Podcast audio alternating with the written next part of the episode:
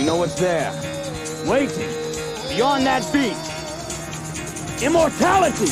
Get the fuck out of bed, bitch. Go, go, go, go, go, go,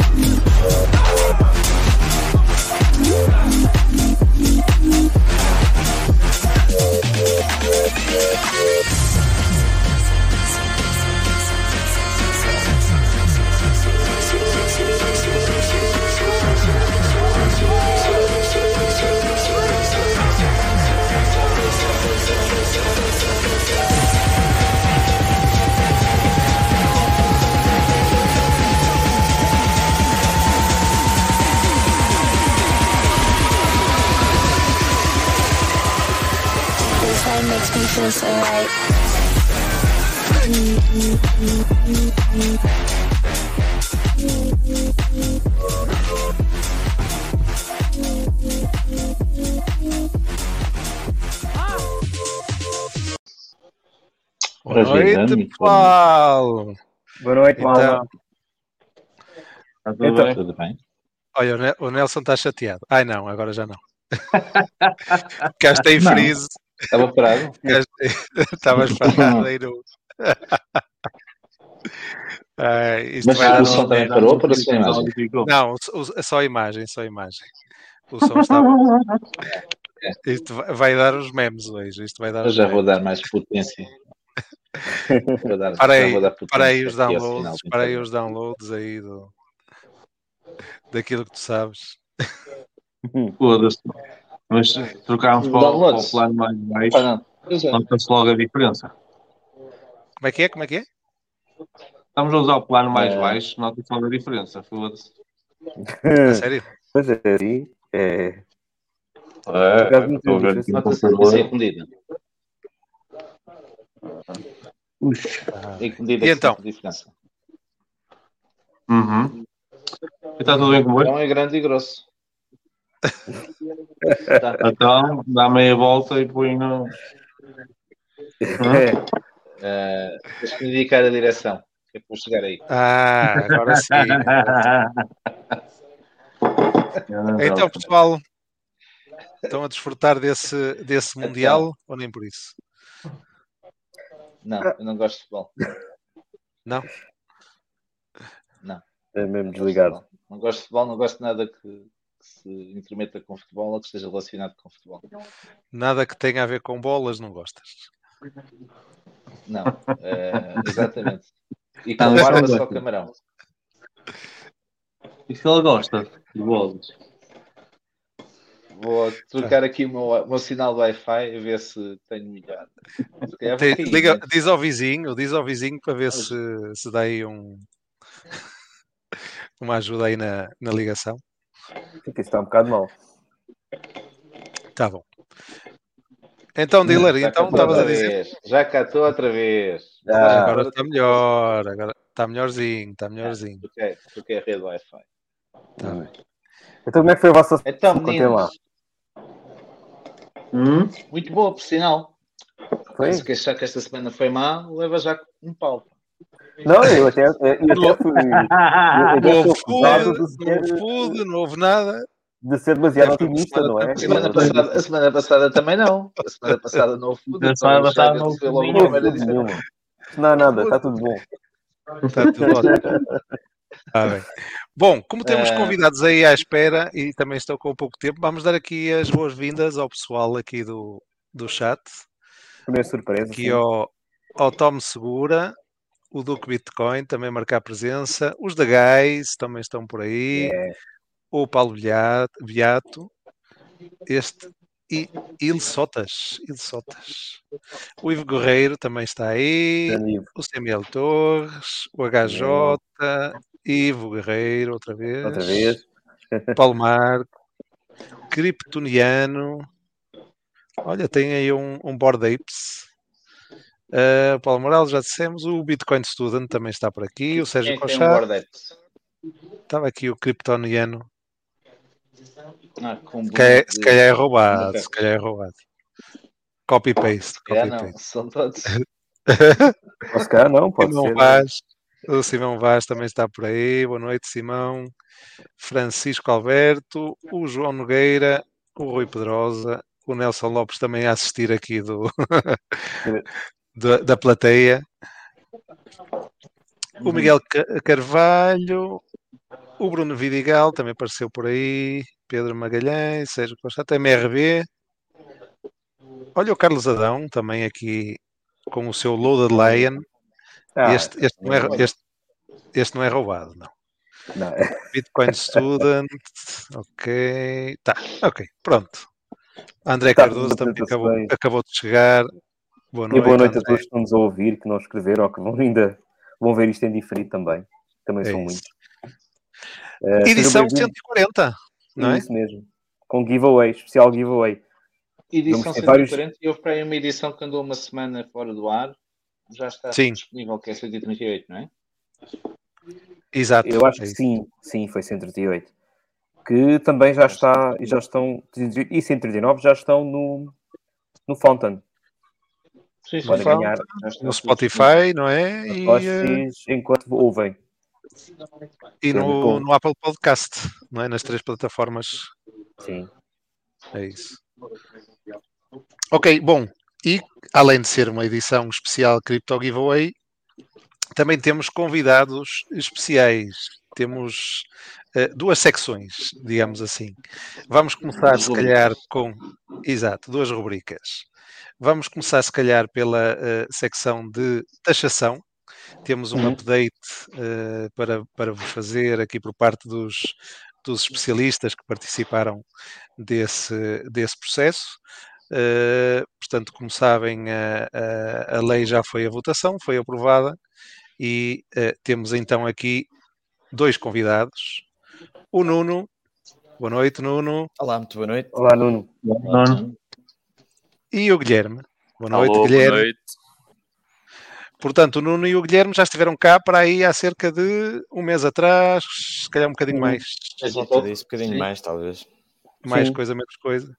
Quando ainda fazer se estava a falar, exato, fazer a antevisão da, da proposta de lei, ainda não estava tudo uh, fechado, mas já havia, uh, digamos, umas linhas gerais que uh, depois foram então a votação, agora com algumas pequenas modificações, e eles vieram cá hoje precisamente para grandes, positivas, positivas. positivas. Exato. Se fossem negativas, a gente estava triste, mas como foram positivas, claro. melhor ainda. Uh, e, e, pronto, uh, começamos se calhar pelo Nuno. O que é que nos tens a contar um bocadinho sobre esse, esse processo? O que é que aconteceu desde a última vez que vocês vieram cá até hoje? Então, Qual foi o vosso papel? Vou, vou falar disso assim de um ponto de vista mais institucional e depois deixo se calhar os technicalities para o, para o Guilherme, o Guilherme. Que, que, está mais por dentro desse tema, ou melhor, está, está muito por dentro, mas explica melhor essa parte da, depois de, das, das especificidades aqui de, do que resultou desta nova alteração. Então, uh, como vocês devem saber, eu e o Guilherme somos, de, somos os dois da APBC, uh, nós juntámos uh, com as outras duas associações que existem cá em Portugal, com a Aliança Blockchain Uh, e com o Instituto New Economy, uh, criou-se aqui a Federação, a FACE, que é a Federação das Associações de Criptoeconomia Portuguesas, porque achámos que juntos fazia mais sentido uh, batalharmos este tema e, e, irmos falar com o governo e ajudá-los a ajudarem-nos no final do dia. Foi isso que aconteceu e foi isso que fizemos. Havia uma proposta inicial de de, de, aliás, houve um estudo da autoridade tributária, não sei se vocês tiveram a oportunidade de passar por ele ou de ver as notícias relacionadas com isso.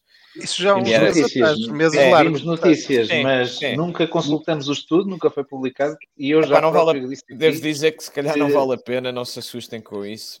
É, são águas eu passadas. opinião de dizer aqui que acredito que ele não existe, mas se tu achas Não, que existe, ou ouviste, existe. Existe e nós vimos e, e- e aquilo é, é- é desastroso. Portanto, eh, começou assim, começou com esse desastre. Eh, depois eh, falámos com, com, com, com a Secretaria de Estado dos Assuntos Fiscais e participámos e ajudámos ne- no- em vários diálogos, ajudámos a, a perceber primeiro o que é que consistia eh, o ecossistema de um ponto de vista mais substantivo, portanto, o que é que é, o que é, que é blockchain, o que é que são criptoativos, dar-lhes algum contexto também da realidade portuguesa e fazê-los perceber as dificuldades inerentes eh, à operacionalização deste, da, da tributação deste tipo de, deste novo, desta nova classe de ativos. Um, depois fizemos mostrar também o modelo que havia, não é? Os modelos que havia à altura que podiam ser replicados eh, e dos quais tirámos algumas ideias eh, e propusemos também essas ideias ao governo. Um, portanto, quer dizer, nós ainda tentámos que o governo não, não legislasse nada, mas a verdade é que a verdade é que eles tiveram que avançar seria ideal, por, por várias pressões, não sabemos quais, mas tiveram que avançar. O ideal era ter feito as coisas com. Porque mais cedo ou mais tarde isto tinha que ser tributado, mas a ideia era ter, ter aguardado um bocadinho mais e ter feito as coisas, se calhar, com mais. Com mais eh, com mais tempo, com mais tempo e mais, e mais, e mais detalhe, talvez. Ah, mas pronto, dentro do possível, conseguimos conversar com eles e, e, e chegámos a, a um bom entendimento e conseguimos grandes batalhas desde a última vez que tivemos cá, ou grandes vitórias desde a última vez que tivemos cá até esta última versão. Houve aqui grandes avanços, muito positivos para toda a comunidade. Uh, depois, se calhar, o Guilherme consegue detalhar isso um bocadinho melhor uh, e explica essa parte, mas tivemos grandes avanços efetivamente. E pronto, isso foi depois ao grupo parlamentar do Partido Socialista. O, partido, o grupo parlamentar subscreveu aquilo que a Secretaria de Estado dos Assuntos Fiscais também, também lhes deu, uh, com base nas nossas ideias, também nas nossas propostas, em muita coisa que, que, que lhe explicámos e passou praticamente da maneira que, que, que nós os ajudámos a construir. Um, lá está, isto que estamos a falar para a comunidade, portanto é para terem em conta que isto ia para a frente de qualquer maneira. O que nós fizemos foi ajudar a que fosse de uma maneira uh, o menos gravosa possível para toda a gente uhum. o mais benéfica possível. E tanto foi benéfica que tivemos outras associações, especialmente dos valores mobiliários. Uh, a dizer que achava injusto que os criptoativos tivessem um regime tão benéfico comparado com, com, com, com o das ações, por exemplo, o que tem sempre graça, portanto, uh, isto vale o que vale, mas pode ser considerado também um indício de uma pequena vitória aqui para, para, para todos nós, uh, Sim, ainda que estamos a atravessar um cripto Inter. Sim.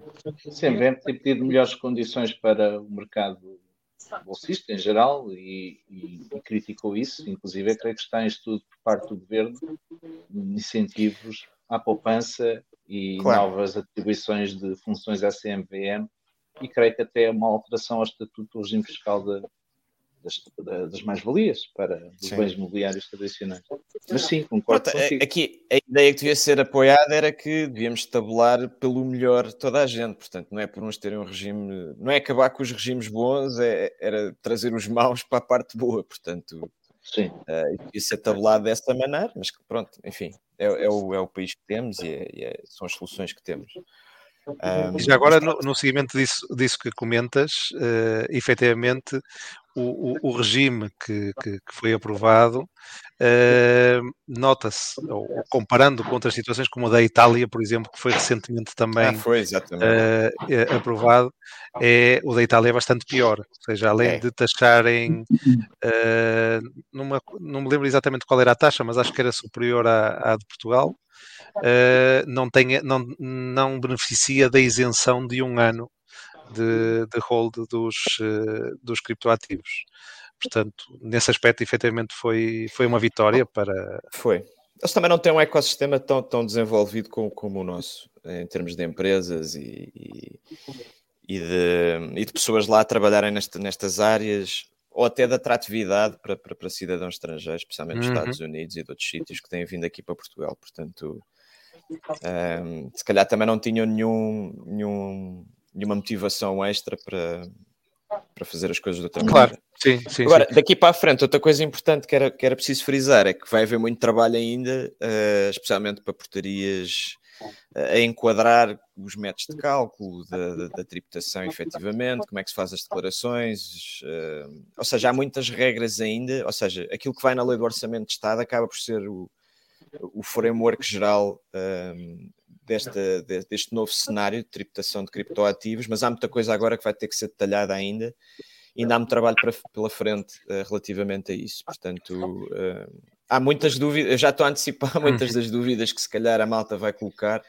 eh, que possivelmente também ainda não temos respostas, nem, nem, nem se pensou ainda nisso com muito detalhe, porque depois há, há questões de ordem prática que ainda vão ter que ser definidas e alinhadas. eh, pronto, e a Face também está disponível para isso e vai ajudar Uhum. eh, o máximo que conseguir para facilitar a vida a todos, eh, os que aqui estão e, e os que não estão também, mas que tiram partido desta nova classe de ativos eh, de que todos gostamos bastante. Uhum. De qualquer das formas, é um facto que eh, já para o próximo ano se vai aplicar de uma forma ou de outra, não é? Falta saber os detalhes, mas eh, já para o próximo ano, portanto, eh, transações que se realizem em E 2023 23, vão ser taxadas pronto, ser contabilizadas no pagamento de impostos de 2024. 24. Exatamente, é isso. Ok. Fica Portanto, esse. a, é, a partir de, a partir do dia 1 de janeiro, já com aquelas questões do, eh, de ativos que já eram detidos há mais de um ano antes da entrada em Uhum. vigor, Uhum. eh, portanto, desta, destas novas alterações, isto vai ser, vai ser tudo tido em conta, mas eh, é para assumir já que a partir do dia 1 de janeiro as transações que são feitas, fora daquelas exceções, não é? Eh, as transações que são feitas têm que ser já contabilizadas Uhum. desse modo para, para depois na declaração de, de rendimentos que, que tem que ser eh, apresentada no ano a seguir, em 2024. Ok. Ok. Guilherme, queres entrar assim um bocadinho mais no, no detalhe? De onde é que partimos, não é? Da última vez em que vocês estiveram cá e onde é que estamos agora? Ok. Posso, sim, senhora. Ora bem, da última vez que nós estivemos cá, tínhamos aquela grande boa notícia, né, que era este regime de isenção passado os 365 dias, ah, mas efetivamente isso era a única coisa que nós tínhamos. Ou seja, havia imensas dúvidas sobre o staking, havia imensas dúvidas sobre os NFTs, tínhamos dúvidas sobre as transações de cripto para cripto, ah, não havia qualquer tipo de informação relativamente a isto, e quando, infelizmente, nesta altura, quando faltava esse tipo de informação, presumia -se sempre o pior. Ou seja, nós presumíamos que esta isenção não se aplicava e sempre que havia uma troca de cripto para cripto, era considerada uma alienação onerosa, então tínhamos que reportar e era tributada essa, essa, essa troca se houvesse, obviamente, um acréscimo patrimonial entre trocas. Isso foi sempre o nosso maior receio, um grande medo que nós tivemos, uh, e que efetivamente agora, uh, com, com, pronto, com, diríamos que a proposta final, todas estas questões foram um, efetivamente resolvidas e apontaram uma solução ótima, Uh, com apenas uma pequena derrota, que já de mencionar, mas que em geral tudo foi resolvido pelo melhor. Pronto, começando se calhar pelo pior, uh, foi que houve uma pequena penalização, que não diria que seja significativa, dada, uh, pronto, digamos quase, a comunidade portuguesa, que vem em relação ao mining do Proof of Work, ou seja, por causa desta questão toda ambiental e todas as diretivas que temos a nível da União Europeia, a preocupação com o ambiente, um, houve uma penalização no mining na, na, questão do regime simplificado de tributação, do coeficiente que aumentou. Mas a verdade é que todos os pequenos miners nunca na vida vão declarar recebem do mining que fazem. se tivermos um pequeno computador ou temos uma pequena mining rig em casa, não é considerado um negócio que seja assim uh, necessário de, obviamente, de, de, de comprovar, a não ser que se venda, está no prazo de um ano ou dois anos, e se for uma operação realmente significativa, provavelmente nem estará em Portugal, mas se for significativa, não vai optar pelo regime simplificado, porque será mais benéfico o regime normal, uh, pode-se imputar custos e tudo mais. Ou seja, foi uma coisa que diria política, só para dizer, ah, atenção, este Orçamento de Estado prevê temos atenção à questão ambiental e, portanto, estamos a tentar realmente uh, penalizar o Proof of Work, mas isso diria que foi a única pequena derrota uh, que realmente tivemos nesta negociação, porque não havia volta a dar, foi a nível da União Europeia, pá, e esta questão, infelizmente, do ambiente tem muito impacto. Uh, infelizmente, infelizmente, pronto. Ou seja, o que tu estás a dizer é um, é um toque cosmético que não tem impacto nenhum na realidade. Exatamente. Na foi só para ficar pronto, bonito. Era dar-lhes uma, uma pequena vitória, digamos assim, sentirem que, pronto, naquele aspecto uh, foi feito o, o, que, o que eles pretendiam, para porventura depois poder obter uh, melhores condições em outras questões mais relevantes. É. Então, mas onde é que fica aqui o ambiente no meio disto tudo? Qual é que é? o benefício para o ambiente. Infelizmente temos sempre. Não, é só como a tributação é mais pesada, a partida é para tentar desincentivar realmente o mining. É, é, só, é só esta a jogada. É tipo, como isto é mau, vamos tentar ter um regime pior eh, para tentar passar. Mas obviamente, se for uma operação significativa, tem um regime normal e que isto já passa Sim. completamente ao lado. É como se vê Portanto, tributação nos produtos com isto- sal ou com açúcar. É, É. para desincentivar o consumo de certo tipo de produtos. Então, pronto, É, aqui no fundo mas- começaste pela coisa menos boa. Ah. Hum. Que, é- que lá está, mais uma vez, é irrelevante, direi eu. Ah, porque não, não- ah, penso eu que muito poucas operações entrarão aqui, mesmo assim, podem sempre optar por outra via. Portanto, há sempre uma opção B que será mais favorável do que esta. Portanto, foi só um, um escape, diremos assim, ah, neste sentido. Depois, ah, em relação, aqui devo fazer uma distinção, agora o forging, não é? Ou seja, temos os mecanismos de consenso que são por de staking ou proof of storage, ah, ou qualquer mecanismo de, de- de- consenso que efetivamente ah, não tenha este custo energético para operar. E nesse sentido temos já um coeficiente muito melhor. Hoje era o que estava previsto, portanto isto manteve-se, foi bom que foi 0.15 ah, sobre a faturação do staking, vezes ah, a, taxa, a taxa a aplicar de, de imposto, portanto é uma coisa bastante simbólica. A aplicação de imposto é bastante pouco significativa para este tipo de staking. Depois temos a grande vitória.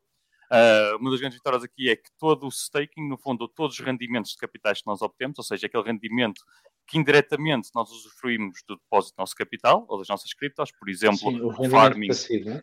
Exatamente. O staking normal, em DeFi, eh, normalmente tem sempre uma taxa autónoma de 28%, ou seja, independentemente da fonte, seja do que for, normalmente pagamos sempre 28% e tem uma categoria própria para essa, que é a categoria dos rendimentos capitais, que é a categoria E. O que nós conseguimos fazer foi histórica, diremos até em Portugal, que foi a técnica do arrastão, também já se aplicava aos rendimentos de swaps, mas é que no fundo que os rendimentos de capitais têm o mesmo tratamento que as mais-valias.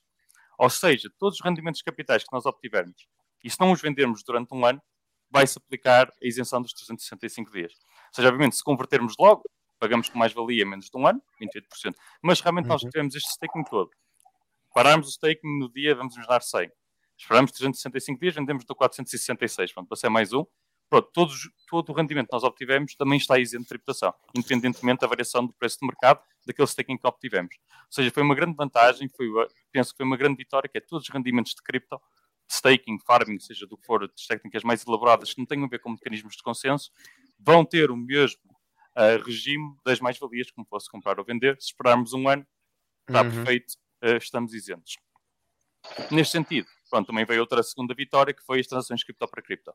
Transações cripto para cripto também estão isentas e, e, e, no fundo, beneficiam deste mesmo regime. O que é que estou a dizer? Pronto, não é bem isento, não é a palavra correta, mas para, para se perceber. Imaginemos que convertemos de Bitcoin para Ethereum e há um acréscimo patrimonial para Ethereum. Mas nós não pegamos, não vendemos aquele Ethereum no espaço de um ano. Mais uma vez, beneficiamos desta isenção de 375 dias. Ou seja, não tenho que pagar nada daquilo que foi entre o Bitcoin e o Ethereum. Vamos imaginar, comprei Bitcoin a 1000 euros. Vendi ou troquei, pronto, fiz uma permuta para Ethereum que vale já 1500.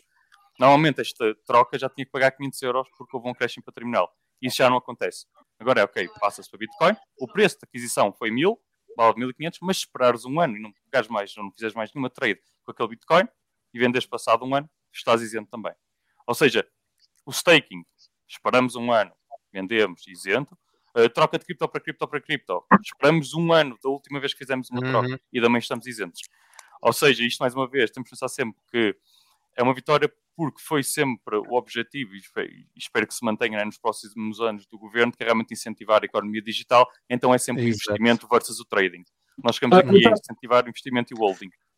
Oh, oh, oh, Guilherme, não sei se estou a entender. Hum. Então, cripto para cripto é taxado ou não é taxado? É Porque taxado, se durante um ano trocar as minhas criptos 20 vezes e não passar para a- euro, e não passar para euro, sou taxado? só começa a contar na última transação que tu fizeste. Ou seja, imagina, fazes 50 transações. E a última, mas já começa em janeiro, não é? Acabas a última trade que fizeste em março. Tens de esperar um ano em março, não em janeiro. Ah, Ou seja, é, é- tens de esperar Se- um ano depois do teu se- trading acabar. se vender para euro. Se venderes para euro. Sim, sim, Ah, sim. Certo, certo. O ponto é esse. O ponto é esse. É quando se Ora, faz mas a mais-valia, mas a mais-valia, ó ó- ó, Guilherme, para, para a malta também perceber, a Uhum. mais-valia é, é calculada, a mais-valia, o crescimento patrimonial é calculado em euros. Sempre em euros, sim. sempre em Isso. euros. O que quer dizer que é o seguinte: eu transfiro, um exemplo prático, transfiro Uhum. mil dólares, mil euros para eh, uma exchange. A partir Certo. daí compro cripto. Todas as operações, independentemente de resultarem em acréscimo patrimonial que eu possa realizar no ecossistema cripto, só vão ser tidas em consideração para calcular a taxa de puramente da mais-valia quando eu fizer a saída em fiat. Novamente. Certo, certo, exatamente. Certo. Ou seja, Ah, imaginemos que eu entrei com mil euros e saí com 3 mil em menos de um ano. Uhum, Eu vou apurar, vou calcular 28% sobre 2 mil. Exatamente, Exato. exatamente. Ou Pronto. seja, começa a... Ah. Se esperares um ano, se esperares um ano, desde a última trade, não é? antes de Não, converter para um euros, ano- um ano desde a última trade ou desde, Desde a da entrada em Desde a última trade. Desde a última trade. trade, esperas um Desde ano, imagina, trade. Imagina que, essa que para trade- assegurar- É. é isso, é aí onde eu vou chegar. Imagina que passa- passas para stable, não é? para assegurar os ganhos. Esperas um ano nessa stable e depois convertes para euros. Aí já não vais pagar. Uhum. Tudo bem, tudo bem, mas imagina que é o seguinte. Pelo menos temporariamente.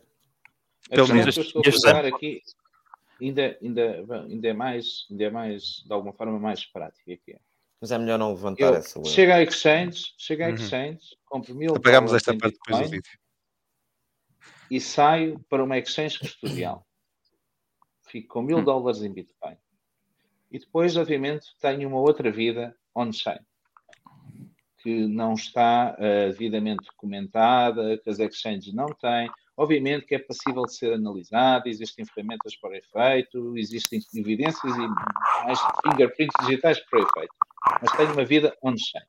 E regresso novamente a essa exchange, ou outra qualquer, para trocar um acréscimo patrimonial de 100%. Imagina, eu vou ter que tributar 28% sobre mil dólares. Hum. Que é aquilo Sei, Ou seja, que, é aquilo normalmente que é. O que eles fazem as contas é, coloca-se lá mil euros, o preço da aquisição foi mil euros. Se retirar até mil euros, vai pagar zero. Vai pagar Agora, zero. se- exatamente, só que depois, da próxima vez que se retirar o dinheiro, eles vão perguntar, calma lá, já meteste mil euros, tiraste mil euros, onde é que estes, onde é que estes rendimentos vieram? Claro. ah, foi da atividade on-chain tal e tal, aqui tem que se provar, começar a, a contar o tempo, né? passou um ano sim ou não, se não, paga-se. Se não, se pagar, se passar um Sim. ano, não se paga. Pronto, é, este, é sempre o jogo. Aquilo que se coloca pode sempre retirar sem qualquer tipo de problema, não é? É o capital de aquisição, opá, o Bitcoin passou para 3 mil, vendi mil, está lá. Pá, e dizemos que o resto está on-chain, não é? Está guardado, mas pronto, é aquilo que eu tirei. Ah, mas quando se tira mais que aquele montante, obviamente tem que se justificar. No fundo é um bocadinho Claro. esta lógica. Claro, claro. Uhum. Ok. Portanto, aqui o. Paulo, o Paulo Beata a perguntar: tenho o Bitcoin há mais de um ano numa Ledger. Vou ter que justificar há quanto tempo tenho elas na Ledger? Só se Se- vender. Só se, Só se vender. E aí vai, mostra a transação. Exatamente. Depois Ah, da carteira, que ok. já não se... Ok, então, mas espera aí, se estás a levantar outro ponto. Toda e qualquer pessoa que venda criptomoedas durante o próximo ano vai ser objeto de inspeção pelo fisco. Ah, Quer declare, quer não declare. se- Não. não, não, inspeção normalmente é só ocorre quando há suspeita de alguma coisa. Claro. O que acontece é, há uma obrigação. Há uma obrigação é, é do contribuinte de reportar essa venda. Não, Ah, se, se eu não se ela está isenta, não vou reportá-la para quê? por para se beneficiar da isenção também tem que se declarar. Porque eles têm que saber que passou um ano. Têm que saber que já está Ah. mais de um ano. Como é que eles sabem isso? É isso. É isso. verificação é o Mesmo- seguinte. Tu tens, Pois, tens mesmo que que tu não provar que já passou um ano. Diz, olha, eu não quero pagar. Ok. Já tenho há mais de um ano, está aqui a prova. Não me chateiem. Muito bem. É. Podes Então ter menos valias eu vou também, ter que um campo. declarar. Pode ser Vou menos ter valias. um campo na minha declaração de IRS que diz qual é que é a data de aquisição, ou pergunta qual é Uhum. que é a data de aquisição. Tal como nas ações. Tal como Isso ainda não Uhum. foi definido. Aí lá está aquilo que não estava a dizer, que ainda falta sair portarias circulares, que é realmente eh, determinar como é que vai ser o reporte. Ou seja, como é que nós vamos ter que declarar isso? Onde é que está o formulário? Quais são os detalhes que vão ser eh, solicitados? Ainda não sabemos. Isso é agora a discussão para o próximo, para o Uhum. quarter 1, quarter 2, e haverá realmente mais informações nesse sentido. Assim como outra questão que tem que vindo a ser colocada, e nos outros países já há entendimentos neste sentido, que é qual é o valor de mercado na venda e na compra. Como é que eu determino qual é o valor que eu comprei? Como é que eu determino o valor que vendi? Em relação a quê? Ao CoinGecko? Ao Coinbase? Ao Binance? À Kraken? Uhum. A Crypto.com? Qual é que é o, o índice que eu devo utilizar? Nos outros países, já, pá, provavelmente o que vai acontecer aqui é nós tu, nós optamos uh, por um índice à nossa escolha e temos que permanecer por mais de 5 anos. Ou seja, eu escolho o Binance, todas as compras e vendas que eu fizer é pelo preço do Bitcoin naquele dia do Binance. Pronto. Mas ainda não há informação nesse sentido, portanto há uma grande confusão, não é? Porque aí depois pode fazer arbi falsa arbitragem, não é? Dos preços de aquisição e depois dos preços da, da, da mais-valia. Já, já há bolsas de valores tradicionais a fazer também uh, a mostrar o preço. O index. Das, Exato. É, ter index de, de, criptoativos. Não é de todos, não é? Mas Sim. De alguns. Sim. Portanto, é, pode servir okay. como um oráculo nesse ponto de vista também. Ok. Mas é uma questão. definido. É, ver está, exatamente, tem que ser definido e tem que, tem que vir de, de uma norma da própria autoridade tributária. Sim, pois, vamos uhum. lá ver quando é que isso acontece. Tem que ser igual para todos, tem que ser uma coisa padronizada, não é? Que todos possam conhecer e, e antecipadamente perceber quais é que são as regras aplicáveis. Há aqui uma pergunta interessante do Miguel Carvalho e até para, para esclarecer que tem a ver com as privacy coins. Não é? Tenho uma pergunta aos convidados. Discutiu-se a problemática das cripto de privacidade? É, eu posso entrar esta questão, esta questão não tem nada não tem muito a ver com a tributação em si, porque a tributação é criptoativos não. em geral, ou seja, independentemente de serem, terem privacidade ou não, são irrelevantes. A discussão da privacidade entra num problema muito mais complexo e pior, a meu ver, que é a restrição de acesso deste tipo de moedas aos prestadores de serviços. Ou seja, o MICAR já prevê que as moedas uhum. que têm mecanismos de privatização não possam sequer ser negociadas neste tipo de, de prestadores de serviços. A sério? Monero, exatamente. Uhum. Monero já é independente por si só, mas, por exemplo, a Binance, que ainda negocia Monero, se tiver a operar na Europa, não poderá fazer. Na Europa, na União Europeia, não poderá fazer a partir daqui a dois anos. Ou seja, vai ser muito mais complicado para uma pessoa poder comprar e vender uh, mecanismos. Ou seja, em termos de tributação é igual, pá, se vender Monero no prestador de serviços por algum motivo que funcione, uh, tem efetivamente uma, uma mais-valia, uma menos-valia, uma isenção, tem que, tem que reportar, mas o problema vai ser realmente o acesso a mercados ou prestadores de serviços que façam essa troca. Mas lá está, a privacidade não é fundamental neste caso para a determinação do que é, que é um criptoativo. Especialmente em hum. tributação, no caso tributação. Sim, sim, e até porque na tributação eh, a obrigação é sempre uh, de, uh, do declarante, não é? Do, uh, portanto, aí é a responsabilidade de quem, de quem preencha a declaração reportar ou não. Mas lá está, se quiser passar para Fiat, se não passar para Fiat é tranquilo, pode Exatamente. continuar. Exato, a questão é essa e nesse sentido, até posso abordar o último ponto antes de entrarmos cá nas noutras questões, que foi uma vitória, eh, que é um, pronto, se calhar ainda é um bocadinho uma zona cinzenta, mas não deixa de ser uma vitória, que é efetivamente a exclusão dos NFTs. Uh, ah, os NFTs também não entram neste regime. Atenção, os NFTs não são isentos. Os NFTs simplesmente não entram no entendimento do que é que é um criptótipo. O que é que isto significa? Um, isto significa duas coisas. Uma, que não beneficiando destes criptótipos, ou seja, se tiver mais de 365 dias e a isenção, isto não se aplica mas ao mesmo tempo também à partida pode não se aplicar nada se nós não consideramos NFTs nada. Por exemplo, temos um NFT que, neste caso, ainda ninguém sabe muito o que é, é mas, por exemplo, os, os, como estamos a ver, os CryptoPunks, por exemplo, é? Uh, vamos presumir que eles são NFTs, mas à partida poderão não ser considerados arte. O que é que eles são considerados? Em termos fiscais podem não ser considerados nada. E outra vez entramos naquele buraco, digamos, naquele escopo que eram os criptoativos antes deste orçamento de Estado e que realmente nem sequer são tributáveis. Mas o contrário pode acontecer. Ou seja, temos um NFT que é determinado como arte. O que é que acontece? É substância sobre a forma. Aquele NFT não importa ser um criptoativo ou NFT, é arte. Portanto, quando se vende aquele NFT e tem sua mais-valia, terá o mesmo regime, ou o mesmo tipo de tributação da arte em Portugal. Se temos que ver sempre okay. a substância. Era o que eu era o que eu achava e, e faz sentido. Faz sentido. Isto, isto seja... também é, é, transversal para os instrumentos financeiros. Eles, embora digam valores mobiliários, levantam alguma questão, pronto, foi, acho que é o, foi uma definição infeliz que eles colocaram, que é a alienação rosa de criptoativos, com exceção dos valores mobiliários e instrumentos financeiros, que é a definição de criptoativo é, é extremamente, quer dizer, é unicamente formal. Ou seja, ele define o que é que é um, um criptoativo de uma perspectiva técnica digamos, é uma representação de valor, uh, digamos, pronto, na, na blockchain, num, num registro distribuído, digamos assim, muito em termos gerais. Mas em substância podem representar qualquer tipo de ativos. E o que importa é a substância tem sempre mais peso que a forma. Ou seja, se for um criptoativo que representa outro ativo que já esteja previsto, provavelmente este terá mais peso. Ou seja, se é, um, se é uma ação em forma de criptoativo, será tratado como uma ação, não como um criptoativo. Pronto, os NFTs é a mesma coisa. Os NFTs, à partida, não têm um tratamento de criptoativos, mas não significa que não possam ser arte uh, ou qualquer outro tipo de coisa. Portanto, há que ter esta atenção. É um bocadinho dúbio, é uma zona cinzenta, não sabemos muito bem qual é que é o regime, mas uh, à partida será positivo. Só queria acrescentar aqui uma coisa que é, já é entendido que a venda de um, de um produto digital, neste caso possa ser um NFT que representa a propriedade intelectual eh, subjacente, é tratado para efeitos de IVA como uh, uma venda de produto digital, para efeitos de diretiva de IVA.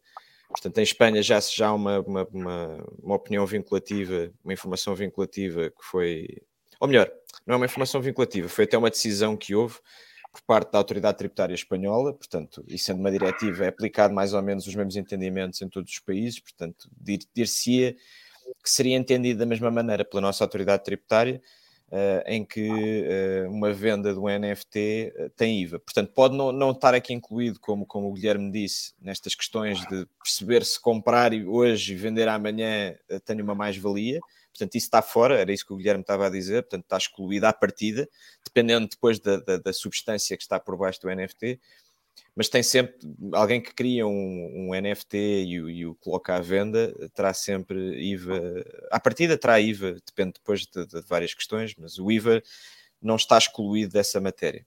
Era só para fazer esse pequeno à parte, porque estamos só a falar aqui de imposto sobre rendimentos de pessoas singulares, Uh, e isto é outro imposto que pode estar por cima uh, dessa, dessa realidade. E há aqui outra grande questão, que é o que é, que é um NFT. Isto é que é a pior. Dizemos sempre que é único e não fungível, uh, mas o próprio, mas é. o próprio diploma em termos de referentes, quer dizer, ou seja, no Orçamento de Estado nem sequer está previsto qualquer tipo de entendimento. Presume-se e remete-se para o MICAR, um, e o MICAR, pronto, tem alguns entendimentos, mas também, mais uma vez, é tudo muito subjetivo. Não sabemos exatamente o que é que é um NFT na prática, porque lá está. Por exemplo, se for um NFT que seja bastante fungível, ou seja, aqueles NFTs que emitimos, imagina, uma coleção de 50 mil, eles são todos iguais, apresentam a mesma coisa, para termos, uh, digamos, regulatórios, provavelmente aquilo não será um NFT. Porque eles serão fungíveis entre eles, a não ser que tenham características próprias. Realmente conseguimos trocar um pelo outro e não faz qualquer tipo de diferença ter um ou ter o outro, já se presume uma fungibilidade, não só por ter uma imagem, por exemplo, uh, pronto, como referência, uh, que fará que seja diferente, ou também, por exemplo, o Unique Serial. E está mesmo previsto no MICAR, que diz, opá, obviamente que a diferença entre os tokens não fungíveis uh, e os tokens fungíveis é que realmente há um, digamos, um número de série que está inerente ao próprio token, e isso o próprio MICAR já vinha dizer que isso não será um elemento uh, para considerar se alguma coisa é fungível ou não. É irrelevante dizer token 1, 2, 3, 4, 5, 6, 7, 8, se eles representarem todos a mesma coisa, não é por ter esse unique serial que vai, vai fazer com que sejam um, um NFT. Portanto, ainda faltam realmente, mais uma vez, algum tipo de esclarecimento o que é que é NFT para a lei, porque o conceito que nós temos de NFTs para nós, opá, qualquer coisa que seja quase um RC 721 é um NFT, poderá não ser assim e muito provavelmente não, verá, não vai ser assim, uhum. mas só teremos mais esclarecimentos ao longo do próximo ano, uh, no máximo dois anos. Mas pronto, é um bocadinho problemático para nós, porque bem, quando não houver este entendimento, a AT também não vai saber. Uh, claro. Portanto, onde é que nós ficamos? Onde é que nós pois. ficamos aqui? É tudo, se calhar neste primeiro ano vai ser tudo o que é NFTs, pá, não interessa, se calhar entra como NFTs. Mas se calhar depois para o próximo de 2024 nos deparar com o entendimento que afinal não é bem assim. Portanto, há que ter cuidado com os NFTs porque é uma zona extremamente cinzenta. Não me arriscaria a dizer que tudo é NFT, porque não vai ser. E lembrei sempre que a AT tem 4 anos uh, para vir atrás de nós dizer, ah, oh, meus meninos, vocês venderam isto, isto não é um NFT, portanto, tem que, hum. pagar, tem que pagar com juros. Portanto, muito cuidado com os NFTs, porque não há qualquer tipo de, de entendimento neste sentido, mas, mas, seja claro. Mas, mas, Guilherme, mas também se aplica a mesma situação, imagina, uh, eu compro um NFT e vendo mais tarde e uh, vendo por, outro, por outra moeda e tenho essa moeda durante um ano. Não, não tenho que pagar imposto ou tenho que pagar imposto? tens de pagar, porque lá está, como os NFTs não são considerados criptoativos, eles também não beneficiam de isenção de cripto para cripto. Okay. Ou seja, na verdade já é uma permuta. Estamos a vender, imagina, arte por um cripto. Pronto, aí já o imposto. Já não é cripto para cripto. Isso é que é o grande problema aqui dos NFTs. Um, foi, foi uma coisa boa eles excluírem, porque o MICAR exclui também não nos mesmos parâmetros, mas a ideia era excluir para não se tributar, mas ao mesmo tempo foi o problema que abriu uma porta que pode ser bastante arriscada, porque vamos ver o que é que a AT decide, e isto ficou muito nas mãos da AT. Ou seja, não está na lei, diz que NFTs não são criptoativos, mas são o quê? Como é que se, então, como é que se trata os NFTs? O que é que são NFTs, na verdade? Não sabemos. Uhum. Pronto. Então isto é o que é o grande problema aqui. Foi, era um, foi com boa intenção que o fizeram, mas pode ser um tiro no pé uh, a longo prazo por ter sido assim tão, digamos, deixado, mais uma vez, como não disse, foi feito em cima do joelho, eles só quiseram tirar criptoativos para isentar, mas na verdade não isentaram nada. Só disseram que NFTs não são criptoativos e pronto, para efeitos, pronto, ali na Sunrise e tudo mais. Uhum. Vamos ter que uh, Vamos só despedir o Nuno, porque o Nuno acho que tem que sair. Uh, e continuamos desculpa. aqui com, com o Guilherme. Muito não, obrigado, não, obrigado, a todos. Ficam aqui muito bem, muito bem representados aqui pelo Guilherme. O Guilherme vai, vai satisfazer as vossas questões mais sórdidas. Há muitas aí no, ah, aí no chat complicado. Vamos já, vamos já recuperar. Vamos já recuperar. obrigado, obrigado, obrigado, obrigado, obrigado por, por darem a oportunidade de falar destes temas. Até já. Um grande abraço. Ah, obrigado. Abraço. Obrigado. Tchau. Então vamos começar com a primeira, Guilherme. É uma pergunta aqui interessante e se eu comprar um bem e pagar em cripto? Portanto, se o fornecedor desse bem aceitar cripto. Pronto, é o que acontece aqui. É um grande fornecedor. É, já é, aqui já é uma permuta, uh, já se presume que vai haver essa alienação e será tributado. Portanto, é como aquele caso dos imó o caso dos imóveis. A gente tinha as questões, está que os imóveis pagam ou não pagam, vão-se pagar, especialmente se forem menos de um ano. Só mais de um ano, mais uma vez, beneficiado da isenção. Esse aí é mais se pagar diretamente em cripto, ou seja, nem estou a prever pagar em cartão ou utilizar, por exemplo, a U-Trust ou qualquer tipo de, de fechador Essa era a segunda pergunta. Ah, é? Pronto, Essa era a segunda. Lá. Já respondeste. É uh, se usar cartões tipo o Binance para fazer pagamentos é considerado uma venda ou não? E é taxado é. 28% isto é que entra já numa parte mais problemática. O que, é acontece aqui? É um, um, ponto importante para referir que é outra regulação que vem aí, que é um bocadinho mais assustadora, que é um controle absoluto, que é a Travel Rule. O que acontece? Travel Rule, no fundo, uh, é uma lei que entrará em vigor, se não me engano. Quer dizer, até já foi aprovada, mas acho que entrará para o próximo ano, que é haver troca de informação entre todos os de serviços e as próprias administrações tributárias. Porque isto do cartão da Binance pode haver esta conversão e, em teoria, é-se tributado, é porque há sempre uma conversão para euros. O cartão, embora possa ser BUSD, BTC, BNB, uh, ETH, seja o que for, há sempre uma conversão automática para depois pagar em euros uh, pronto, ao vendedor ou, é ao prestador de serviço que quer. Ou seja, há sempre essa conversão, há essa realização. Nós tentámos implementar isso para ver se havia alguma, mais, alguma clareza na própria lei, mas eles optaram por não tirar. Mas infelizmente, uh, na nossa opinião, é que efetivamente sai essa conversão a uma realização. Portanto, não há muitas hipóteses. Para já, o Binance é o que é, é um bocadinho, vive um bocadinho no éter, digamos assim. Não será problemático em termos de reporte, mas haverá um dia, especialmente quando o MICAR uh, entrar em vigor, seja mais um ano, talvez, em que realmente eles vão ter uma obrigação de reporte e aí todas as conversões, mas aí já está. A obrigação de reportar também será do Binance, ou seja, o próprio Binance poderá, um, ehm, se nós solicitarmos, uh, fornecer algum tipo de CSV com todas as nossas trocas e que inclui também o Binance Card. Porque os CSV já existem, especialmente o Coinbase, por exemplo, vamos tirar o nosso reporte do ano, é só tirar aquilo, provar a ter, seja o que for, e está aqui o reporte, está aqui a prova. Como nós temos um bocadinho, lá está, nos intermediários financeiros tradicionais, nós nunca temos que fazer isso, porque automaticamente é comunicado entre o intermediário uhum. financeiro e a AT. Isto vai acontecer uh, no, nos próximos dois anos também com os serviços cripto. Portanto, esta questão é só mais no próximo ano, mas tenham cuidado que sim, quando se converte para o cartão, aumenta uma conversão para euros. Há uma conversão para Fiat, portanto, a alienação onerosa uh, Mesmo que seja automática e transparente para o utilizador, mas essa conversão para Fiat está, está, lá, está lá. Está sempre lá, está sempre lá. Uhum. A não ser okay. que tinha o caso, por exemplo, do. Sei que o BitPay funcionava assim, ou tinha um serviço que era assim, e não sei se o Trust também faz assim, que é transmite-se ao BTC para, para o prestador de serviço, depois o prestador de serviço é que quer converter para, uh, para euros. Mas ainda assim aplica-se a mesma lógica da permuta. Só estou a dizer pois, que pode haver é, era, era, era, da pergunta é anterior, é não é? É o, o resultado, é, no fundo é o mesmo, porque é, mesmo, é aquela pergunta de se eu comprar um bem e pagar em cripto, Sim. não é? Eh, aí é tal permuta. E, eh, e, e, e, cai no mesmo, no mesmo regime, vá lá. Tem maneiras uhum. diferentes, mas vai, o resultado é o mesmo. Uhum. Ok. Uh... Nunca vi mais perguntas, é... mais perguntas. Não. a, a, a, nível do imposto de selo, ainda não falamos cá hoje, eh, continua-se a aplicar, mas para os fornecedores. Uh, sim, ou seja, o imposto de selo aplica-se a 4% sobre o spread que os serviços cobram pelos seus serviços, ou seja, pá, foi lá mais uma luta que mesmo lá falamos com algumas das entidades que realmente me interessam, nos seus serviços até em Portugal, que disseram que era irrelevante. Obviamente que é sempre chato, mas no fundo quem vai pagar no final do dia é o consumidor. Ou seja, as próprias empresas, os próprios prestadores de serviços não vão uh, ser, no fundo, afetados por este tipo de imposto, até porque é um imposto muito pouco significativo. Por outro lado, temos sempre a questão, não é, do zero drops, que até já discutimos na, na, na outra sessão, não vale sequer muito a pena entrar por aí, ou as transmissões gratuitas que têm imposto 10% acima de 500 euros. Mais uma vez, foi para ficar bonito, porque em termos de aplicação prática é zero. A mesma coisa é com o dinheiro.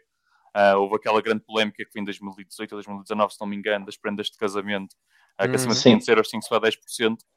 Pá, nunca passou do papel, não é?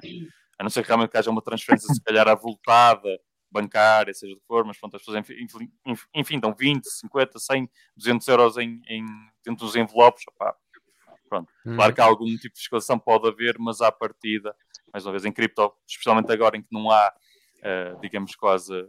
Há algumas, obviamente, ferramentas de análise, mas ainda não são assim uh, tão eficientes ao ponto de realmente conseguir determinar o que é que é uma transmissão gratuita, porque primeiro que se consiga provar que a carteira A e a carteira B são de pessoas diferentes, Pronto, não é um problema, diria eu. Teve que ficar no papel só para ser igual a tudo o resto, incluiu-se lá, e se não foi sequer alterado, tentámos, obviamente, dizer, ah, podem pôr aqui uma isenção, fomos completamente ignorados e, e nesse sentido.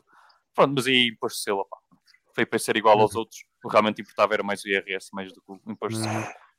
É isso. Uh, voltando aqui um bocadinho atrás, só para esclarecer, o Henrique Ferreira pergunta: as stables uh, associadas ao cartão já têm mais, mais de um ano. Portanto, se eu carregar com uma stable que tenha mais de um ano, aí já, já vai ficar isento, obviamente. Sim, sim, sim. sim. Hum. As stables neste momento, pronto, uh, enquanto o MICAR não entrar em vigor, são uma grande incógnita. Porque as stables, o que acontece? As stables, na verdade, ainda não têm. Stable o conceito de stable não existe. Pronto, assim, é, um, é um conceito de mercado, não é? É como tínhamos os utility tokens e tudo mais, em termos legais, essa definição nunca existiu. É que simplesmente aquilo que nós dependemos pela utilização ou pelo que a moeda em si, o criptoativo representa. E as stables das duas uma, ou são dinheiro eletrónico ou não são nada, ou são utility tokens. E neste momento já deveria ter havido, e depois obviamente como o tempo passou ninguém se quis realmente eh, fazer qualquer tipo de referência a isso, as stables a partir deviam ser dinheiro eletrónico. E dinheiro eletrónico são considerados fundos e fundos é considerado moeda fiduciária como o euro. Só que isso nunca aconteceu. E ao passar do tempo, uh, presume-se que as stables, pelo menos até o MICAR entrar em vigor, são só considerados criptoativos e não moeda fiduciária como o euro. Ou seja, qualquer uhum. conversão, uh, diria, pronto, pelo menos temporária no próximo ano, de, de entre cripto para stablecoins, as stablecoins são vistas como cripto, portanto beneficiam dessa isenção. E se esperarmos em stablecoins, especialmente stablecoins em dólares, não em euros, porque em euros aí já é muito mais dúbio. Uh, em dólares, à partida, pronto, ninguém se referiu nesse sentido, dizer que era dinheiro eletrónico, à partida beneficiando da mesma isenção, porque são considerados como criptoativos. Portanto, esperar um ano em stable não tem qualquer tipo de problema. E será provavelmente a solução a curto prazo. Isto vai mudar em 2024, uh, porque a própria definição do MICAR já uh, criou uma nova definição, que são os, os Electronic Money Tokens, ou os tokens de dinheiro eletrónico, fizeram uma construção em cima de uma construção, que se dita com um criptoativo que tenha de referência um valor de uma moeda oficial, é considerado esse tipo de token e esse token já é considerado fundos uh, para efeito de, de, de, de, troca para moeda fiduciária. Mas isso só, mais, mais uma vez, 2024, uh, 2023 temos essa preocupação, mas obviamente temos de ter sempre em conta uh, que poderá ser um problema uh, mais a médio prazo. Mas para já, não há qualquer tipo de entendimento, presumo que sejam só criptoativos. Uhum. Uhum. Só para responder aqui uma pergunta do Mauro, uh, que já tínhamos respondido aqui, acho que foi mais ou menos no início. Se uhum. tivermos uhum. mais valias, após um ano temos de declará-las na mesma ou são isentas de declaração no IRS? Temos. Tem pronto, que se declarar. Temos de declarar. Ou seja, o que acontece? Há uma questão que é não tributação e isenção, que são coisas diferentes. Ou não tributável. Uhum. Isto é que nós tínhamos antes, que era como não cabia nenhum dos regimes, nem sequer tínhamos a obrigação, nem sequer o dever, nem nada, de reportar nada a ter. Foi assim que tivemos sempre este regime, porque não era previsto, não era tributável. Agora é tributável, mas é isento. Ou seja, para nós beneficiarmos dessa isenção, temos que provar, passado um ano, que realmente tivemos esses ativos por mais de um ano. Esta é a grande diferença. Quando está previsto, uh, digamos, no caso, na lei, que isto é tributado, mas beneficia de uma isenção, temos que declarar. Todas as isenções funcionam da mesma forma. O que nós tínhamos antes, é um bocadinho como esta discussão estávamos a dos NFTs, é que pode nem sequer ser não tributado. E se não for tribut, peço desculpa, não tributável e se não for não tributável, é que não temos obrigação nenhuma de reporte. Mas, por todos os efeitos, a partir de agora, se vendermos passado um ano, temos que provar o momento de aquisição, a carteira que lá esteve pronto, mais de um ano e o momento de venda para podermos beneficiar da isenção. Ou seja, olha, vendi, passou um ano, não tenho que pagar nada. Ok. Olha, sabes se as exchanges neste momento estão obrigadas a, a, comunicar as transações à AT ou ainda não? É uma ótima questão. Não são obrigadas, mas há algumas que fazem. As exchanges que estão lá está fortemente reguladas, opa, fortemente reguladas, diria quase aqui na União Europeia, talvez a Coinbase, Bitpanda, o Kraken e pouco mais do que isto, que realmente pronto, tem algumas e algumas de Malta. Um, o Crypto.com também penso estar quase a obter a, o registro final em Malta e já estão a vir outras exchanges de Gate, pronto, estão a começar a mexer-se para a Europa. A partir diria que já há algumas que fazem essa troca, mas ainda é voluntária, porque a Travel Rule era aquilo que estava a discutir ainda não entra em vigor. Mas à partida, a partir do próximo ano, esta troca já vai existir. Portanto, uhum. já não vai dar, quer dizer, Binance, vamos ver, provavelmente a Binance vai sempre esperar até o final Uh, gosta de se estender o máximo possível para estar sempre no, no, na zona cinzenta regulatória, pelo menos foi assim o passado deles, mas eles agora também, como também querem ser uh, regulados e tudo mais, vão tentar começar a fazer um trabalho uh, de entrar em todo este tipo de reporte, portanto até se podem antecipar. Portanto, não recomendo de maneira nenhuma, neste sentido, tentar fazer as trocas na exchange e dizer, ah, isto não vai ser comunicado à TIA, é tranquilo, não preciso declarar nada. Acho que é um, uma péssima jogada, pelo menos, lá está, já para 2023 acho que já pode ser uma péssima jogada, porque não sabemos uh, quem é que já vai comunicar a quem e realmente quando é que entrará a Travel Rule já não sei de cor quando é que, se já entrou, se já foi aprovado ou se vai ser aprovado, mas ainda não foi a da verdade ser para o próximo ano. Portanto, essa troca de informação já irá existir. E esta troca de informação, mais uma vez, entre todos os prestadores de serviços e ATs. Ou seja, o Coinbase, nós mandamos fundos da Coinbase para a Binance, a Coinbase sabe, a Binance vai saber que aqueles fundos vieram de mim para mim, ou de mim para outra pessoa. Ou seja, é uma uhum. troca de informação bastante assustadora. Vai haver troca de informação de tudo e mais alguma coisa. Isso é travel rule da FAFT ou FATF? Uh, eh, da FAT, sim. Mas já, é, já passou mesmo. Porque a FAT normalmente só faz recomendações. E depois, uhum. obviamente, as recomendações obviamente, passam a ser transpostas okay. pela lei e já foi aprovado, uhum. porque a Travel Rules já vem desde 2017 ou 2018, as Exato, recomendações. E agora, efetivamente, já se começou a fazer esse trabalho e já está a ser aprovado. Já foi aprovado até, mas ainda não entrou em vigor, mas a verdade entra em vigor para o próximo ano. Portanto, é um bocadinho assustador. Por outro lado, o que temos a vantagem é que agora tudo em DeFi, diria eu, ainda está no Ether. Ou seja, todo este controle, é uma, é uma ressalva que eu gosto de fazer, é todo este controle é sempre a nível de, dos prestadores de serviços. Porque é a única coisa, pelo menos no curto prazo, que a AT vai ter acesso, um acesso facilitado e que consegue compreender. Lá está, vai ver parâmetros de reporte que vai ser muito semelhante aos intermediários financeiros. Eles estão-se a lixar se é Bitcoin, se é, se é outra coisa qualquer. Vai como aos instrumentos financeiros, não querem saber se é uma ação, se é uma obrigação qualquer outra coisa. Entra tudo ali, é 28% ou beneficia da isenção. Portanto, vai haver um reporte, vai ser um standard e eles vão ser muito fácil acesso. Tudo o que acontece em DeFi, também como beneficiamos desta isenção, e é um bocadinho, para ser sincero, acho eu, a isenção do cripto para cripto foi muito nesse sentido. É, nós não temos sequer a capacidade, uh, não há a capacidade na administração tributária para conseguir ir atrás do que nós fazemos em DeFi, porque a gente sequer em DeFi. Ou seja, também não podemos ser eu também não gosto de ser inocente ao ponto de pensar que isto foi uma grande vitória porque realmente conseguimos fazer um bom lobby e o governo realmente está a olhar para os nossos melhores interesses, mas simplesmente temos que olhar na perspectiva que provavelmente muitas coisas sim, a extinção sem dúvida alguma, mas que ao mesmo tempo esta questão do cripto para cripto, que eles até estavam relativamente céticos, foi porque é a questão da capacidade técnica que eles ainda não a têm. Ainda. Se calhar daqui a dois ou três anos vão começar a ver, ok, já temos a Chain Analytics está muito mais forte, uh, conseguimos realmente prever tudo o que está a acontecer on-chain, conseguimos associar carteiras a pessoas, e vamos mudar isto no próximo orçamento já de 2026 e cripto para cripto já funciona como permuta e vamos dar 10 passos atrás. Portanto, lá está.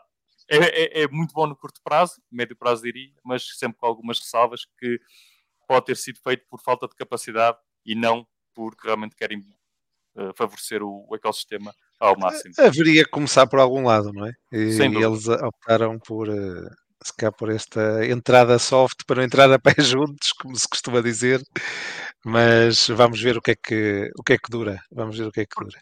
Isto também só aconteceu porque a Áustria já tem, tem um regime muito semelhante a este, uh, e a França também está a propor para o próximo ano um regime bastante semelhante a este, que é muito estranho. França, que é um regime Uh, uhum. altamente socialista, com uma tributação extremamente pesada, ser em algumas situações, mas em geral. E a própria é Alemanha também. A própria Alemanha também. A Alemanha tem problema. Do... Ah. A Alemanha tem problema de cripto para cripto. Ou seja, a Alemanha ah, era boa, okay. tem a isenção, mas depois tem cripto para cripto é considerado como permuta. E é por isso que a Alemanha okay, perdeu okay. muito.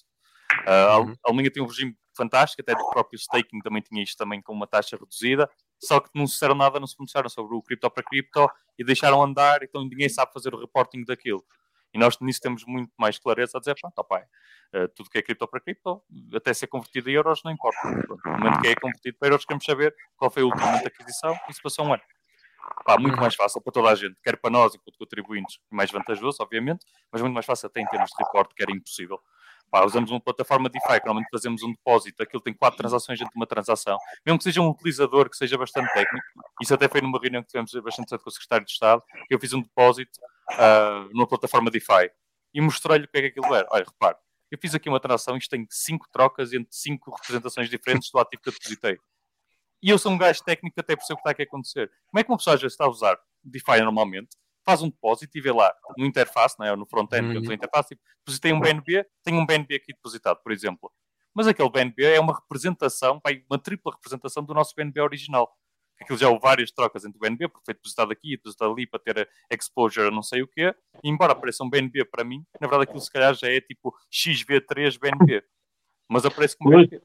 E, e quando, não troca, quando não troca o BNB pelo WBNB, por exemplo, é.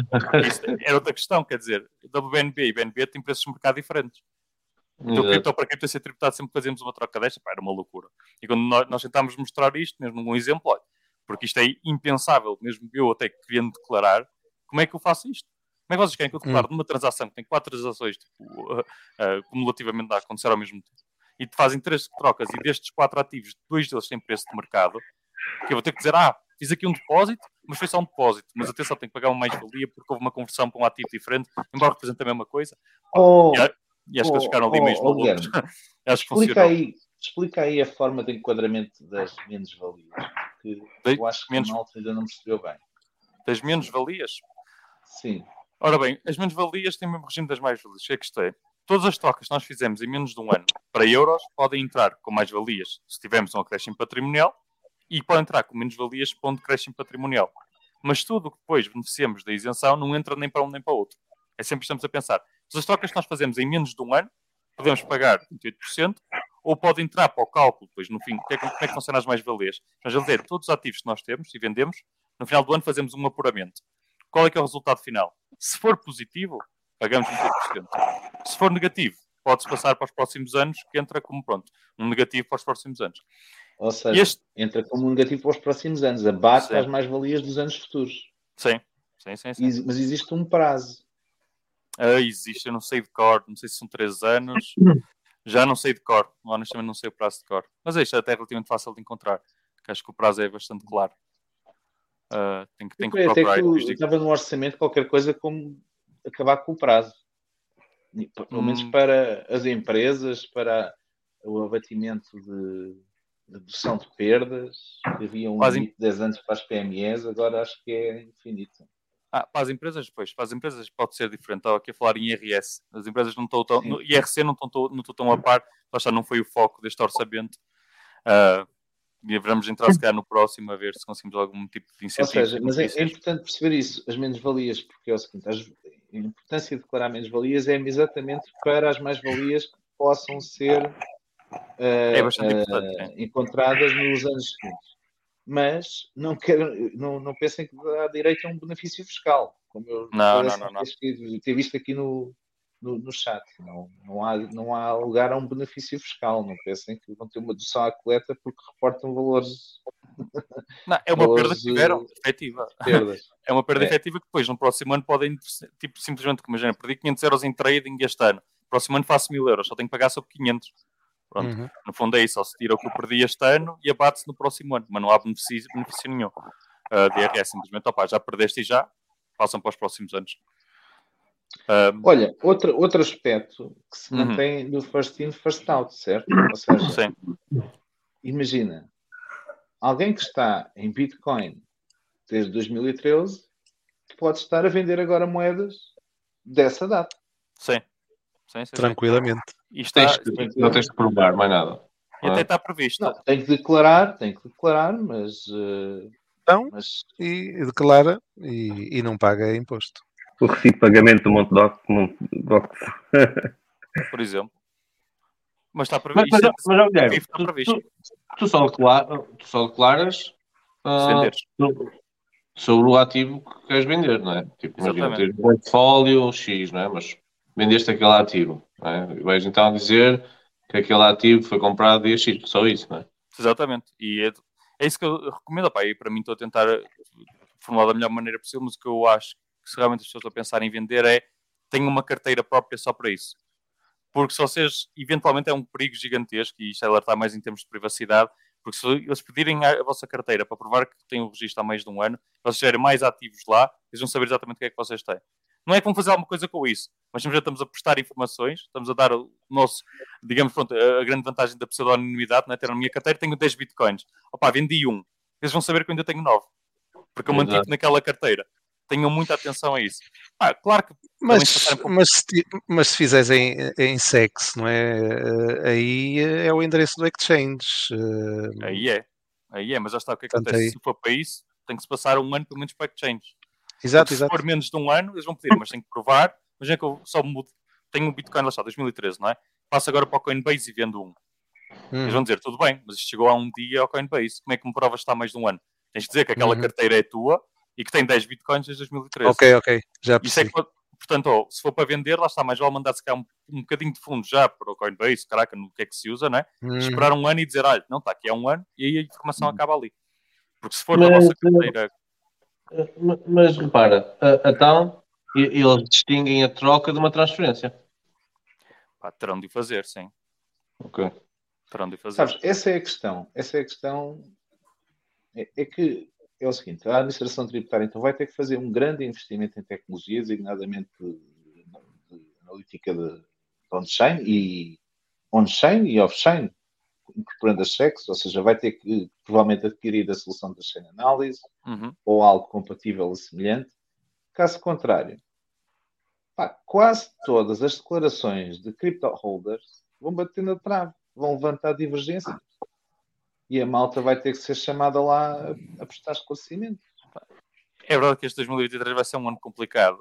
Portanto, não, não se deve vender, mas opá, é isso que eu estou. O que, na minha opinião, é fazer uma carteira à parte, lá está, mas vezes eu passar já para os cheques e dizer: ó, rede CSV, diz, está aqui há um ano, entrou aqui há um ano, saiu passado um ano. Se eles disserem, ah, mas onde é que é a prova? Pá, não interessa. Eles nunca vão pedir prova da proveniência dos fundos, por exemplo. Ah, isso é uma questão da AML que já não entra na administração tributária, né? dizer, ah, isto entrou há um ano na exchange, mas onde é que isto veio originalmente? Pá, a AT não quer saber disso. São duas questões diferentes. Até quer saber, está mais de um ano ali, não se mexeu, vendeu, pronto, está isento, acabou.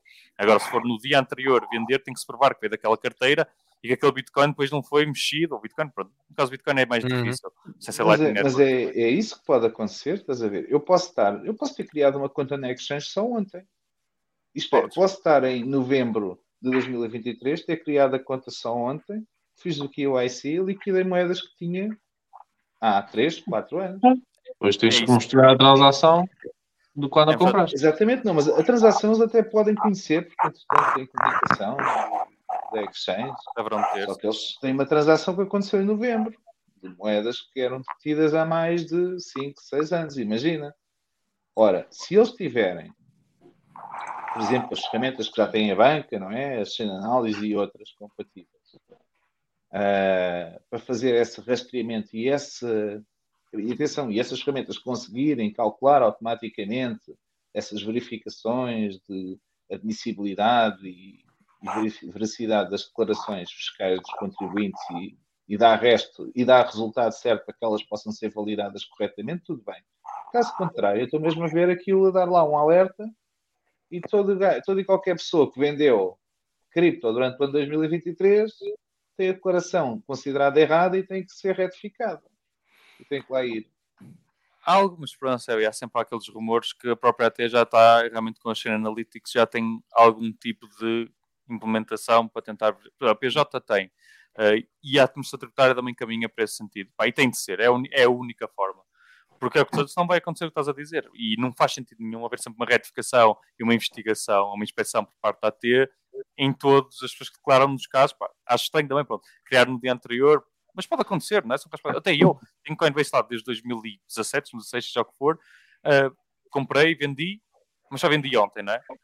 A não ser que no reporte, e isto lá está mais uma vez, tem que haver em portaria, e isso é uma coisa que ainda vamos ter que discutir, é, opá, vendeste no exchange, tudo bem, mas tens alguma carteira que prove que tens há mais de um ano? E tens pôr lá o Claro, endereço? mas, oh, oh, só mas, pode ser a oh, única oh, maneira. Guilherme, oh, a nós não podemos estar aqui a dizer às pessoas, e devemos dizer o contrário, que é guardem o vosso dinheiro nas exchanges. Não. Não, não, Nunca claro que guardem não. o vosso dinheiro nas exchanges. Claro que não. E, e isto é o que se deve dizer, não é por causa da AT, é por causa da própria segurança das pessoas que, Uhum. que investem e compram cripto. Certo? Certo, exchange certo, devem estar peanuts, Trocos. não é? Deve estar, devem estar trocos e, e, se possível, não está nada. Exato. Ah, ora, É criar uma para não dizer que para não dizer que é o seguinte, estamos a falar de investimentos significativos. A plataforma da Chain Analysis não é propriamente uma plataforma de 10 euros ao mês. Claro. É se calhar eh, 10 mil euros à semana. Depende da dimensão, depende do número de utilizadores, mas é uma coisa caríssima. E já agora, para quem não sabe, eh, e fica a saber, a Chain Analysis não faz só eh, analítica on-chain, também valida dados e cruza com dados off-chain, designadamente os dados das exchanges que partilham essa informação com a Chain Analysis. Isto é, a Chain Analysis consegue fazer uma ligação entre a vossa vida on-chain com a vossa vida off-chain. Na prática, é, é, um, é um monstro de, de, de adulteração e abuso da vossa privacidade que os governos, os bancos e as autoridades usam. É, é um problema. E isto lá está, trava o e tudo mais, vai ser um problema gigantesco, porque a troca de informação vai ser eh, assustadora. Brutal. Vai brutal. ser, vai- e há muitas preocupações em termos de privacidade e tenta-se criar também lobbies nesse sentido, mas isso é uma luta quase impossível. Porque aí já são outros interesses, não é? Discutir aqui tributação é muito bonito, porque pá, é só Portugal, passa um bocadinho lá de agora, quando é AML, infelizmente, É, mas não é, é uma máfia que a privacidade é um, é um, É um direito. no caso, é um direito constitucional, mas é um direito consagrado universal e, e é um direito fundamental para a manutenção dos padrões de vida que estamos habituados e da liberdade. E, E não queria. Eu não E, queria entrar eh, por aí, não é? Mas temos as CBDCs a caminho.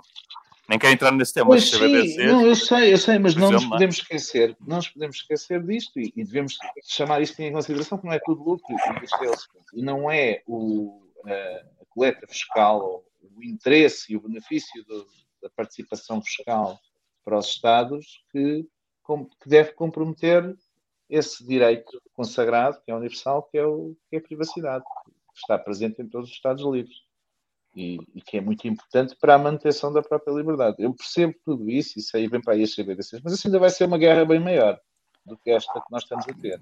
Vai ser horrível. Mas, mas, mas aí, curiosamente, há um lobby muito maior contra, que é o banco de retalho, não é? Claro, mas exatamente, por isso é que eu estava a dizer é- que ia ser uma guerra bem maior. É muito mais interessante aí. Porque é lobby Vai das lá, pessoas dizer, e do vai dizer que eles ficam sem depósitos, que eles, eles entram logo em pânico, não é? Aliás, é Uhum. engraçado como, como o, o próprio empregado dos bancos, que é o Banco Central, né? o Banco Central em última instância, em primeira instância, é empregado dos, dos bancos, porque ele é regulado pelos principais bancos, eh, é ele a definir as regras da construção de um sistema que visa quitar, não é? Visa atacar os próprios bancos de retalho. É engraçado, não é? Como é ele o proponente das regras que visam destruir o negócio ou destruir grande parte do negócio banca de retalho. Ou, pá, eu ainda às vezes, ainda aos dias tive esta conversa. Das duas, uma. Se isto, se isto for assim, que é o BCE que diretamente fala com as pessoas, ou o Banco Central que diretamente fala com as pessoas, vai ser brutal. Brutal e Uhum. catastrófico para os bancos. Em alternativa, pá, só com sintéticos, não é? Que é, por exemplo, o BPI imita a sua CBDC, corre naquela rede, mas está identificada como BPI, estás a ver? A caixa assim sucessivamente. Existe um balance sheet que faz ali um peg de um para um entre a coisa entre, entre o euro digital do, do BCE e o euro digital lançado pelos respectivos bancos, e assim eles vão Não. conseguindo conservar depósitos nos seus balance sheets. Caso contrário, eles deixam de ter depósitos. No sistema monetário, o dinheiro existe, está lá, mas não está no, no balance Mas eles sheet. falam, eles desde o início falam em impor limites máximos. Mas mesmo com limites, ó oh, Chagas, repara bem, 3 mil euros é o que fala a Lagarde. A Sim. maior parte das pessoas em Portugal não tem 3 mil euros na conta. Pois não, é verdade, é verdade. É verdade. Mas, Se a maior parte das pessoas portuguesas aderir às CBDCs, tal e qual como adere essa merda do MBWay, os bancos vão para caralho. Sim, sim. E é- e Sim, é- a, a banca de retalho acaba. Mas já agora eu, eu ia comentar, isso já está a acontecer, isso já está a acontecer no mercado automóvel. Não sei se vocês sabem, há muitas marcas que já estão a, a- a- a cancelar os contratos com as concessões e elas próprias, a Tesla é um exemplo, não é? Elas próprias fazem a comercialização dos, eh, dos veículos online diretamente com os clientes. E, eh, e depois os concessionários é só para a entrega, mas os veículos vão ser vendidos pelas, eh, pelas próprias marcas a nível central. Ou seja, Portanto, estás a dizer que eles, em vez de trabalharem com o canal, trabalham direto. É? exatamente. Ou- Venda direta com, com o cliente final, eh, venda online. É A tendência é essa. E- e- eh, e os concessionários, os concessionários nunca foram donos das marcas. Aqui, Sim, sim, nós exato. bem, são os principais bancos do sistema que controlam e governam o, o Banco Central. É assim, os bancos centrais são governados pelos principais bancos. São figuras independentes, a gente já sabe, Uhum. aos olhos da lei e tal. Mas quem manda naquilo, quem se senta no bordo naquilo são Sim, o lobby, o lobby dos bancos é, é, é poderoso. Ora, Agora, vai, agora vais ter um lobby mais centralizado. Ainda. É. Menos Uhum. banco E, e é assustador. mais poder. As pessoas que acham que o CBDC é uma boa ideia, especialmente até do Banco de Portugal, já se viu vários comentários que CBDC é uma solução ótima por cripto, é um scam. Não dizem isto desta, desta forma, mas é o resultado final. CBDC é que é, é, é aquele clássico de Bitcoin não, mas blockchain sim. Pronto. E a pegar Eu aí- acho, que, é- eu acho que vai ser fixe. Eu acho que vai ser fixe, sabes porquê? Porque primeira vez, pela primeira vez na vida vamos começar a assistir a DPEGs dentro do euro. Porque eu só vejo as CBDCs a funcionar. Não, eu eu- sério, eu pela primeira vez, só, só vejo, eu, pela primeira vez não, eu só vejo as CBDCs a funcionar neste regime, neste último regime que eu te disse, que é haverem sintéticos, haverem colaterais, esquemas de colateral, em que o BPI emite o seu, a Caixa Sul, o BCP, o Santander e assim sucessivamente. Se isto assim for, em que, isto é, é o único sistema que, na minha opinião, preserva os depósitos bancários no balance sheet dos bancos, Sim. porque na realidade tu até tens, é por exemplo, certo. 3, 3 mil CBDCs do BPI na tua carteira, mas só gastaste 10, continuas a ter 2.990, que para todos os efeitos estão depositados no banco. Se isto for possível desta forma, tu vais ter TPEGs dentro, por exemplo, a moeda do BPI e da Caixa, caso haja, por exemplo, um banco RAN, ou um FUD, ou uma coisa qualquer. Por isso eu acho que é bom. Acho que é bom. Os bancos também têm que experimentar isto, não, pode, não podemos ser só nós. Vão, vão ter que fazer também o Proof of, of Reserves. Exato. Não podemos ser Acabou-se. só nós. Não podemos ser só nós a experimentar isto, não. Acabou-se a reserva, a reserva fracionária do- dos bancos. Foi. Exato. E, e Quer é dizer, sempre- amanhã alguém acorda e diz assim, olha, hoje vou bater no BCP. Vai para o Twitter fazer tweet space e não sei o quê e tal, para o Discord e tal, lança uma campanha de fundo no BCP. Quando dás por ela, estás a comprar euros do BCP a 20 cêntimos. E é, e- e é extremamente assustador, não é? Quando nós, quando nós estamos, É. como a União Europeia, está a fazer um preach no CBDC, quando é a tecnologia utilizada pela China.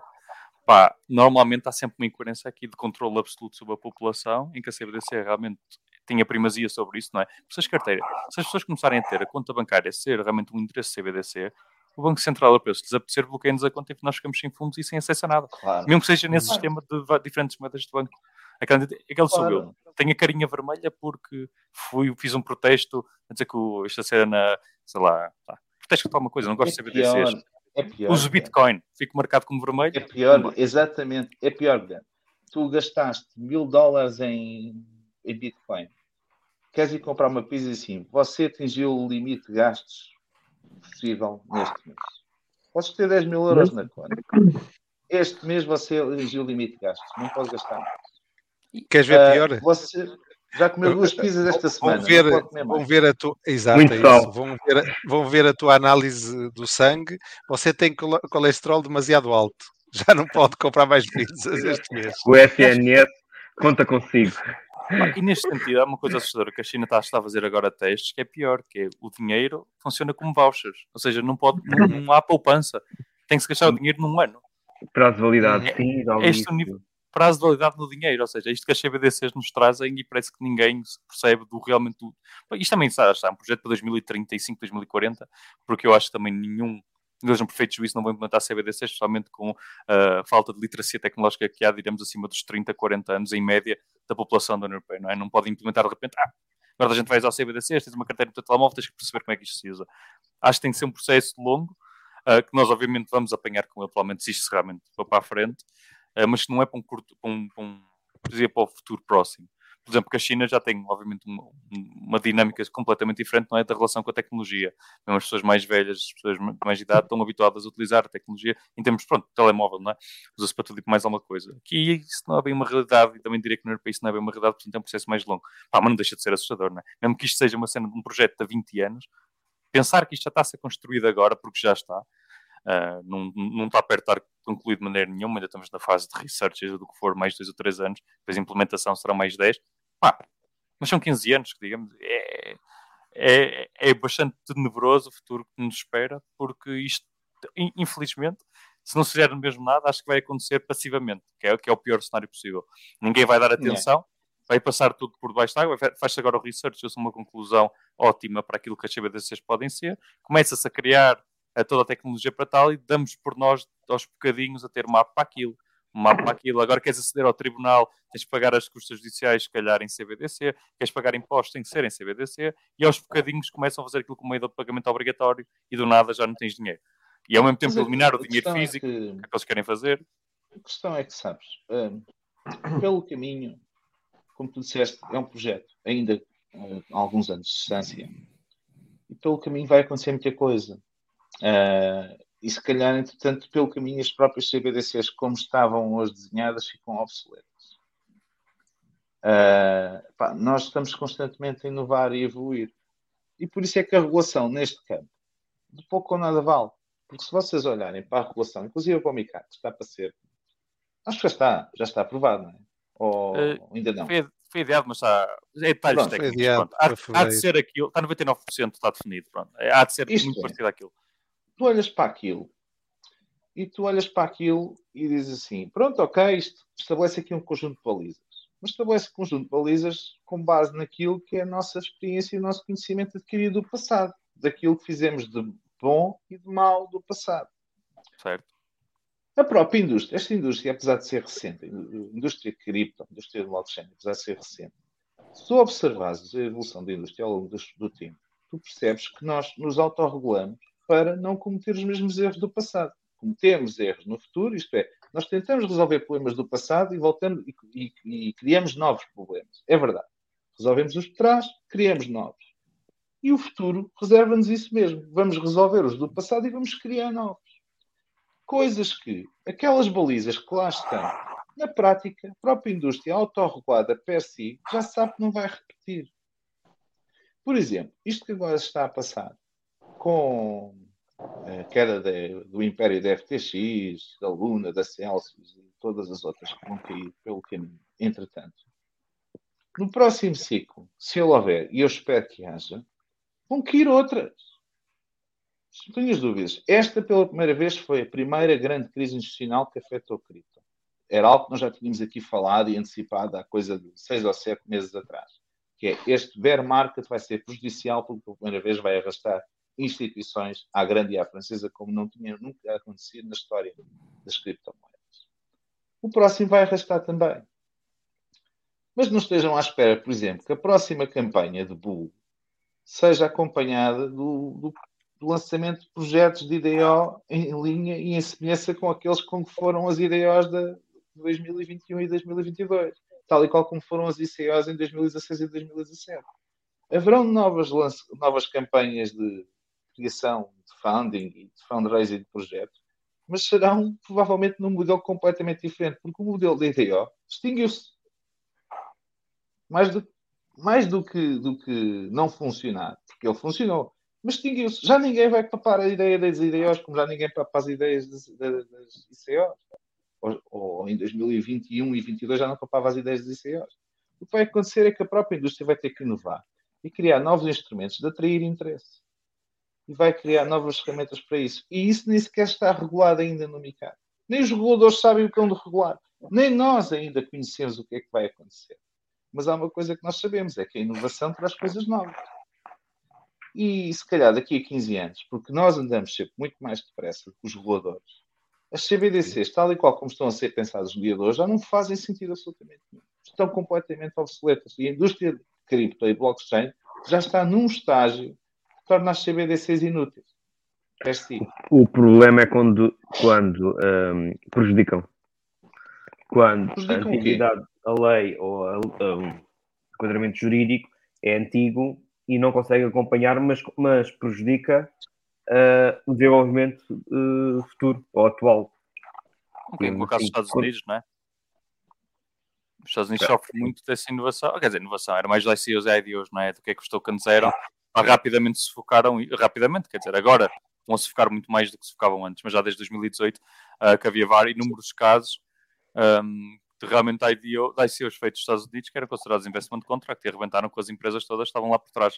Uh, muitas também, pronto, eram scam, uh, mas havia empresas que realmente tinham as suas ideias para vender simplesmente utility tokens e por determinados parâmetros que tinham definido, foi considerado investment contract, tiveram que pagar multas e fazer um reimbursement aos investidores e acabou o projeto ali. É mais um bocadinho, acho eu, que isto no que o António está a dizer. Mas também num bocadinho daquilo que o Nelson estava a referir é, por exemplo, o caso de DeFi. Que há muitas dúvidas do que é que o DeFi é para o MICAR. Porque o MICAR, mais uma vez, estava previsto para as situações de 2017. E um bocadinho de 2019 com o caso da Libra. Nunca esquecer que o MICAR é por causa do Libra, da moeda do Facebook.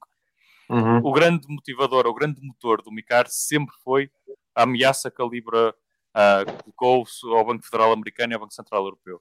Porque foi uma moeda, foi uma stablecoin uh, que fugiu à definição de dinheiro eletrónico porque não era, uma, era um, mais uma vez, era um absurdo, simplesmente porque não tinhas o direito de crédito sobre o emissor, ou seja, tu nunca podias, como ao PayPal, nós fomos lá um euro, podemos tirar um euro a qualquer momento. E o PayPal tem um euro de representação digital do meu euro, mas na verdade uhum. tem sempre um direito de crédito sobre o PayPal. A Libra nem isso fazia, era tipo, pões cá 10 euros e usas isto como crédito, não estamos, nunca vais ter o teu dinheiro de volta. Pai, por causa desta grande, que é uma das características essenciais cumulativas que é que dinheiro eletrónico e é, não era obrigado a cumprir os requisitos de uma instituição de pagamento ou de emissor de dinheiro eletrónico, então entraram por aqui adentro e o Banco Central Europeu ia perder o controle absoluto de uma nova moeda que ia ser criada para serviços. E para bens, porque eram mais de 30 nós, e a então era Walmart, Visa, Mastercard, próprio Facebook, todas as grandes empresas estavam neste, neste pronto, na fundação desta uhum. Libra, e o Banco Central Europeu e o Banco Central Americano não podiam fazer nada para parar pararam porque eles entraram, foram extremamente gananciosos pronto, eh, e meteram-se com a intermediação financeira que não deviam e acabaram por ser sufocados aí. Mas eles, por momentos, durante um mês ou dois, estava a ver que ia ser criada uma nova moeda, eles não podiam fazer nada para impedir. Era este o nível de, assustador, uh, da dimensão assustadora que se tornou, não é? Somente os grandes tecnológicos a tomarem conta da mente do sistema financeiro e monetário. Uh, eles não queriam disso de maneira nenhuma, não é? E eles não podiam fazer nada para parar. Portanto, se o MICAR tem muito mais enfoque, obviamente tem algum enfoque na emissão de criptoativos, blá blá blá, algumas obrigações são parecidas a obrigações de prospecto para instrumentos financeiros, mas o grande foco uhum. do MICAR são estes Electronic Money Tokens, que é se queres emitir dinheiro, um, tens de ter a autorização do Banco Central Europeu se for significativo, se não tens de ter do teu, do, do, do, do teu supervisor, tens de ter uma autorização uh, local, uh, pá, se fizeres mais X transações, tens que as reduzir, se o valor das transações uh, passar um certo threshold, não, não as podes fazer, a não ser que tenhas autorização do Banco Central, Pá, portanto, foi muito, muito mais uma questão de controle das stablecoins do que propriamente dos criptoativos. E isto é que é importante saber. O motor do MICAR, o MICAR, pá, vamos ser sinceros, o Banco Central Europeu e o próprio União Europeia não queriam muito saber de criptoativos. Queriam saber da proteção do investidor. Pá, se investe em scam, o problema é teu.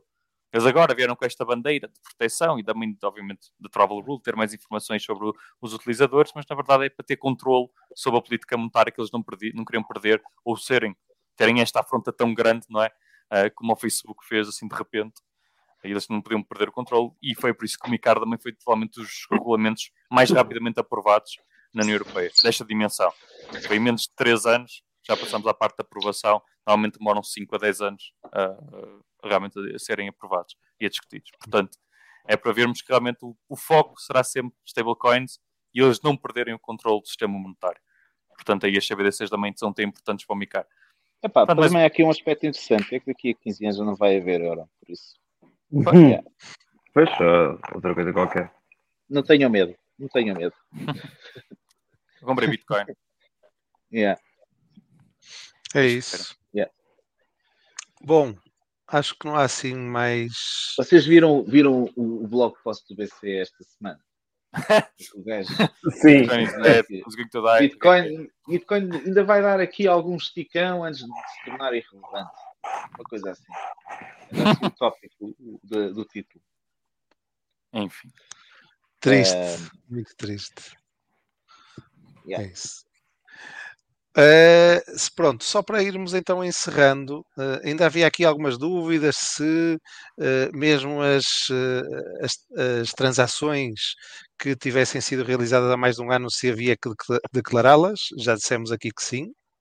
Não é? As transações haverá que declará-las todas, se- sendo que algumas, se forem há mais de um ano, estarão isentas eh, então de, eh, de taxação.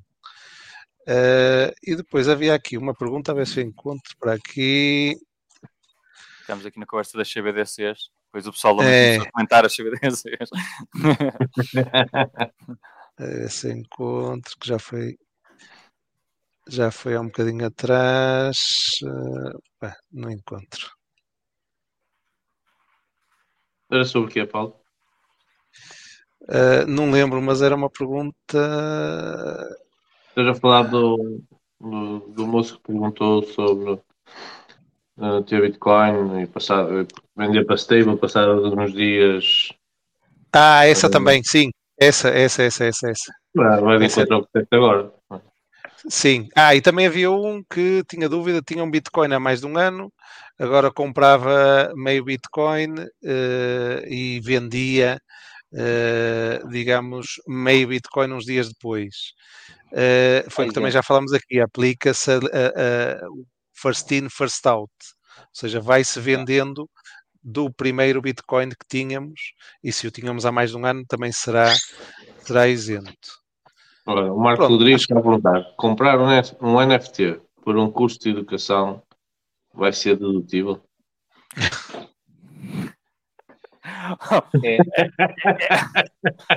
Opa, se passarem fatura, Sujeito passivo. tem que passar fatura. Se compras o NFT e esse NFT vier com uma fatura com o teu número de contribuinte, é- e, ah, e a entidade que passa o NFT for uma instituição de educação, não vejo porque não, é só um diploma em vez de ser um PDF, uma forma é um NFT, não tem problema nenhum. Mas é sempre a fatura que importa, não é o NFT. É a fatura com o teu número de contribuinte e que a entidade que emite é uma instituição de educação e aí entra para, ah, pronto, para, Olha, para, para os Essa benefícios é, de IRS. acaso, assim, essa é uma boa pergunta. Tu se calhar sabes. Qual? Os partidos políticos, as igrejas e tal, estão isentas do pagamento das mais-valias, dos, dos rendimentos crescidos? De cripto? Sim. Não, eles normalmente estão isentos tipo do pagamento de IMI, de IMT, de mais-valias, de capitais, rendimentos de capitais, Por acaso não igrejas, sei, por exemplo. não sei dizer. Faço a ideia. Não, o religiosas. Paco- o Nelson já quer ir para padre. Nunca Está a pensar. Oh, Cria-se uma seita. a religião do Art for Café, uma seita. e- Ah, uma religião. Não, passa uma seita, depois quanto mais pessoas tiver é culto, e depois já se torna uma religião. Portanto, é só uma questão de escala. É só uma questão de escala. E os próprios partidos políticos, não é? Que estão isentos de IMI, essas. Sim, sim, sim. Não é? Parvo- É uma parvoíce. Mas pronto, É. política à parte. Pronto, não, mas é, é o seguinte, é, é puro, é puro fiscal engineering, não é? É pensar Olha, estão a perguntar. E, e os airdrops? Deve ter sido Ah, os airdrops. Os airdrops é uma, ótima. É uma ótima questão, porque há duas hipóteses possíveis. Ou airdrop, airdrop de um token que já tem preço de mercado, ou airdrop que não tem preço de mercado. Duas realidades. E da forma como é que o airdrop foi feito. Ou seja, o que é que nós demos em troca para receber o airdrop? Imagina que damos. Isto é, pronto, é uma discussão mais americana que aqui em Portugal na Europa ainda não se está a debater muito, que é os nossos dados têm valor e se sim estamos a fazer uma troca ou não. Ou seja, eu vou, quero participar num airdrop. Ainda não tem preço de mercado, o token vai ser emitido agora em mercado primário para as pessoas que quiserem subscribe da minha newsletter. Eu vou ter direito ah, ao teu e-mail, no fundo. A partir do teu e-mail tem direito, tem, tem um valor. Sim ou não? Pronto, isto está a ser discutido. Nos Estados Unidos tem, porque eles também querem apanhar tudo e mais uma coisa. Se o NFT, à partida, for adquirido de uma forma gratuita, primeiro é começar uma transmissão gratuita com imposto seu, paga-se, ah, supostamente, paga-se 10%. Supostamente. Se nós não dermos nada em troca. Mas o valor de aquisição desse token tem valor de mercado, será, à partida, zero. Porque se não tem valor de mercado, nós estamos a receber alguma coisa gratuitamente. Isso também tem valor zero. Vais pagar 10% sobre zero. Ou seja, não se paga nada sobre airdrops que recebemos que ainda não estejam no mercado, ou seja, que ainda não tenham um valor eh, que se possa eh, trocar, ou pronto, se possa ver no CoinGecko, por exemplo, ou Binance, ou seja, eh, qualquer pessoa que nós queremos, ou índice. Se o airdrop já tiver um preço de mercado e for adquirido de forma gratuita, ou seja, eu não dei nada em troca de valor. Imagina, eh, temos o caso não é, dos airdrops do Uniswap, por exemplo, que é o melhor exemplo. Uhum. Pá, é um bocado preocupante pensar que os airdrops, por exemplo, do Uniswap, podem ser considerados uma transmissão gratuita. Porquê? Porque embora nós estejamos a beneficiar de receber aqueles tokens porque utilizamos a plataforma, neste caso era uh, de, antes de 2018 ou durante 2018, se não me engano, um, na verdade, nós quando estamos a dar, a utilizar, a comprar e vender, a dar liquidez, nós nem sequer sabíamos que esta recompensa iria existir. Portanto, a partir de nós não estávamos a fazer, a dar liquidez, a fazer trocas com o intuito de receber uh, unis. Portanto, é que usava a transmissão gratuita. Nós estamos a receber aquilo gratuitamente. E quando se faz aquilo gratuitamente com um valor, a partir temos que pagar um imposto de selo de 10%. Ah pá, mas mais uma vez isto é só a teoria, não é? Uh, na mas, prática... Mas o, mas o imposto de selo não era pago por quem enviava? O imposto de selo é, pode ser... Não, desculpa, o imposto de selo, mas no caso, por exemplo, quando, eu nem estava a entrar no imposto de selo, enganei-me. Por exemplo, nas transferências que tu dizes fazer uma doação, Uhum. é, enviar para alguém algo. A pessoa que envia é que paga aqueles Não. 4%, não é? Ou- Não, ah, são duas coisas diferentes. O imposto de selo tem duas vertentes aqui. Uma é se estás a dizer que é os 4% sobre o spread dos prestadores de serviços. Ou seja, Ah, imagina... 10% de airdrop, não é? É. E outra coisa é a transmissão gratuita entre pessoas. São, só- o imposto selo aplica-se a estas duas realidades. São distintas. Pronto, Uma é 4% mas esse- sobre o spread, Mas esses 10% é pago por quem? Por quem envia ou por quem recebe? pela pessoa que recebe. Está a receber 500 euros, pagar os teus 10%. É como tivesses recebido Hum. uma herança. Às vezes também tens imposto sobre a herança, Uhum. por exemplo. É, é a mesma lógica. E isto pode ser preocupante, lá está. Porque é um ganho inesperado que temos, tudo bem. Pá, tem valor de mercado. Ah, e tem que ser acima, pronto, acho que é de 500 euros, que também beneficia, se não me engano, da mesma lógica do, do, do dinheiro fiduciário. Se tiveres uma, uma, uma doação menos de 500 euros, estás isento. Mas se for o valor acima de 500 euros, já tens de declarar à partida. O que pode ser preocupante, que é chato, não é? Imagina um swap, se calhar quando recebemos valia. Pá, também se calhar no início também não valia quase nada, mas aquilo foi uma distribuição ah, ao longo do, se não me engano, seis, nove meses, ou até um ano. ou foi tripartido, não foi? Ah, três em três meses eles distribuíam mais alguma coisa.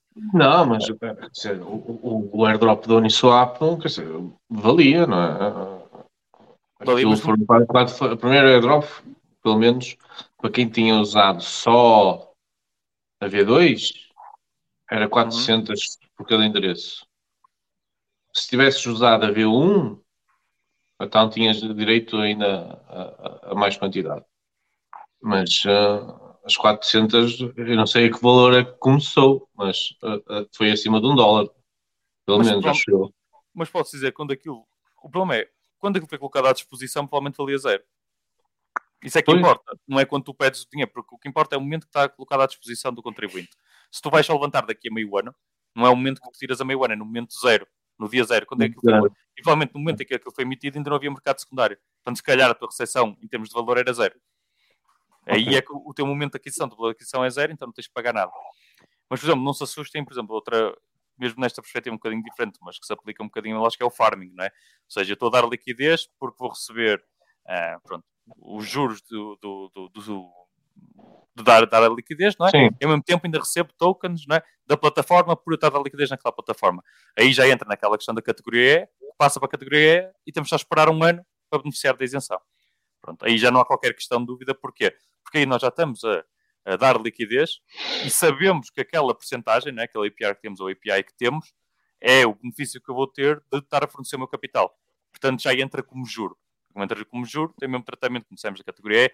No caso dos rendimentos de cripto, passa para a categoria G, esperas um ano, estás isento. Portanto, só os airdrops é que tem esta pequena questão, mas cá à partida não será um problema porque todos terão um valor inicial de zero. A não ser que lá está, seja um airdrop, imagina que só por algum motivo, ah, ou aqueles casos que há o caso não é dos launchpads, lança primeiro o token, tem um mercado primário que já foi vendido, imaginamos, a um cêntimo, e depois, por causa dos giveaways, aquilo já vale, sabe, 10 cêntimos, 20 cêntimos quando recebemos. Hum. E aí à partida, mas se for Mas- menos de 500 euros, Mas menos. é, é interessante, é interessante porque, repara, na questão do airdrop, quer dizer, mencionaste, por exemplo, o airdrop da Uni. Existiram vários, não é? Mas, ah, quer dizer, imagina que tu ias agora vender a Uni. Eu tinha que comprovar, quer dizer, tinha que ir buscar a transação da, de há dois ou três anos do airdrop É assim, se tiver aquela e provar que valia zero, é que eu nem sei se valia zero, não é? Porque eu nem sei se já havia pool ou não havia pool. Sim. Ah, uma coisa, eh, tudo o que acontecer antes de 2023, só para, pronto, para estarmos esclarecidos, também não, não tem que se pagar nada. Já lá. Sim, Mas uma nova realidade, é? Unisop 2023, digamos assim, não é? sim, exato. À par- À partida é no momento em que tu recebes, tens de pagar imposto de selo. Esta é a lógica. Ou seja, não tens que esperar 3 anos até venderes. Não, é recebes, tens de pagar logo. Um bocadinho como lá está, os rendimentos de capitais normalmente é quando recebes os juros do banco, automaticamente o banco tira a parte eh, que é para pagar os impostos. E tu nem- normalmente nem os vês. Pronto, é a mesma lógica. Isto não acontece, é simplesmente tu recebes, tu, enquanto contribuinte, é que tens de dizer, ah, tenho que pagar aqui por recebi. Quer dizer, Uhum. Mas, eh, mais uma vez, eh, airdrop Mas é isto uma é tudo quando se passa para é tudo quando se passa para euro, portanto é- acaba por ser um bocadinho. Imposto de selo, Não nem vai. tanto. Mas Não? acho, que, acho que não. Mas acho que os airdrops não serão um, um fator relevante porque, pá, não sei que aconteça outro Uniswap, como disseste. Ah. Ah, Então estás-me a dizer, estás-me a dizer que, que todos os airdrops que receba durante o ano 2023 eu tenho que os declarar na hora? Ou, ou tenho que declarar que recebi um airdrop? Tem que ser acima de 500 euros, se não me engano. Tenho que confirmar essa parte, porque acho que é só acima de 500 euros. Metamask. Metamask. Mas.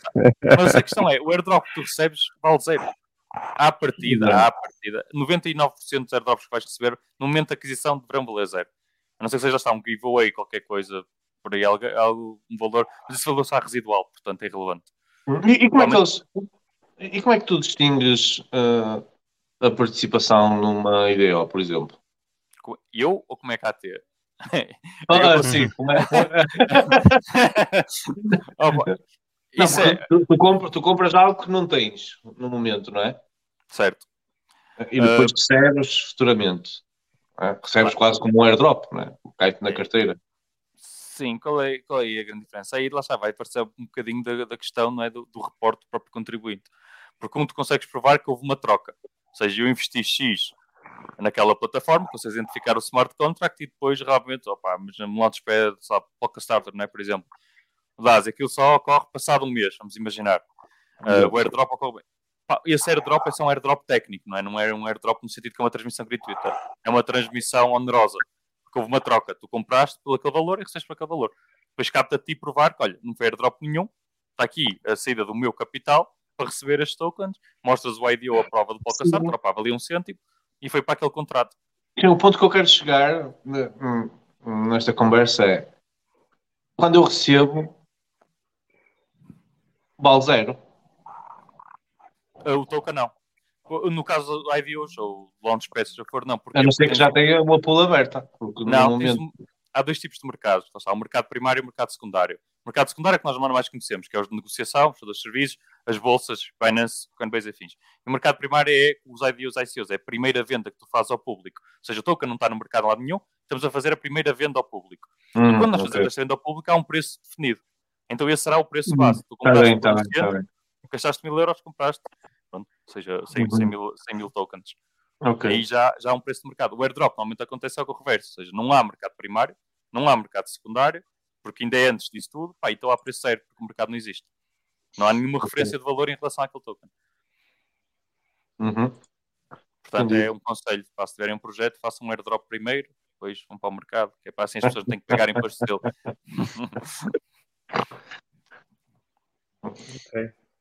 Hum, há mais alguma pergunta no chat? Acho que não. Acho que não. Mas foi aqui uma boa sessão de esclarecimento. Mais se tiverem perguntas, aproveitem agora enquanto está aqui o Guilherme. Não é? Que eles não- Eu não sei nada. Boa É, noite. mas já o pessoal que depois reveja a live, porque há muita informação aqui. Está aí o Rui Mendes. acho que a maior, a maior parte das, das dúvidas e das perguntas foi. Olha, o Rui Mendes está a dizer Boa noite. Na Cosmos há muitos airdrops e não valem zero.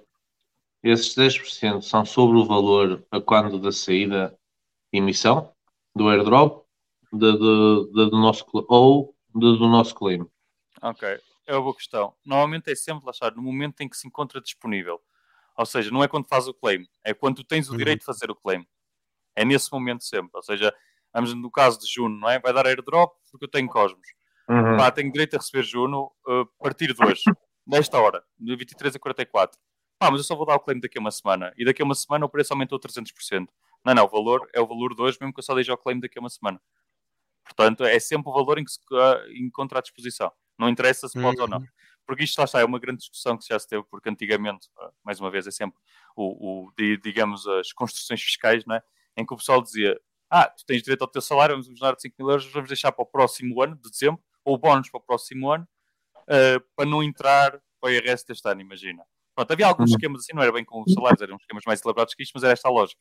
Então eu até disse: não, não, não é quando tu recebes, é quando tens o direito a receber. Se só queres receber em janeiro, o problema é teu, mas o teu salário, o teu bónus já é devido de dezembro. Porque a entidade patronal já declarou, dizer que era em dezembro. Pronto. É um bocadinho para imp- impedir jogadas destes valores de mercado e, e de, de- Mas aí também é mais complicado, não é? Porque repara, ah, se é a partir do momento do, do claim, ah, se, é, se é a partir do momento em que o, o claim é disponibilizado, como é que tu comprovas já ter a, a data que o, o claim foi disponibilizado? Porque ele não está na tua carteira, não existe nenhuma transação. Só existe uma transação quando fazes claim. Opa, Quer dizer, Ah. tens, que, tens que mostrar o tweet. Pois, opá, a partir do tweet, vamos ver o que é que há a TV nesse sentido. Porque, ou é o tweet, ou é o artigo de mídia, ou é o post, opá. Ah, eles disseram que era neste dia, mas depois não precisam atrasar uma hora. Ah. Por isso convém fazer o, o claim logo na altura em que estiver eh, disponível e a preço zero, não é? Para, as pessoas- para não, Não, não ter esses problemas. Pá, Estas perguntas, estas perguntas são só curiosidade para quem está a assistir, porque ah, normalmente toda a gente faz o claim quando está hábil. Não é? E, e, aten- atenção, lá está, mais uma vez, eh, há um trabalho em contínuo que vai ter que ser em portarias ou entendimentos já ter, especialmente os airdrops, NFTs, são aquelas questões que são mais dúbias. Porque acho que nem eles pensaram na transmissão gratuita dos airdrops.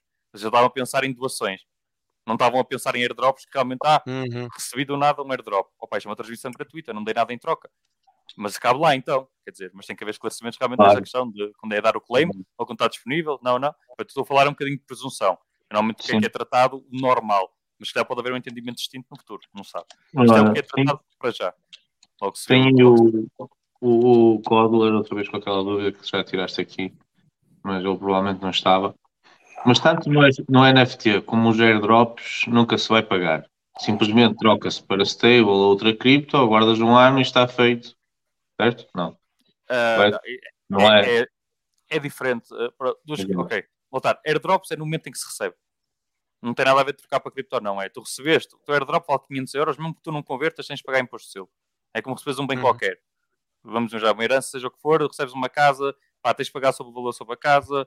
ah, pronto, há de ser mais residual ou não, mas tens que pagar. Independentemente se convertemos para euros ou não. Depois o que, tu, o que estás a, isso aqui, a questão de aguardar um ano é, imagina, recebemos um airdrop que valia mil euros, passou para 10 mil euros. Os 9 mil euros, entre os mil e os 10 mil, né, que o momento da aquisição e Uhum. o momento da venda, esses 9 mil é que vão ter este tratamento um ano. Da isenção, potencial isenção. Não do airdrop. São duas situações diferentes. Quanto aos NFTs, mais uma vez, depende do que é, como é que eles forem identificados. Os NFTs eh, podem ser qualquer coisa, não é? Eh, Não terão este tratamento, das cripto, se forem vistos como arte, têm o tratamento de arte, mesmo que seja convertido para stable, porque é uma permuta. Se forem considerados nada, nem sequer temos que os declarar. Mas, mais uma vez, NFTs e airdrops é aquilo que vem, tem que se vir a ser definido, ah, diria, no próximo meio ano. Esperemos ter um entendimento do próximo meio ano, o que é que são NFTs efetivamente, como é que podemos tratar os NFTs, e os airdrops, a ver se há algum tipo de esclarecimento realmente se são consideradas transmissões gratuitas ou não. Pronto. E- Ainda, e ainda aqui- falta essa informação. Ainda tens aqui, tens aqui uma pergunta ainda relacionada com os airdrops do João Santos, Ah, que é interessante também. Então, se tu, se tu não sabes se tens um claim para fazer e, e na data do claim o, o token valia 500 dólares ah, e ele fez claim quando o token valia 50 dólares, ele vai, ele vai, ter, ele vai ter que ser, ser cobrado sobre os 500? Opa, em teoria sim. É uma ótima questão, porque dada a volatilidade do, do, valor, porque normalmente o que acontece? Quando nós temos, em teoria, estas transmissões gratuitas, o valor é estável, não é? porque presumo que seja numa moeda fiduciária. Portanto, nem sequer prevê-se o comportamento de diz passar de 500 para 50, porque não deste o claim na altura.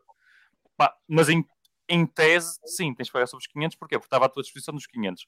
Tu não deste o claim porque tu não quiseste dar o claim, não sabias, tudo bem, mas até disto, pá, tu não quiseste, não sabias, o, o direito de saber é do teu lado, Uh, se tu não sabes é porque estás pouco informado daqueles direitos que tu tens. pá. Uhum. No, no fundo, é até isso que eles usam. É? Tens o direito, se não o aplicas, não o saber não é regra, não interessa. Uh, pá, se na altura vir ele 500 e tu quiseste esperar por algum motivo passaram para 50, o problema é teu. Se calhar mais vale não fazer o claim. Mas, Não, não, por- porque, porque Em não é no claim. Pois, não é no claim que és, que és coisa. É, mais vale fazeres o claim e venderes para teres algum para pagar. Mas vamos lá ver. Venda logo. Ok. Mas eh, se Tu eu és não. tributado no momento que recebes eh, que está Exatamente. disponibilizado o claim. Está disponibilizado, mas Passa ninguém sabe. que- Nem, nem eu sabia ou nem eu me lembrava quantos Ah. airdrops que eu se calhar não, não sabia, não é? Pô, E é nem isso. fiz o claim porque não sabia. Isso nunca vou pagar. Como é que eu vou pagar algo que não sei? É isso, porquê? Porque se tu nunca tiveste tokens, também não tens tokens para vender. Portanto, Claro. eles também nunca vão procurar a Genes, não é? Dizer, ah, isto foi de um airdrop Claro, e não pagaste à altura. Pá, se nunca venderes, nunca comprares, nunca fizeres o claim, Pois. não vão saber, não é? Também se pode fazer, opá, neste caso o airdrop, mais vale fazer o airdrop, convertes para uma cripto, esperas um ano, pá, e dizes que veio de um ano depois e deve passar. Acho que ainda não estamos numa fase avançada a ponto de É, ter a é. Genes de Estamos a ir muito, muito ao, Muito. ao detalhe. Se calhar daqui a 3, 5 anos, talvez isso Casos seja uma preocupação. extremos. Acho que aqui convertes, pagas airdrop. Ah, Eles, eles provavelmente vão dizer, opá, nem queremos saber. Não vamos andar atrás de airdrops de 500 euros. Claro, claro. Não nos vamos andar a preocupar com isso. Só tenho aqui tantas perguntas agora, mano. E, e- e aqueles, e aqueles airdrops, normalmente são camada, mas que até estão mal cotados no explorador, ah, que recebes na carteira do nada, não é? que normalmente é escamado. Ah, O que é que aqui? eh, Mas consegues vendê-los? Há liquidez para vendê-los? Ou são Eh, tipo aqueles dust não convém que só- mexer neles. Não, não, nem Pois. convém mexer.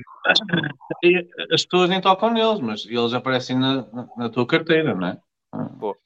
Ah pá, mais uma vez, em teoria tens de pagar. Vai ser assim na prática? Duvido, seriamente. Eu estou a falar sempre Claro. da teoria, né? Mais uma vez, o Claro. teu entendimento é tu recebes alguma coisa que tem valor, gratuitamente tens de pagar 10% sobre esse valor. Hum. Esta é E- lógica. e é, é considerado um airdrop quando fazes tarefas? Quando disponibilizas o teu tempo? Não, tipo, não, não, não. então aqui dá o exemplo da Coinbase, que fazem questionários, fazes questionários, depois recebes uma recompensa por, pela educação, neste caso. Hum, ok, neste caso é um bocadinho diferente. Eu sei que era mais tarefas tipo bounties. As bounties não são airdrops de maneira nenhuma. Isto é Ah, uma banca também, não é? É, sim, mas normalmente a bounty eu digo é mais, mais uma prestação de serviços, porque tu estás a dar valor em troca de uma recompensa. Hum. Entra mais no caso de remuneração. Neste Ok. caso é complicado, é uma ótima questão, porque eh, não deixa de ser uma transmissão gratuita, porque não sei. Boa questão, não faço a mínima ideia, não vale a pena inventar, não faço a menor ideia. É uma ótima questão. Ok. Hum, Boas questões para depois irmos colocar a dizer, ó, T, como é que é? exato. O Vai pessoal quer guardar saber. aí, vai guardar quer saber. Nós queremos saber, não é? Passem uma circular e eles, oh, o que é que é um airdrop? Hum, Existe, existe sempre a possibilidade de colocar as questões à T, em caso de dúvida. Ah pá, sim, poder ser informações vinculativas, só que eles também podem Exato. optar, quando é muito técnico, podem optar por não responder, que já aconteceu. Não é, É. normal, é extremamente anormal eles não responderem. Ah, se não responderem, presume-se Uhum. que seja vinculativo. Mas há casos que eles dizem que não respondem e não é vinculativo. Mas é exceções, Claro, para casos muito claro. técnicos que eles têm algumas questões e não se querem comprometer Claro. com missão nenhuma. Mais vale nem responder. Nem vale a pena responder e, e dizem mesmo não vamos responder, mas este parecer também não vale nada. Portanto, arrisquem-se à vossa livre, nós não nos vinculamos com nada. Portanto, até, ah pá, mas até tem que vir. Estas questões é, não é da lei, não é o governo que tem que dar, não é a Secretaria de Estado que tem que fornecer. As portarias, sim, no sentido de como é que vai ser o registro, como é que vai ser ah, esta troca de. Ah, o o relatório, né, o reporte de transferências mas depois todos Uhum. estes entendimentos, o que é que entra, o que é que não entra, pá, tem que ser a, é um bocado até, porque no fundo até que vem atrás de nós. Depois temos ir para o Claro. tribunal e tudo mais e ter toda a razão do mundo, mas ninguém quer arrastar um processo de 5, 6 anos, Uhum. porque um airdrop afinal pagava-se 10%. Pá, não faz sentido. Isso é até que tem Uhum. que se vir a pronunciar nesse sentido. Olha, e a última pergunta que interessa aqui ao Nelson. Ao Hum. Nelson particularmente. Hum. Na Madeira, a lei é igual? Não é, Nelson? Não, não.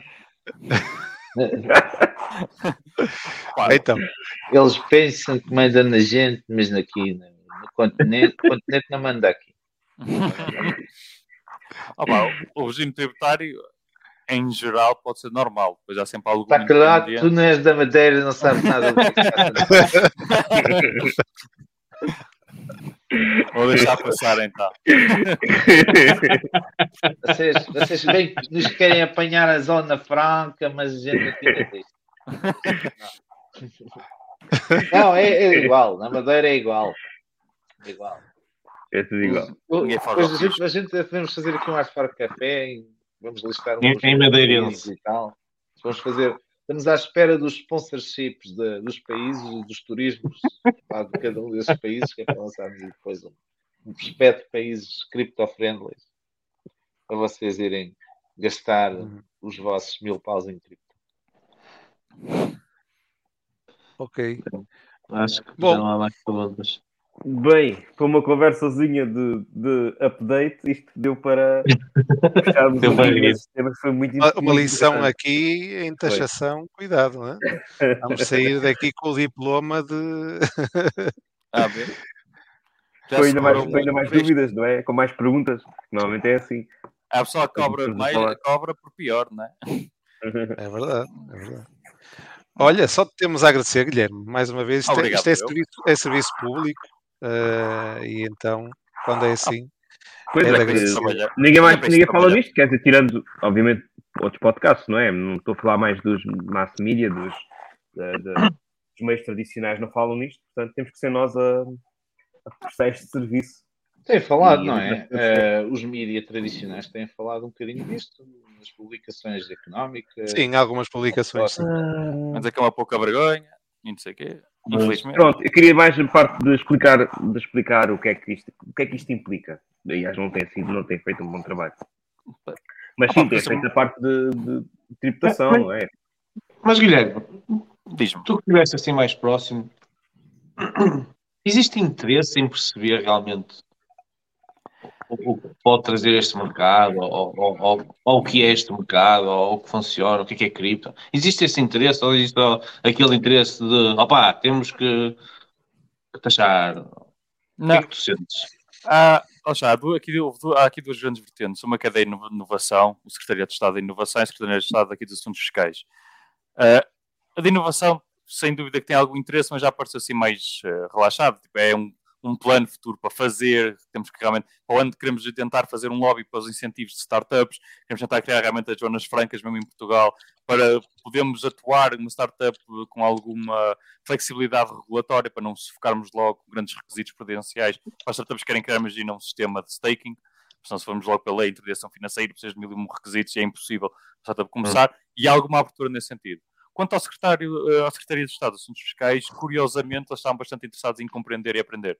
Eh, E eu não, não tive na primeira reunião, só tive na segunda com o secretário de, eh, com, pronto, com a Secretaria, em que a primeira realmente acho que não sabiam quase nada. Foi um trabalho muito do, do Nuno, do Madaluz e também do, do Hugo e todos os membros da Face Class estiveram presentes, a tentar dizer, olha, o mining é a mesma coisa que o forging, eles não estavam nesse nível da discussão de mecanismos de consenso, há diferentes. Há uma coisa chamada DeFi, que é completamente diferente. Há um staking, que já não tem nada a ver sequer com o forging. Ou seja, como são os primeiros temas a debater, e passado um mês, quando eu fui lá, eles já dominavam muitos destes conceitos. O, o rapaz que estava lá, pá, tinha muito interesse. Eu já estava a perceber, tinha lido bastantes livros, já estava a tentar interagir, a comprar e a vender para perceber como é que as coisas funcionavam. Portanto, sem dúvida alguma, que foi uma ótima surpresa que eles realmente tinham interesse em perceber como é que as coisas funcionavam e como é que podiam beneficiar, ou como é que Portugal podia beneficiar desta criptoeconomia. O que é surpreendente, mais uma vez, achei surpreendente, quer esta proposta ter sido aprovada como está, porque é como digo, acho que é uma grande vitória, com umas pequenas derrotas aqui e ali, ou umas zonas que não estão tão limadas como estão, mas no tempo que tivemos foi, foi um ótimo, acho que foi um, um ótimo resultado, porque a tributação vinha e vinha, não havia volta a dar. Nós tentámos, obviamente, lutar pela isenção total a todo momento, mas isso foi logo, obviamente, descartado. Ahm, mas para o que tinha, pá, abertura, sim, interesse, sim, tentaram compreender e acho que é um. E temos portas abertas para no futuro continuarmos a dialogar com eles e ver como é que é isto dos incentivos, tentar trazer pronto, mais benefícios, ah, o máximo possível para a criptoeconomia, pronto, seja o termo que for, não é? Ah, para Portugal, portanto, acho que é um trabalho a manter, mas isso honestamente só saberemos para o ano, não é? Se calhar foi tudo muito bonito agora, mas para o ano vamos ver realmente se esta abertura existe ou foi só aparente, e se realmente no próximo Orçamento de Estado não desvirtuam tudo o que criaram agora e foi só uma armadilha para apanharem as nossas carteiras, saber quem é que tem o quê, e depois de repente, ah, tributação total para 2024. Pronto, lá está. Tenho muito, tenham muito cuidado, mais uma vez, uh, vendam só aquilo que precisam de vender e em carteiras separadas, é a minha recomendação. Não tenham os dados todos, não, não, não sejam inocentes, que eu também não gosto de ser inocente, porque no fim do dia, depois, tendo os dados, é muito mais fácil uh, apanhar. E, portanto, para já parece muito bonito, mas nunca saberá. Vamos ver no próximo ano o que é que nos espera e nos próximos anos. Uhum. Mas pronto, é nota positiva, diria. Em geral, foi uma nota positiva. A Secretaria de Estado foi bastante surpreendentemente positivo. Muito bem, então. Ok, boa. Então é isso, Guilherme. Mais uma vez, Ah. muito obrigado pela tua vinda. Muito obrigado, E, Guilherme. eh, Muito obrigado pelo E- convite, foi um prazer. e continuamos a falar e se houver Claro eh, algum assunto de, de interesse, eh, Novos voltamos a trazer. desenvolvimentos, não é? Penso que isso o próximo ano, o próximo vai ser muito interessante. Ah, pá, se houver incentivos, sem dúvida alguma. Acho que é sempre interessante, lá está aí, porque também penso que muita da comunidade tem sempre alguma, até alguma iniciativa, alguma ideia de planos para fazer, e neste momento não há, especialmente em Portugal, o cenário das startups é. Acho que este ano também vai mudar, que houve algumas eh, inclusões aqui no, no Orçamento de Estado, mas não estou muito dentro disso, para realmente haver incentivos para startups, porque não há nada. Em Portugal, infelizmente, não há nada. Queres criar uma ideia tua, tens de pagar empresas, tudo e mais alguma coisa, e tens os vouchers de serviços. Ah, pá, e, é- e vamos lá ver se no próximo ano realmente se consegue dinamizar, trazendo uma força grande para a cripto. A ver se realmente porque Portugal tem imenso talento, ah, muito talento mesmo, quer técnico, quer também a nível de inovação, especialmente em cripto, e não só, mas especialmente em cripto. Pá, é uma pena ver muita gente que trabalha em Portugal, mas trabalha para fora, porque as empresas são todas fora. Também às vezes também não percebo porque é que estão tantas empresas portuguesas fora, porque hoje em dia já não, não se justifica. Ah, mas mesmo assim, trazer um incentivo forte para ficar cá, fazer tudo cá e termos realmente unicórnios portugueses que sejam portugueses e que não seja a fantochada que nós temos, não é? Tem as sedes todas em É. todo lado. Ah, mas os fundadores são portugueses. Opa, nada disso. Temos que criar as condições para os unicórnios estarem em Portugal e serem portugueses. E pá, espero que seja Mas, mas é assim, mas há empresas a vir para Portugal ou não? Do cripto. Ah, Ah pá, vem para ter estabelecimentos estáveis. Ou seja, estabelecimentos estáveis é uma representação da tua empresa neste, em Portugal, porque imagina tens vários funcionários. Em termos de segurança social, de impostos também para pagar para os teus funcionários e tudo mais, facilita bastante o processo e depois também consegues, com algo, pronto, em termos de contabilísticos e tudo mais, também ter alguns benefícios fiscais e não pagares quase nada cá em Portugal. Mas como, digamos, quase empresa-mãe ser em Portugal, não tens quase ninguém. É só estabelecimentos estáveis porque compensa ter os, lá os trabalhadores residentes são habituais para cá para Portugal, pá, beneficiando do, do, do estatuto, o estabelecimento estável é fixe por cá, também tenho a minha empresa em Portugal, porque agora Portugal é cool, mas se calhar não estou a ter nenhuma atividade económica em Portugal, é mais ou menos uma fachada. Um bocadinho como também temos o regime da história, por exemplo, Malta, uh, Luxemburgo, todos os regimes têm um bocadinho de fachada, que é só mesmo para pronto, benefícios fiscais e para dizer que estão lá e é porreiro. Mas depois a, a direção efetiva, por exemplo, dos fundadores né, da Farfetch, a direção efetiva falamos em Portugal, mas a empresa se calhar está nos Estados Unidos ou está onde quer que seja. Ok. É isso, é isso que falta. É isso que falta ter a empresa mãe cá com uns 150 funcionários ser em Portugal. E não ser só tipo, ah, tenho aqui a minha empresa com 50, uh, pá, um bocadinho, lá está, eu gosto muito de uh, Diogo Mónica, tudo bem, e a Ancoragem é americana, mas a sede de mãe é nos Estados Unidos, pá, É tem cá, obviamente, estava com 50, pá, é muito bom que traz emprego para Portugal, não é? Mas, Pois, obviamente, mas vão abrir Ancoragem- escritórios no Porto. É, por acaso vi umas notícias agora há uns dias. Sim, sim, Eles sim. vão abrir os Mas, escritórios mas, no Porto. mas é como o Guilherme diz, António, tipo, ok, mas não, não está cá, não é? Pois não, está. pois não, é verdade, sim. Sim, a Anchorage é um mau exemplo porque eles realmente queriam aquela licença federal e foi muito importante eles conseguirem né, para os Estados Unidos para dar este custódia institucional. Pronto, se calhar foi um péssimo exemplo. Mas lá, Farfetch, eh, qualquer outro vendedor de produtos que podia ser perfeitamente em Portugal, porque é que não está cá, não é? Porque é que tem cá só uns escritórios? Porque a mão de obra é barata, mas depois os impostos são todos para o outro lado.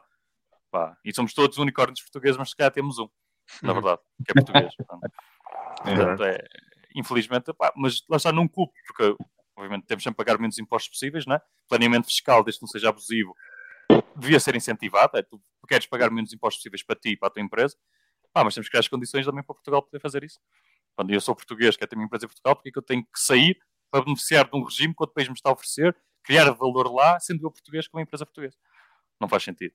Vamos, esperemos que estamos a caminhar para o caminho certo com esta questão da economia digital, que acho que até há alguma abertura e interesse. Pelo menos, pronto, estes produtos digitais, vamos ver. Vamos ver o que é que o futuro nos aguarda. Ok, Guilherme. Ok. Tá E quem fala assim não é gago. Sou um bocadinho positivo nestas coisas. Acredito sempre que Portugal vai ser para o melhor. Vamos lá ver, não é? Aham, Vamos é rezar. isso. Guilherme, grande abraço então.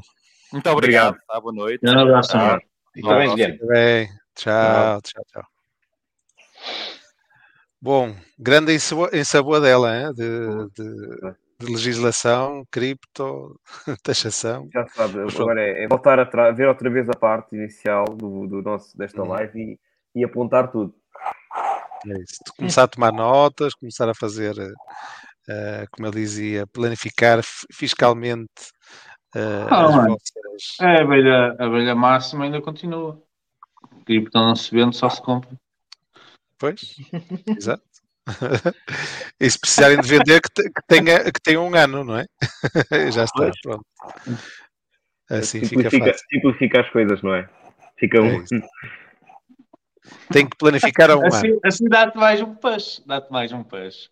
Oh, não te esqueças que não podes vender. Isso.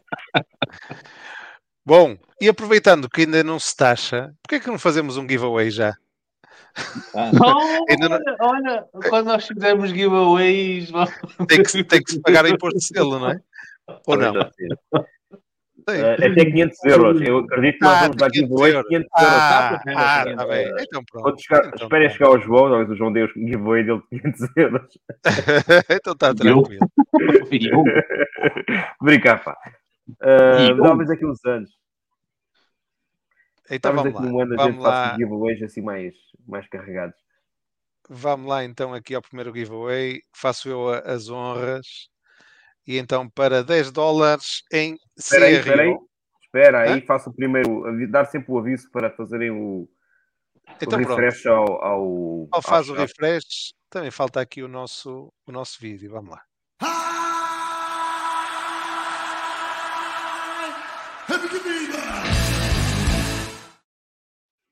Ok. Então vá, malta. Primeiro giveaway. Fiquem atentos. Já Primeiro sabem, é, responde- é o primeiro a responder no chat e tem que ser a resposta exata à pergunta que o Paulo agora vai fazer. Então vamos lá. Eu vou colocar aqui também no ecrã que assim fica mais fácil.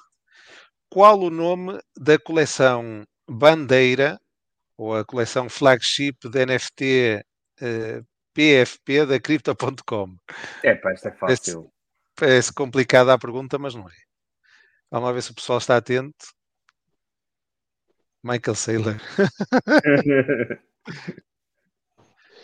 É, Epá, já estamos aqui. Já. tinha que Olha. ser. Tinha que ser. Carlos Adão. Boa, Carlos. Parabéns, Carlos. É verdade. Parabéns. Parabéns. Graças. Depois entra, frio. entra, em, entra em contacto eh, no Telegram ou no, no Twitter para manda-me a tua, a tua carteira para eu mandar então os 10 dólares em CR. manda-me a tua carteira. Carteira, mas só individual, né? não ponham outros fundos. Exato. O endereço, O Paulo o anda a endereço. coletar dados. O Paulo anda a coletar dados. Tenham cuidado. Depois gajo, Armatia. esse gajo. é, é tramado. Olha, o Bom, pessoal como é está que é, preocupado então? contigo, Nelson. Está preocupado contigo. Diz. Então porquê? O quê? Tá, Olha. tá. Estás com uma cara. O que é que se passa? Não, Falta-te o vinho. estava. Não, fazer- Estava aqui a umas coisas. Estou aqui a fazer, aqui a fazer umas coisas. Está E então, se calhar, Está a ver, estava ver, com uma cara de concentrado. Ok. Adiante. Pessoal, eu vou ter que Como é vos que é? fazer que não é? rug pull. Vou ter que vos fazer rug pull. Espera aí, mano. Espera aí É? mais meia hora e vamos embora, mano. Quer Não dizer que posso, não vais, não não vais posso, não pagar posso. os 10 paus ao rapaz? Já, já, por isso é que eu fiz o giveaway. O meu, o meu giveaway está tá dado. Mas já Vocês- pagaste?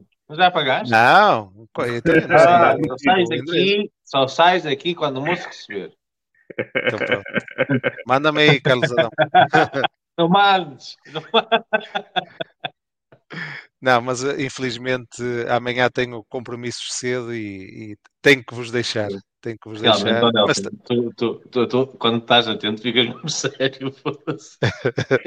A imagem freeze, não é? opá, é a cara que tem. Então, é. Ele está a falar, ele está Olha, agora está a falar e, e- e não- e- e- não se está a ouvir, Nelson. Não está a ouvir. Não sei o que é que estás a dizer. Tens que ligar o som, pá. Ele está, ele está a, ver, a ver o vídeo da Diana com melancia. Não se ouve, estás- não. Estás em mute, estás em mute.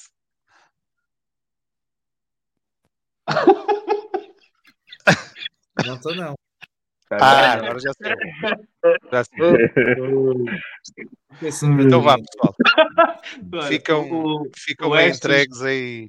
O disse que o Nelson estava a dizer a declaração de R. Opa, mas para também. Já estava, já estava a dizer, fazer as contagens é que todas eu 12 tenho- vezes. onde é que eu 12 tenho que colocar? Então vá, malta. Grande abraço, fiquem bem Tchau. e, Fica bem. e Tchau, até pá. para a semana. Fica Tchau, bem. irmão. Tchau. Tchau. Bom, E então? então, e nós temos as notícias, vamos para as notícias. Temos notícias? Temos. Não temos temos os convidados a seguir agora? Cortaram-se. não. Não podem vir hoje. É. Tiveram Vem um para a semana. Vem para a semana. Sim. Para a semana ou para a outra, deixa eu ver. Eh, quando tiver. a- também- Os também- homens ouviram falar, ouviram falar que tinha que se pagar para dar o airdrop, estavam disseram, não, só para a semana. Pois. Não, mas para a semana vem, não é, António? Sim, sim. Para a semana houve aqui, houve aqui um pequena um, ah, contrariedade, não estavam Hum. uma coisa Ok. que surgiu de repente e não puderam, não puderam aparecer. Mas é assim, estas coisas dos, dos diretos é assim, a gente já conhece. Ah, mas Hum. também para isso temos aqui as notícias e Uhum. vamos, vamos avançar. Ah, uma notícia que nós ah, já se falou imenso foi da FTX, mas É, temos um plano B, não é? Sim, B, C, D, pá, a gente tem sempre, tem sempre planos para, para imensas coisas que possam acontecer, preparados já para isto ser, serem feito em direto.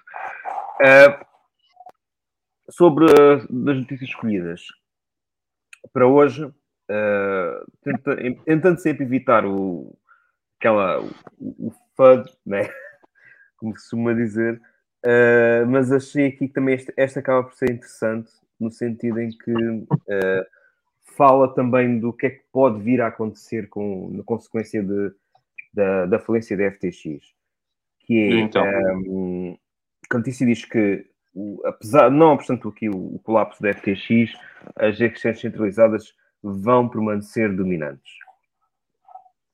Ah, e eu Olha, concordo tá com essa afirmação.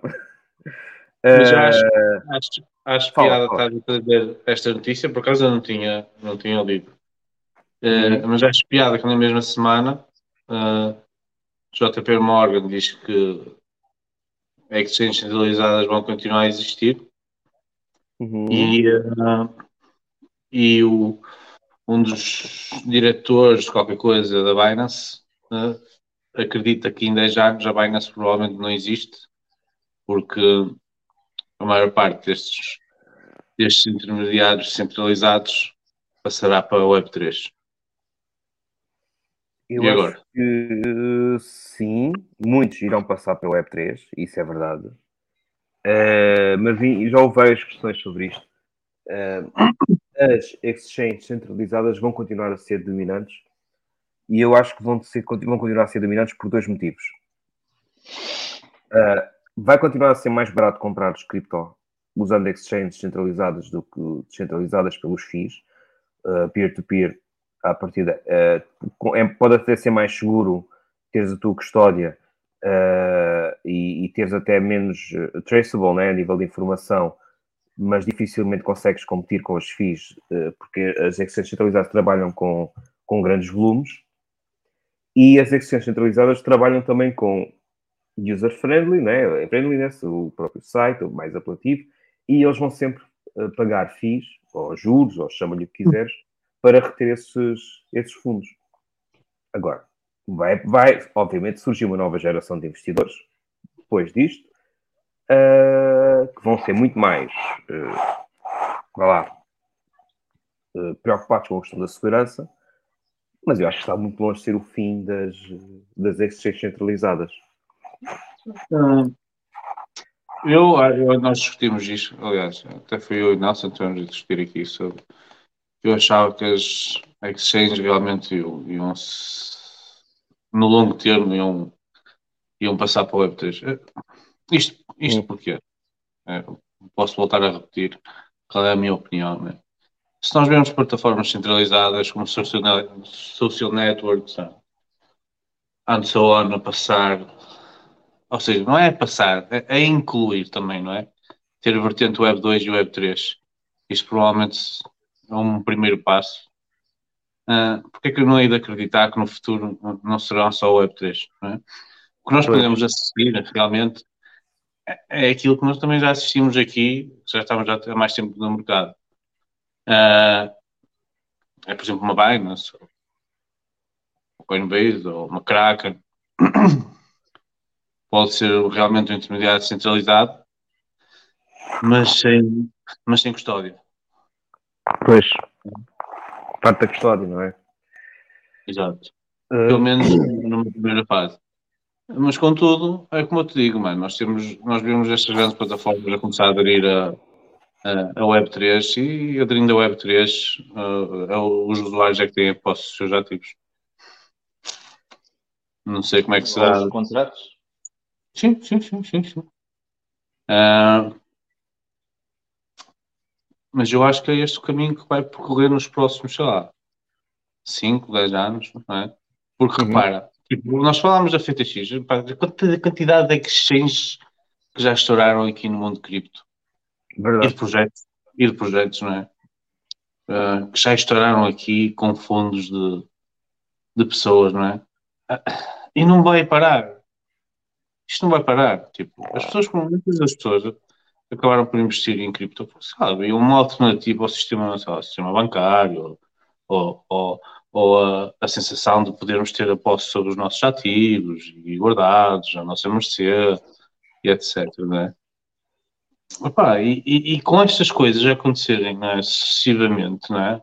e em cripto provavelmente acontece de uma forma mais mais mais elevada, não é? Ah, é, o meio destes destas exchanges não é, sobreviverem é, é- é adaptarem-se e ganharem realmente se só ganham de FIIs, podem ganhar de FIIs ah, mesmo sendo Web3. Ok, concordo. Não, porque quer dizer alguma coisa ou eu posso passar então para a ligação que eu queria fazer com esta notícia? Pá, é o seguinte, claro que vão continuar a ser dominantes, pelo menos nos próximos anos, até isto estar, até a Web3 ser mainstream, vão continuar a ser dominantes. Qual é que é, qual é que é a novidade? Agora, há uma coisa que nós sabemos, é que vão perder tração. Vão continuar a ser dominantes, mas vão perder para as DEX vão perder para a DeFi. Isso já se está a ver. Se tu observares as métricas de DeFi no último mês, depois do colapso da FTX, já estão a crescer. E eu disse isso a semana passada, Nelson, com, com a cena da alavancagem. Com a cena da alavancagem. Quer dizer, a FTX estourou, não é? mas os protocolos de, de opções subiram bastante o, o nível transacional. DeFi, Ok. IIDX, Eu- INX, Pá, eu- INS. isto vale, Uh, vale o que vale, não é? Vale o que vale. E, há, há- há protocolos de DeFi, ou melhor, há, há métricas de DeFi e métricas de DeFi, não há? Não, não existe nenhum index, não existe nenhum portal que meça e leia todos os indicadores que existem, todos os DeFis. Mas, por exemplo, o DeFi Lama, vou partilhar aí, Força. Vou partilhar a tela. Vou partilhar aqui esta. O Também tens, também tens o, o que tu gostas bastante, também é porreiro, para ver o. o token, o- token Sim, sim, terminal, sim, não é? sim. Mas Sim, esse, para ver é o- Ethereum. O DeFi Sim, há mas é porreiro para ver o, o lucro dos protocolos e etc. Sim, não é? sim, sim. É. Olha aí, nós temos aqui. É, é certo que ainda é pequenino, não é? Temos aqui a queda da FTX, não é? Aqui no dia Uhum. 6, 5 de novembro e tal. Isto estava a 55 bis, vai, vai para os 45, 43, 45. Pá, e já começou aqui a dar sinais. é Claro que é pequenino, mas dá sinais de recuperação. Não é? Também a queda em DeFi, a FTX. Sim, mas tu estás a ver o. Tu estás, a ver o, o, o, o tabela. Eu acho que aí tu deverias ver o volume transacional. Ah, O- sim, o- o volume. é? Deixa eu ver se isto tem. Tem aqui também, volumes, ó. Tem aqui, volumes overview. Ah, pois, ok, vamos aqui fazer aqui um zoom. Se calhar, um zoom ao mês de, ao mês de novembro. Pois, não, mas isto aqui é essencialmente o colapso, não é? O colapso Uhum. acontece a 8, 8, Uhum. 9, 10, isto é o colapso. Isto aqui provavelmente grande parte deste volume acontece até nas redes dependentes de, ou, ou muito expostas a FTX como a Solana. Não, era muita gente, era muita gente a especular. Aonde? Em DeFi. Uhum, uhum, Sim, claro. sim. Não há as moedas, não é? Exatamente. Tentaram, tentaram parte sim. do volume aqui faz sentido. acontece Uniswap, ou seja, nas DEX. DEX. Uhum. Ah, é só, aqui só é só DEX. Ele aqui, o volume só considera DEX. É só trocas. Ah, pronto. Pá, por isso é assim, claro que vão continuar a ser, claro que vão continuar a ser eh, dominantes, mas a tendência é que com o tempo deixem de ser tão dominantes assim. Pá, sobre o preço das transações, esse argumento que tu ó, António, ah, porque é mais Sim. barato, inevitavelmente, transacionar em SEX do que em DEX. Sim. Depende. Até ao dia em que se- a tecnologia permita, obviamente, não é? Eh, mais não, é, não é mais barato. Por exemplo, se tu, se tu fores fazer um trade de um milhão à Binance, se calhar Uhum. pagas mais do que fazer um trade de um milhão na curva em Ethereum. Pois não sei, teria que, teria que comparar, ver o pressário da, E eu estou a falar de valores altos, porque a, a Curve consegue perfeitamente fazer um milhão praticamente sem price impact. E na Binance também. Na Binance Sim, mas tu, consegue e tu podes transacionar um usar. milhão com um price impact relativamente baixo. E tu estás a falar da curva, estás a falar taxa. da curva em Ethereum, não é? Quer dizer, tu podes Sim. usar em Arbitrum, podes usar em whatever. Podes usar em árbitro, usar. mas o que eu quero dizer é assim: aquilo que tu vais pagar em E é taxas mais barato. Na curva vais pagar um valor inferior. Porque olha, a, a taxa da, da transação é, é- é igual, quer seja 10 paus ou 1 milhão, é a mesma. Vais pagar é um. FII, obviamente, à pool. Vais pagar uma Uhum. taxa à pool. Mas também ganham as taxas da pool. Se quiseres dar liquidez, se quiseres dar é. liquidez, etc, etc.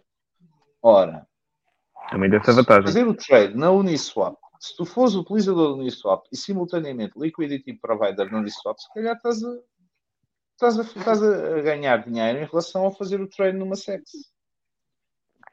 Olha, é mas se fores liquidity provider, por exemplo, na, Ma- da Uniswap, na Matic, consegues tirar se calhar mais proveito do que na Ethereum, porque tens, tem- não tens tanta liquidez como tens na, na rede Ethereum.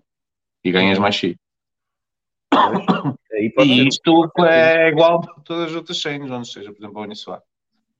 Pois, Claro que se calhar não há tantas transações, mas provavelmente o, o, o valor ganho sobressai. Na B3. E, e essa é a parte, essa é a parte bonita da coisa, é que ah, as DEX e as DEX vão crescer muito, atenção, nós agora estamos a explorar a AMMs e agora há novas versões da AMM, e ainda vamos explorar durante algum tempo este conceito. Mas vão aparecer DEX com capacidades e funcionalidades muito mais parecidas às das, das SEX. Mas as DEX são tecnologia atual, 2021, 2022. As SEX são tecnologia com 50, com 50 não, mas com, com 20 anos. As Sim. SEX usam, para além da tecnologia, ok, hoje, hoje usam ah, HTML4 e, e usam JavaScript e essas, essas tecnologias todas modernas em termos de front-end.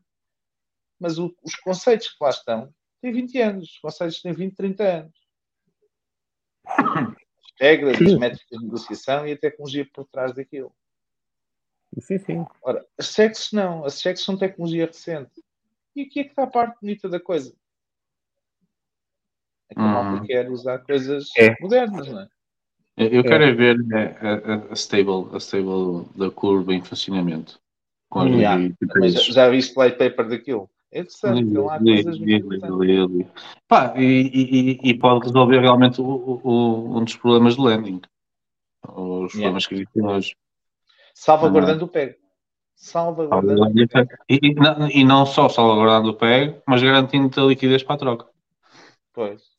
Temos que arranjar alguém, algum de- dev por português. Isto, isto, isto não é escrita, por isso, é, é- por isso é que eu estou curioso para ver realmente Pois.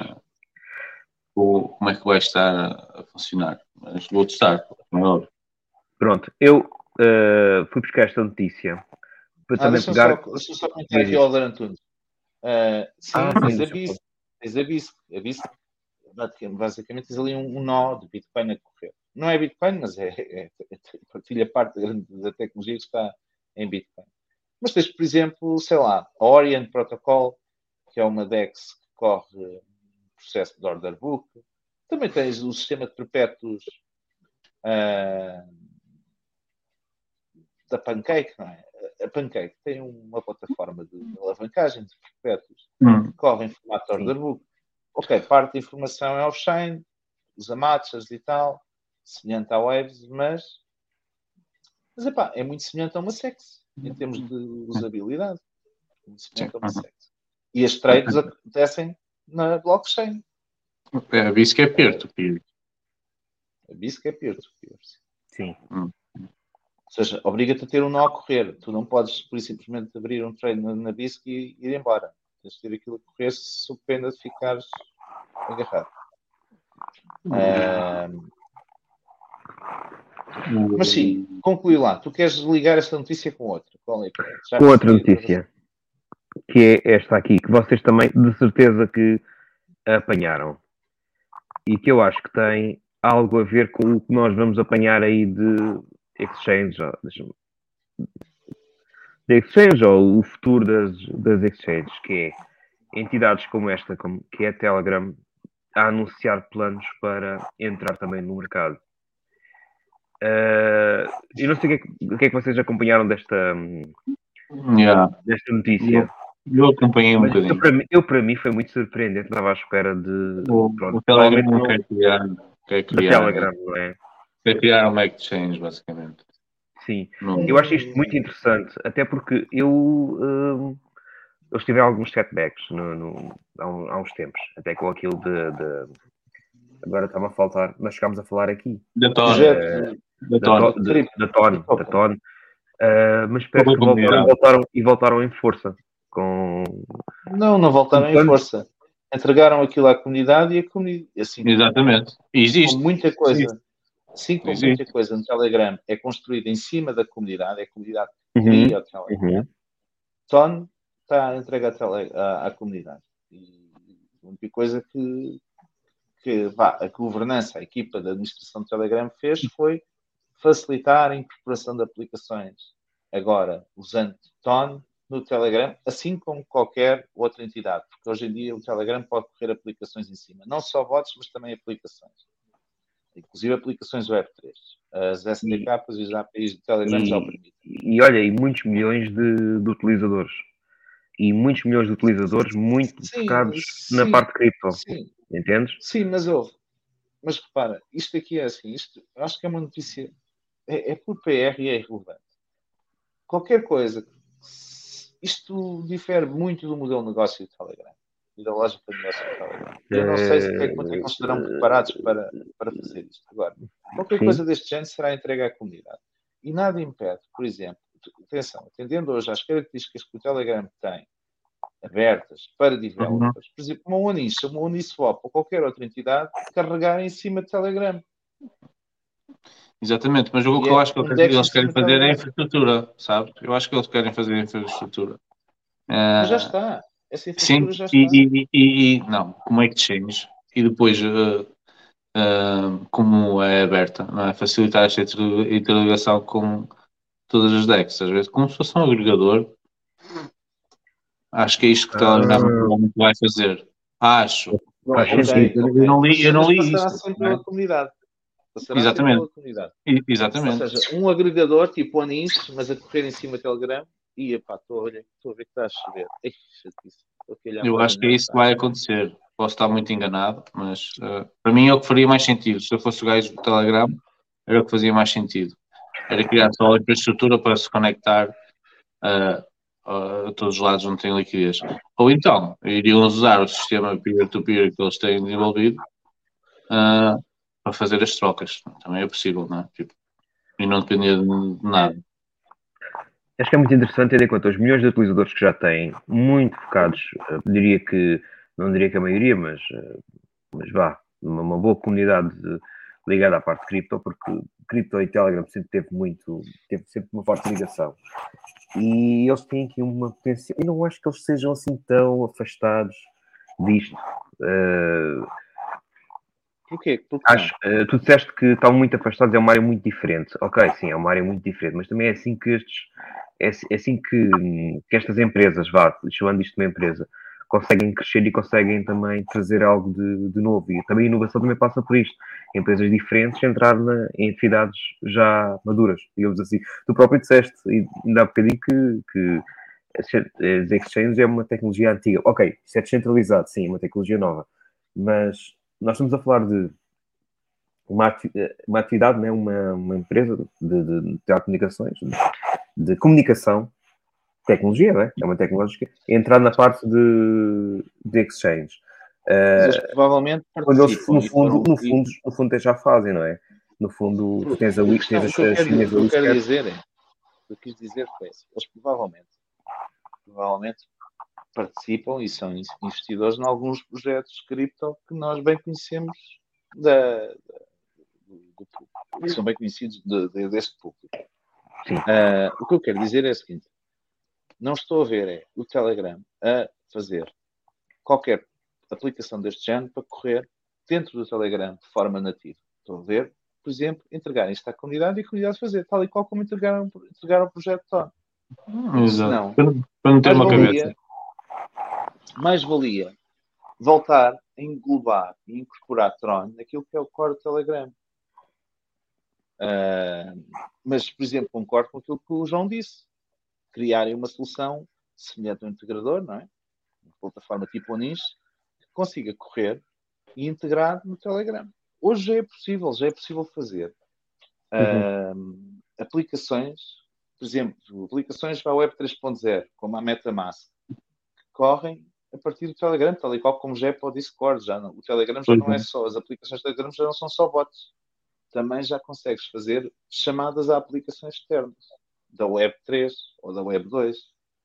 E, e passará seguramente por essa capacidade de infraestrutura, essa camada aplicacional que o Telegram agora tem, que passarão essas novas aplicações. Deixa-me só Mas responder ao, daí a ser o Telegram, esta conversa. Esta- Não só responder ao Gabriel, ao Gabriel Matos. A, a, a, a stable da Platinum, a, a stable da Platinum não, não vai diferir muito do, do conceito que é, o, que é a stable da Curve. Uh, vai existir algumas diferenças, tem, terá a ver com o cover ratio, etc. Mas, uh, e, e poderá até uh, ser mais vantajoso. Mas não vai ser muito diferente a nível inicial, etc. Vai ser através da LP, das pools e por aí. Era só isso que queria dizer. Mas claro que estou à espera também, como é óbvio. Não conheço a stable da Plata. Também Não, não. já não, Mas uh, a, a, a Platinum é um, ecossistema uh, uh, muito parecido com a da, com a da Curve, uh, que corre na, na Avalanche. Uh, eles têm métodos diferentes, têm mecanismos diferentes uh, de gerir pools. Uh, e esses mecanismos diferentes é o que vão fazer também uh, a stable deles ser um pouco diferente do da Curve. Basicamente é isso. Uhum. Mas eu gosto muito de como, de como funciona a Platinum. Yep. E acho que é muito mais user-friendly também. Ok. Bom, vamos então ao segundo giveaway, que temos aqui uns quantos ainda por, por avançar.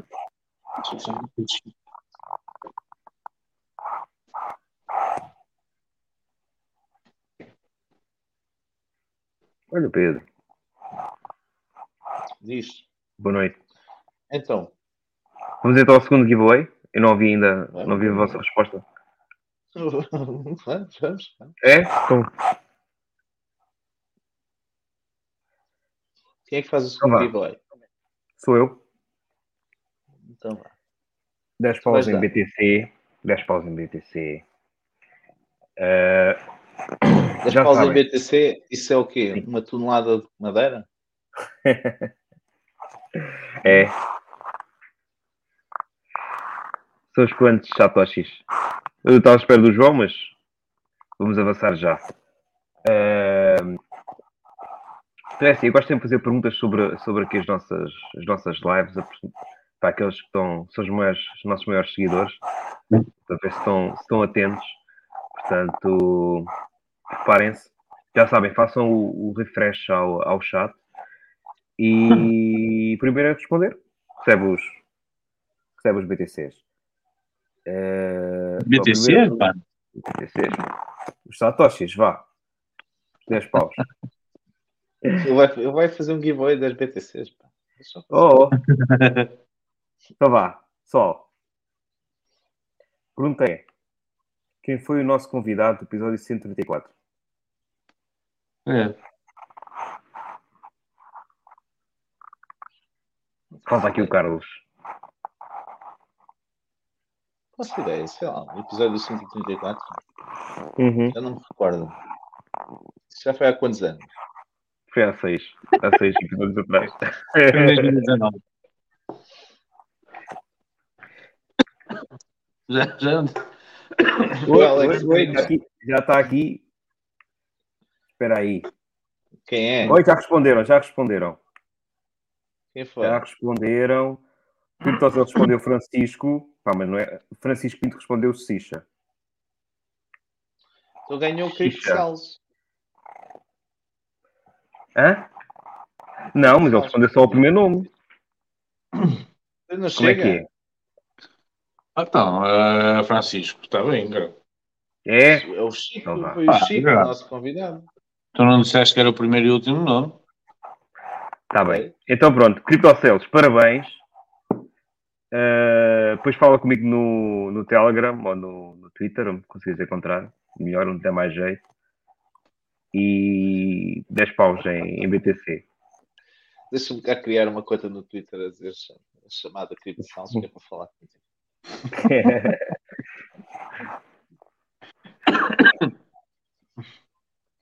Pronto. Acho muito Então- bem. muito bem. Seguindo para. Oi, tenho aqui ainda a pergunta. Seguindo para, a próximo, para o próximo tema. Uh, era- Oi, Henrique, o Chico não é o Brain Dead e o, Brain Dead, e o Pedro Povas não. É, o Pedro Povas é que é o Brain Dead.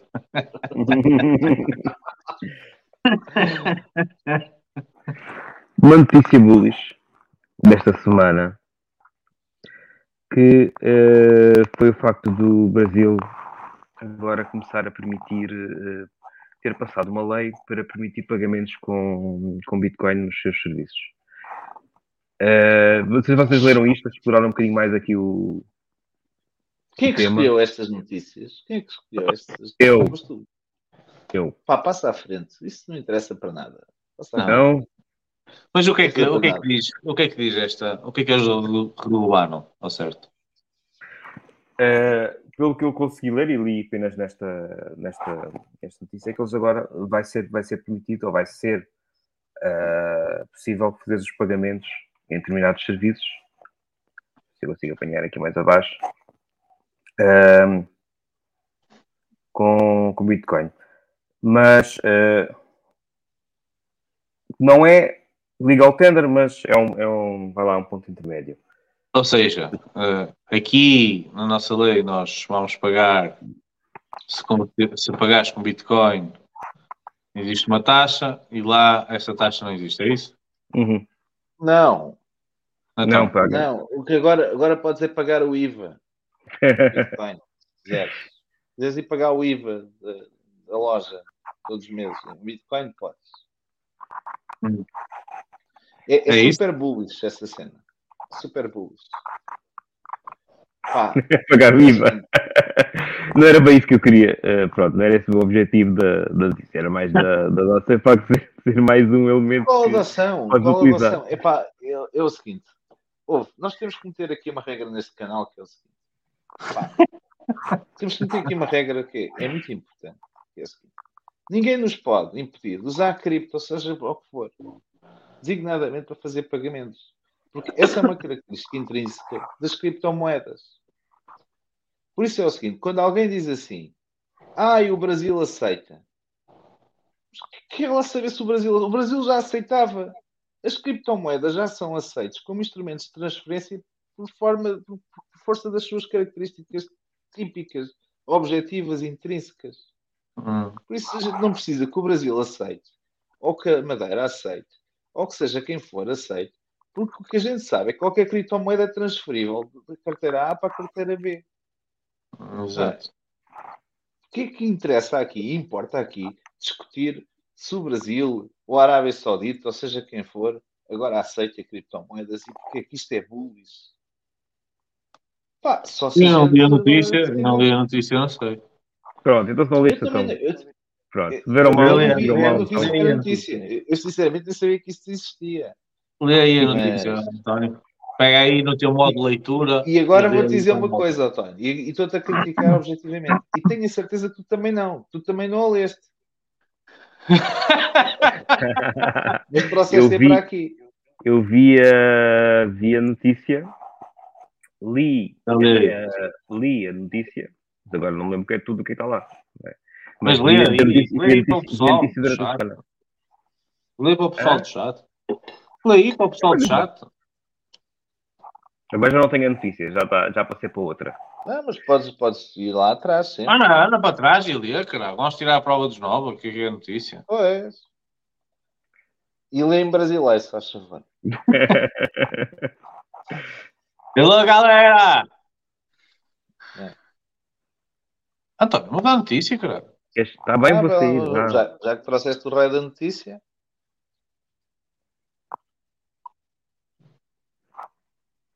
Ai, Bitcoin agora é legal tender em El Salvador. Ei, da bullish. Ei, maluca, agora é legal tender na calheta. Ei, como se isto fosse. Anda para baixo. coisa tipo, Ah, é- anda é para como se- baixo. é como se- é como se Bitcoin até então Olha, não desse para fazer pagamentos. Deixa o António ler para nós ouvirmos. Ah, querem ouvir? Então. Sim, o lê, Congresso caralho. brasileiro passou lei que permite regular o uso de criptomoedas para o pagamento através do, no- ao longo de todo o país, ah, potencialmente provocando um boost, um, um aumento da adoção dos ativos digitais na- neste país sul-americano. Os deputados aprovaram a lei, de acordo com o código, que inclui as moedas digitais. Oi? Saltou.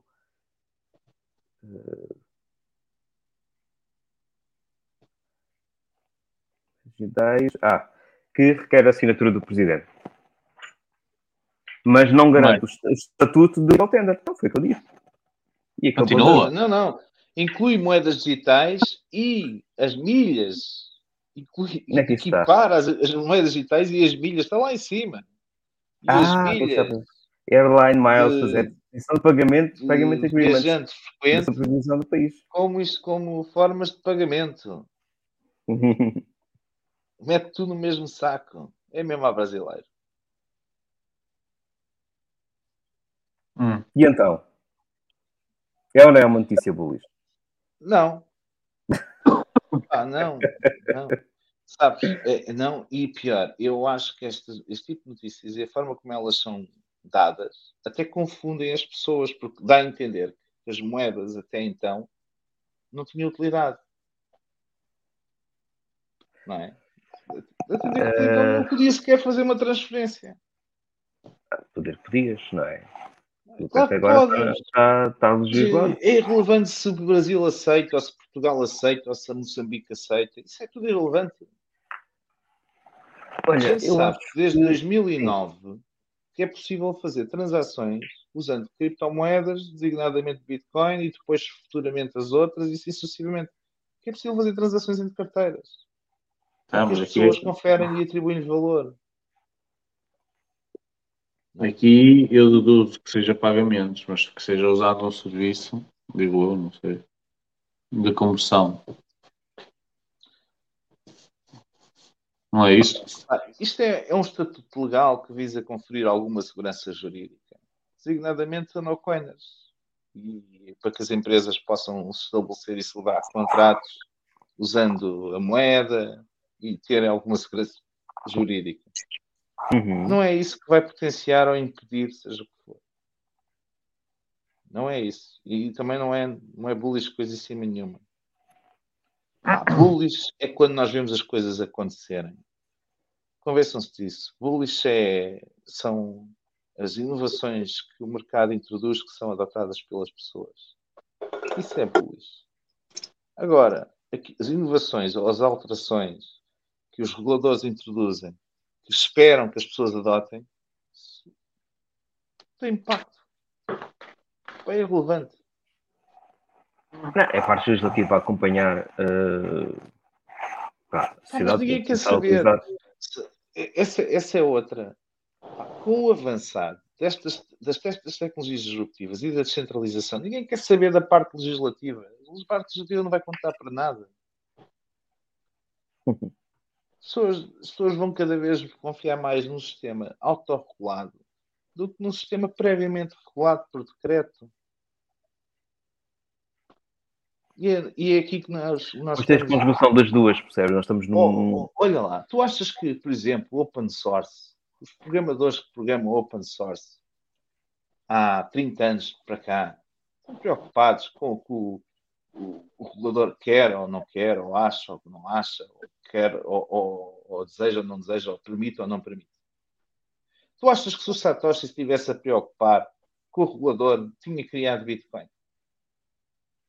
Ou que Acho- o Vitalik e aquela, e aquela coisa toda de gajos que criaram Ethereum, a expressão que eu usei, eh, estavam preocupados com o regulador, com o Estado do Brasil ou dos Estados Unidos, ou seja, quem for, quando criaram Mas Ethereum. não são eles que utilizam, não é? É Não, mas achas que eles estavam preocupados? Claro que não. Mas não é para eles a legislação. O Satoshi? O Satoshi, claro que estava preocupado, por, por isso é que se manteve anónimo. Não, com a legislação. Também. Quando criou, Ah. quando criou o Bitcoin, achas que ele estava preocupado com a legislação?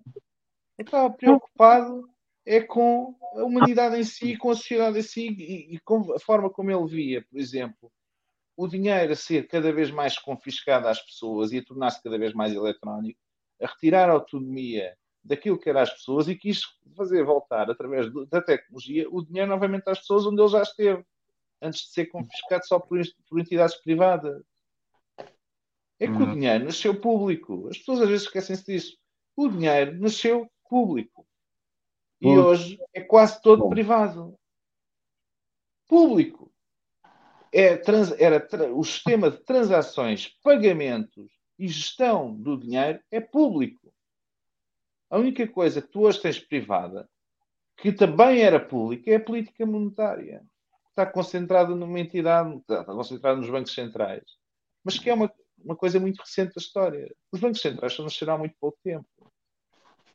O dinheiro era público, o dinheiro era tido por ti, tu não tinhas o dinheiro custodiado nos bancos há 500 Ah, anos atrás, não existia banco. percebi o que é que entendes por público, ok. Não é que há várias definições de público. Os pagamentos eram feitos de forma pública, cara a cara. Pois bem, no, no mundo, no mundo moderno, do século XXI, em que está tudo interligado, não faz O sentido. ouro, Eu não tenho o como ouro. pagar. Não tenho como pagar um milhão de euros. Imagina, numa transação de um milhão de euros entre mim e um chinês, estando eu em Portugal e ele na China, sem usar uma infraestrutura privada. Pois com Uhum. Bitcoin é possível eu pagar o equivalente a um milhão de dólares sem nunca passar por uma infraestrutura privada, sem nunca passar por um banco. É a mesma coisa que fazer uma transação em dinheiro cara a cara, só que aqui tem partido e potencial da tecnologia. É isso que fazem as criptomoedas. É fazer regressar ao domínio público o sistema de pagamento. Uhum. Pá, e é o seguinte: o- os criadores de tecnologia e que visam e que, e que pretendem se propõem a solucionar problemas sociais, técnicos e práticos, estão-se a marimbar para a legislação, estão-se a marimbar para o regulador. Eles estão a querer resolver desafios e problemas que a sociedade encara. Uh, sim, concordo, mas, mas tens de perceber que a sociedade vai acompanhando o desenvolvimento da da tecnologia e as duas coisas não estão, não são iguais, não são, não estão sobrepostas. Uh, e há de haver sempre, há, continuar, nós, nós, aliás, nós estamos a viver numa sociedade, num, numa fase lá da nossa da, da civilização em que temos o centralizado e o descentralizado a começar a, a aparecer. Uh, e ambas têm pontos de ligação. E pontos de ligação são sempre esta parte da, da legislação, que por si só não quer dizer que não é para esta lei passar que as pessoas vão começar a fazer pagamentos todas em cripto pelo país, no Olha, Brasil ou em Portugal, Olha, seja onde eu vou-te responder assim. Essa é a tua parte. Ouçam bem o que eu vou dizer, né? Ouçam bem o que eu vou dizer agora. Essa é a tua parte, soldadinho de chumbo do World Economic Forum a falar. Não. Pá, Já é, disseste António mal disposto. essa é a tua parte que acredita que no futuro isto vai continuar igual e vamos continuar a ter partidos políticos e parlamentos e um sistema parlamentar. Pá, no futuro também eles vão ter que se transformar. Eu não sei se vão desaparecer, não quero chegar aí, Uhum. mas vão ter que se transformar. Então, os que vão ter que se transformar. Sim. O próprio sistema de governança vai modificar-se. Eu não estou a dizer que vai ser com um blockchain, mas há uma coisa que nós sabemos. Os- A tecnologia e a velocidade com que ela acontece e a velocidade com que ela exige que as coisas, e que ela exige, exija que as coisas aconteçam, vai obrigar também a transformações profundas no sistema de governação. Por isso, é irrelevante. É irrelevante. Há uma coisa que eu sei. Quem estiver do lado da criação, quem se, eh, quem se propor a resolver problemas práticos e técnicos da sociedade e criar soluções para esses problemas, sai naturalmente vencedor. Ah, diz, diz isso, diz isso ao, ao, ao gajo que está preso na Holanda. Pá, Olha, boa. sabes, as revoluções às vezes sangram e fazem sangrar. Pois, pois. Pronto. É o seguinte, também podias dizer isso, por exemplo, o Nelson Mandela. Por exemplo, há outros na história. O Nelson Mandela é tido Ah, considerado mas- como um, um como um libertador e como, como Hum. uma um, salvador da pátria e que lutou. Sim, mas, ele- mas este está preso na Holanda. Mas este Mas está preso, preso uma na... carrada de anos. Sim, mas este está na Holanda. Pois Holanda. está, eu Não- sei, não eu estamos sei, a eu falar. sei. Quem, quem- quem disse que o hemisfério norte também não tem aspectos extremistas? Ainda começamos a leva a falar disso. Eu só não é? estou a querer mostrar que existe também neste lado o- o- a força a acontecer contra a, a criação de, de soluções que ajudem as pessoas. Não é? existem, existem poderes, existem contrapoderes. Nós podemos ser, nós podemos ser em algum momento contrapoder e noutro momento ah, ter, no- ter, no, ter no, estar, ou esta- estar ou ter o exercício do poder. Agora, epá, quando tu queres resolver um problema, tens duas hipóteses. Ou falas muito bem dizes que o vais resolver e não resolves sucessivamente, passam os anos e não resolves, e aí isso chama-se política e políticos. São os gajos que, se, perante o problema, reconhecem, dizem que o vão resolver, passam 50 anos e não resolveram. Veja o exemplo recente. Pá, e com isto estou a ser claramente populista, mas veja o exemplo. O aeroporto de Lisboa. Há 50 anos discute a merda do aeroporto de Lisboa, do segundo aeroporto de Lisboa. E agora ainda vamos fazer novos estudos para descobrir se é no Montijo, em Alcochete, em Santarém. Pá, qualquer dia o aeroporto vai ser em Badajoz. Mas há 50 anos que se reconhece que existe esse problema e que não se conseguiu encontrar solução. Isso chama-se política. E depois tens aquelas pessoas que reconhecem que existe um problema social e se propõem a resolvê-lo. E isso chama-se os criadores. E os, os criadores de facto. E nós estamos aqui num ecossistema onde existem inúmeros. Aliás, não existem só umas dezenas ou algumas centenas, não. Existem milhares de criadores. Uns com mais sucesso e outros com menos sucesso. Uh, mas se transpassarmos desse sistema para a tecnologia em geral, então o número ainda é muito mais alargado. Pá, e essas pessoas, quando pensam em criar soluções para problemas reais da sociedade e criar um mundo melhor, não estão preocupadas com aquilo que pensam os reguladores, ou se o Brasil vai aceitar, ou se o El Salvador vai aceitar. Não, eles, eles, eles dirigem o seu produto e o resultado do seu trabalho para a população em, em geral, para as massas. Não é especificamente para aquele ou para o outro. Por isso é o seguinte, é pá. Esquecemos aqui um bocadinho. Tentemos nos. Sério, tentemos focar-nos naquilo que verdadeiramente importa, quando, como nós, tal e qual como nós começamos o Arte Fora Café. E esquecemos aqui esta merda deste marketing da tanga que é os países que adotam Bitcoin. Se os países adotam Bitcoin é porque ter um Bitcoin é bom, Uhum. não é? Mas o que importa é que as pessoas adotem tem Bitcoin e outras criptomoedas na qual, na- nas quais acreditem, principalmente nas quais, as quais sejam usadas por elas. Porque uma criptomoeda, seja ela qual for, só tem valor se for usada. Pá. É só isto. É só isto. Desculpem lá esta minha parte, Folhal. Eu fico sempre todo revoltado sempre vem com esta coisa do- dos países e do Michael Stella. Sempre vem a parte do broche. É literalmente assim, é sempre vem a parte do broche. É revoltado. Bom, como é que é? Querem outra notícia ou vamos para o, para o Bem. giveaway? Vem outra notícia antes de irmos ao. Eh,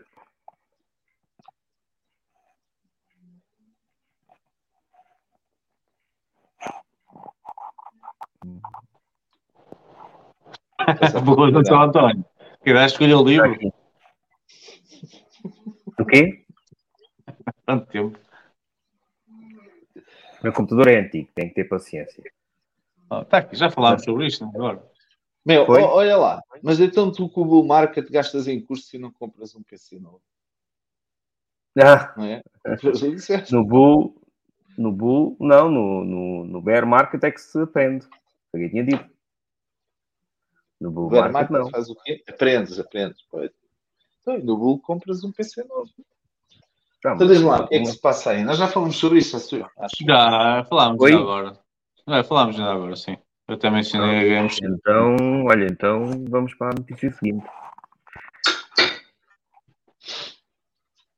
Hum. Ah, esta é muito interessante. Não sei se vocês têm alguma coisa a Ok. dizer a isto. Eu não estou não lá. estou aí a ver, por isso tens que me citar qual é a notícia que eu vi aqui. Depois vou ver Tem que, tem que, tem que ir para o primeiro.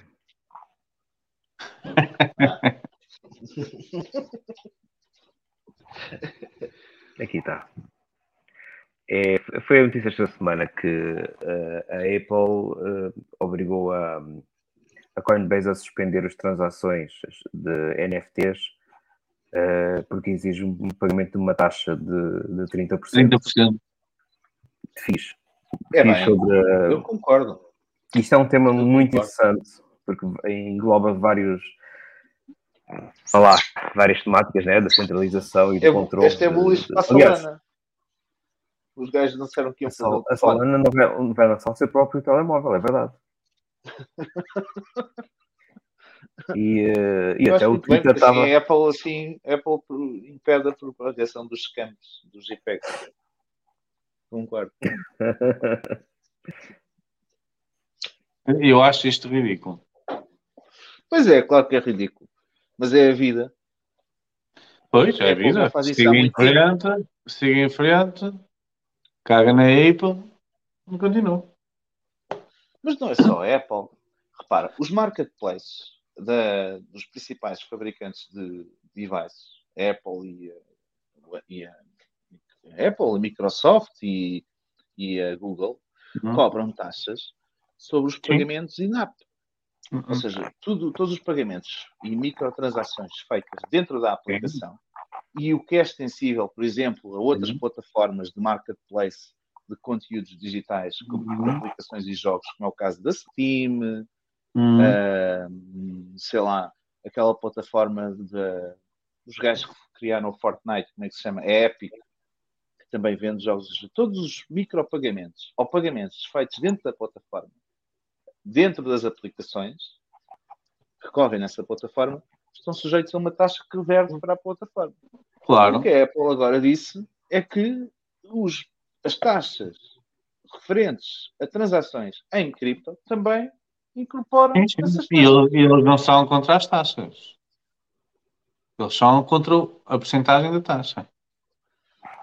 Que é a mesma que eles pagam. Não, não, não, não. É, é, Aliás, é. eles até dizem que isto é, é- é, hum, como é que se chama quando estás a, a cometer algo que é, é, hum, completamente ina- inadequado eh, à concorrência? Não. Já não lembro qual, Antitrust. qual é. É um, é um monopólio. Sim, Ah, exatamente. Mas olha que assim, eu- não estou. Não, Portanto, é porque as é taxas, taxa as taxas, específica. as taxas provenientes, não, mas a Apple quer uma taxa específica, que é 30%. Não, mas que é já a mesma. Isto é, imagina que eu. Não, não, não, não, não, não é. Mas, não. olha, o problema aqui é a porcentagem da taxa. Imagina, o Tonho, quando subscreve lá o, o premium do Tinder, tem que pagar, sei lá, uns 30 paus por mês para subscrever o, o premium do, do Tinder. Paga em Fiat. O Tinder Uhum. tem que pagar 30% desse, desse valor à Apple. Mais os Não, impostos que têm a pagar. Pronto. Eh, Mas, mas agora a questão aqui é a seguinte: a questão aqui é a seguinte. Mas eles correm na Google e se calhar só pagam 15 ou 10. Eu. Pois, mas isso é a concorrência. Oh, é, é, aqui, é, aqui é que está a questão. E eu não sei quanto é que pagam os outros, realmente, os outros aplicativos que correm na, na Apple, mas eles sabem. É? É o mesmo, é a mesma taxa. Essa taxa é negociada caso a caso, porque onde existir. Há builders que têm taxas mais reduzidas, também porque têm um mercado muito Isto, maior. é, têm isto é muito simples. Isto é muito simples. Olha, metes barreiras, vazas. Os produtos vazam. Yeah. Pronto, eles têm onde correr. O que vai acontecer? O que vai acontecer é que é o seguinte: a Coinbase, se quiser permanecer na Apple, vão ter que chegar a um acordo. Ahm, Até a Matamasco veio ao barulho defender a, Sim. a cena da Coinbase, porque pelos vistos aquilo foi só imposto. E Deve ter sido a nível de negociação à, Coinbase ou foi só a Coinbase que, que fez disclaimer a isso, mas eh, o que eu percebi é que a Apple agora quer também impor taxas sobre as transações on-chain eh, e equipará-las ou somá-las ao negócio do off-chain. Pá, eh, se a Apple acha que está legitimada e que isso é favorável para o negócio, que o faça. Agora, que isto favorece e fortalece eh, o lançamento de, de outro tipo de plataformas, essas sim mais centralizadas e mais democráticas, mais livres, acho que sim. É como eu te digo. Nós, temos, nós já falamos disso aqui uma vez, nós fora há muito tempo. Não sei se vocês sabem, mas é o seguinte: um dos maiores, mar... um, um dos maiores, não, o maior marketplace concorrente ao marketplace da Google, hoje, hoje acho que já é da Huawei. Não é? A Huawei há uns tempos houve aí por causa daquela cena da trampalhada nos Estados Unidos, não é? Os gajos Sim. separaram-se e, e criaram um marketplace alternativo. Mas até então, o maior marketplace tem base e sede em Portugal, que é uma empresa que se chama Aptoide. Sim. E eles, Aptoide. Aptoide. Aptoide, sim, que inclusive tem, tem um projeto O APTT. há muito tempo, há algum tempo, que é a APTT, exatamente.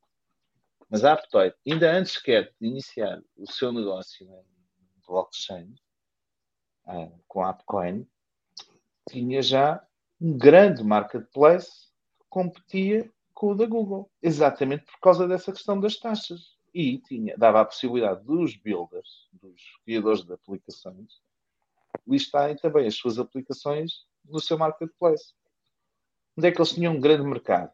Nos mercados emergentes, designadamente na Índia, no Bangladesh, no Paquistão, esses mercados mais emergentes, porque a maior parte das pessoas lá tem muitos telemóveis, mas são os telemóveis, eles, há uma grande proliferação de telemóveis, mas são telefones de baixa gama. E onde conseguiam embeber já em OEM as suas, ou seja, já pré-instalado nos sistemas operativos, quando as pessoas adquirem os telefones, eh, o seu marketplace. Mas, para tu conseguires correr e instalar o marketplace deles, da Aptoide, no teu telefone Android, tinhas que desabilitar lá uma série de regras, é tipo permitir aplicações de permitir o telefone em ambiente de developer, ou tinhas que permitir a instalação de aplicações não fidedignas, porque a Google rejeitava e recusava-se a reconhecer a aplicação da Aptoide como fidedigna no marketplace da Google. Hum. E isto levou, inclusive, a casos em tribunal de antitrust. Não, nos próprios tribunais europeus. Casos de antitrust. O que eu acho que é uma estratégia da Google abusiva. Na minha opinião, acho que é extremamente ilegal, que é a Google impedir um concorrente direto de estar presente no seu mercado quando o mercado é, é livre.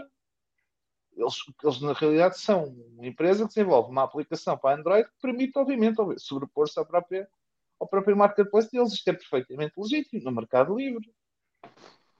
E a Google fazia a maior javardice que era impedi-los e boicotá-los.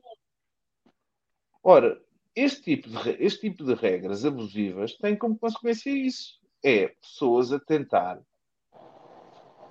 fazer melhor e diferente e não devem ser boicotadas, por isso simplesmente, porque é isso que promove a melhoria e a concorrência e a inovação.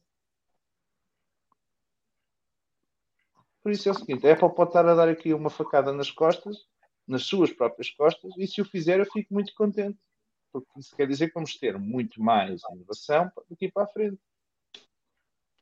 A brincar, a brincar, quando eu disse que era bullish para a Solana, se for verdade que eu não acredito que a Solana queira fazer um telefone, é bullish.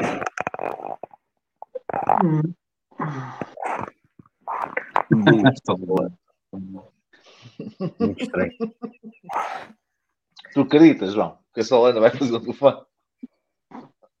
Eu, não- eu, eu até posso acreditar que passa, agora que bater a adoção duvido muito. Não, eu não acredito. Então onde é que eles têm para produzir um Não passa a mínima, não passa a mínima. É Há marcas portuguesas a produzir telefones, não é, já não é uma coisa assim tão, Ah, tão difícil. Há marcas portuguesas a produzir. dá-me uma. Ah, eu vou pesquisar aqui uma, eu já te digo. Diz-me Agora, uma, dizer, As pessoas usam sempre as mesmas. diz-me uma marca portuguesa que produza um telefone do zero, que construa o sistema operativo. é, nem, nem a Apple constrói telefones do zero. Quem constrói telefones do sempre- zero? Sistemas operativos, mobile. Iki Mobile, está aqui uma. Iki Mobile. Portuguesa. Uma- Montam compram os com- componentes e montam em Portugal. Ou até nem, mas, nem em Portugal. está bem, mas, ouve, mas é o seguinte, mas fazer um telefone hoje em dia não é só fazer uma máquina de hardware, é preciso construir uma máquina de software em cima dela. E tu tens, por exemplo, o a Canonical, eh, que é uma grande empresa eh, de software que faz o Ubuntu, para quem não sabe, faz o Ubuntu, tentou introduzir-se no mercado de mobility, mercado de dispositivos móveis e, e falhou redondamente. Olha, o João Criaram. Santos diz que, a- diz que a Solana já tem, já tem uh, o, o mobile feito. O João Santos já está feito. Está o telemóvel Já está feito. Ah, Já está feito. E vai parar às terças e às quintas.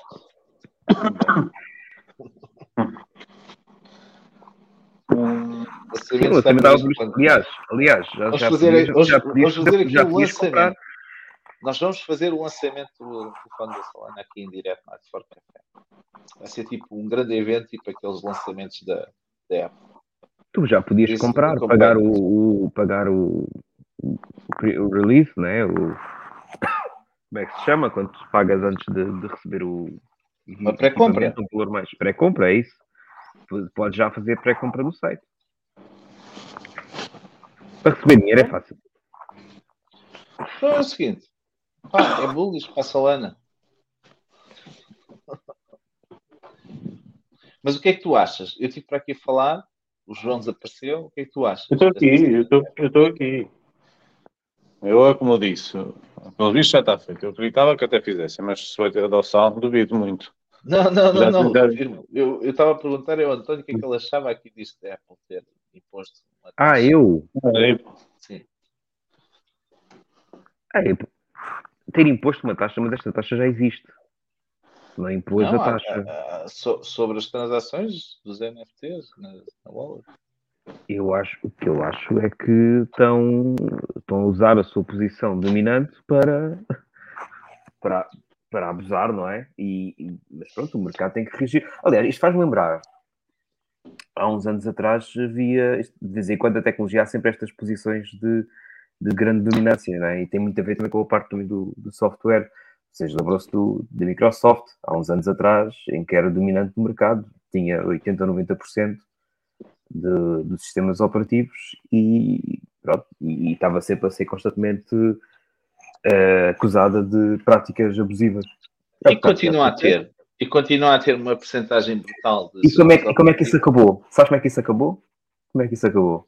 Sei. Acabou com, com, com, dese- com concorrência e com o desenvolvimento do mercado e Não, a Microsoft, novas, a novas Microsoft foi, a Microsoft foi acusada num, num processo de antitrust na União Europeia. Era, não tinha que ver diretamente com o sistema operativo, mas tinha que ver com, com a incorporação do browser do Internet Explorer no- diretamente no, no sistema operativo e criar Uhum. e boicotar e impedir que os outros eh, fizessem o mesmo.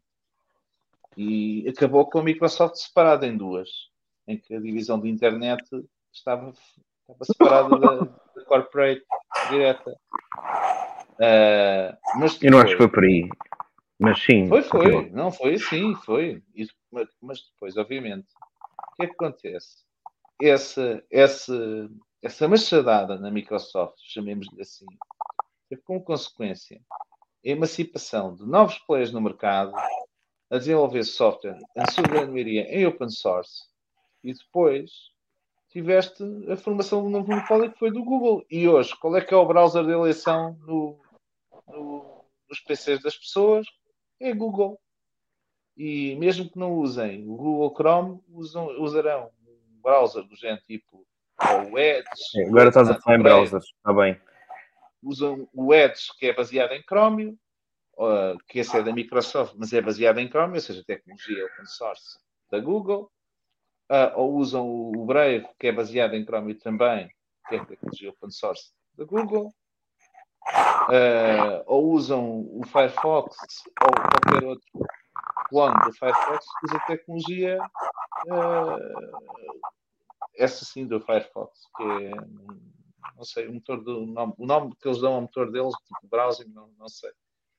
O que eu digo é que. tiveste uma explosão de novos browsers na internet e hoje o, o browser dominante deixa de ser o Internet Explorer ou o Edge da Microsoft e é o Chrome. O que tu achas que disputou isso foi a regulação. Eu acho que o que disputou isto foi a, foi a, foi a concorrência. Foi desenvolver Não foi, a, a concorrência viu aí uma oportunidade, ou seja, viu nessa, nessa posição dominante da Microsoft uma oportunidade. Os sistemas operativos dominantes passaram do desktop para os telemóveis. E na corrida para os telemóveis, a Microsoft não conseguiu acompanhar a Apple, nem a Google. E tanto que perdeu a sua posição de dominância.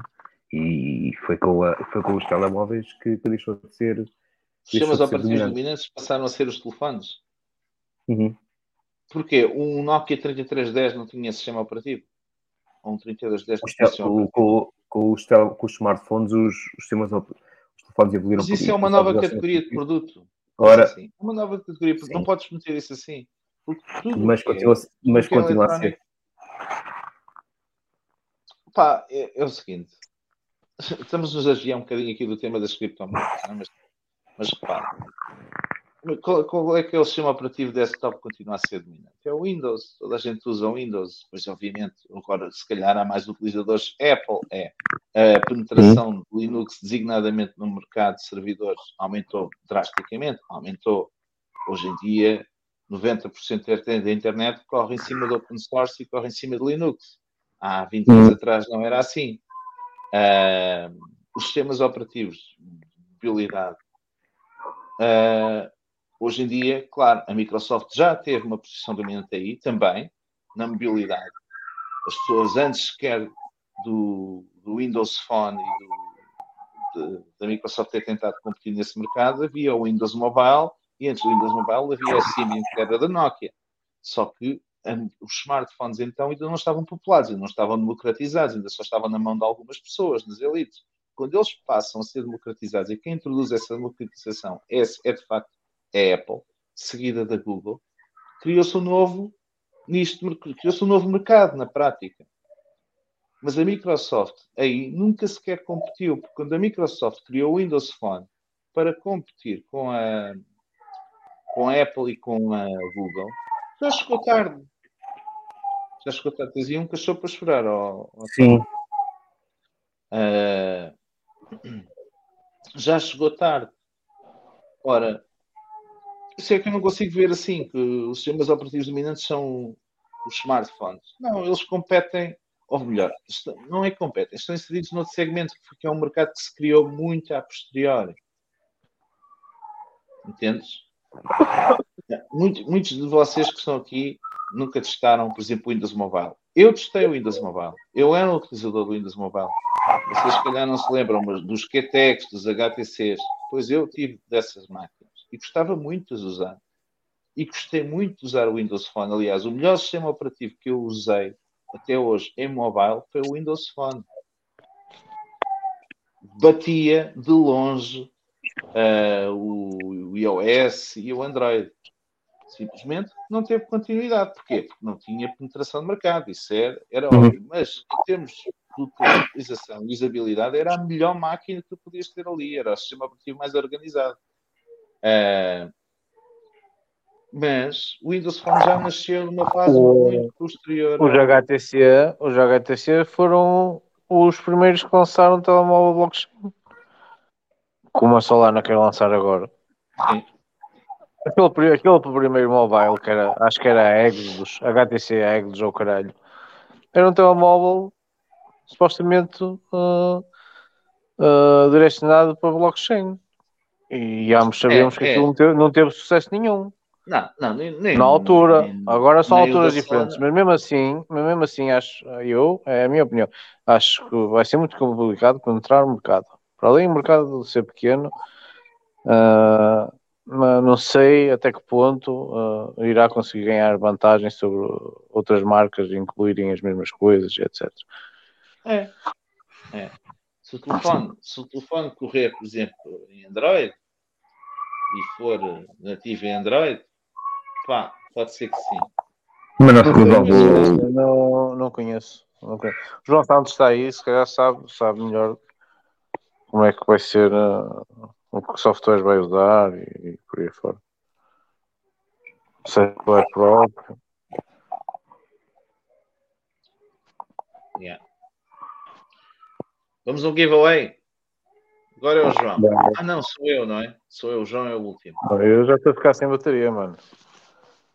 Então vá para isso a carregar. Ou não tens Já eletricidade? está, está a carregar, mas Não tens estou em, estou em direto. Esta merda está a carregar, está a sobreviver, basicamente. Não tens eletricidade, mas tens internet.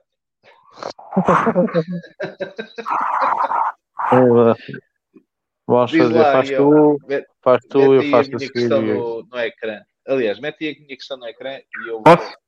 vou, vou Então vá. partilhar aqui o meu coisa. Então vá, vou pôr. Sim. Então é o seguinte, a pergunta é.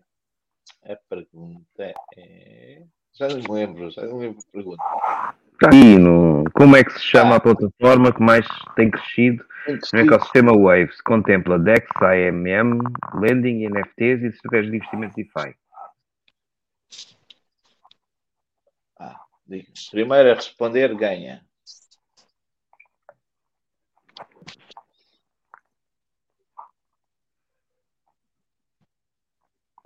Ninguém respondeu. Ganhei. Não. Ganhaste? Fica para casa. FTX. FTX é muito bom. Não é? Não é dia. Pá, é tão fácil. Não. Quanto tempo? É assim, é, é um- tudo na mesma plataforma. E não estou a falar da Waves Exchange. Tem swap, tem lending, tem NFTs e agora tem uma plataforma de NFTs que está a ser testada que é muito gira, que é para fazer música, dá para um gajo fazer música e criar o seu próprio NFT. Está dentro do ecossistema Waves. Ela tem crescido devagarinho, basicamente só com crescimento orgânico. Não. Não é WX. Eu vou, pôr aqui, vou ver que tenho que meter aqui no ecrã para ver se alguém acerta. Zainard.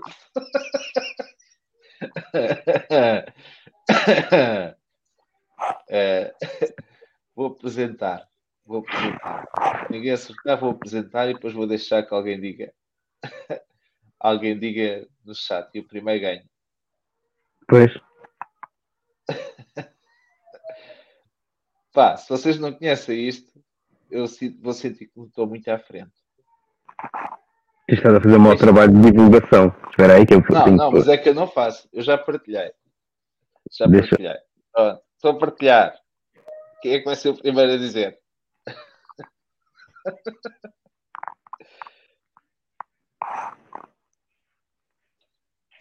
Estou a partilhar, não estou, António? Estás. É o Cripto Salles. Salles ganhou as duas vezes. É? Espetáculo, ganhou. Então pronto. É, é Tipo, Salva, vai encher a carteira hoje.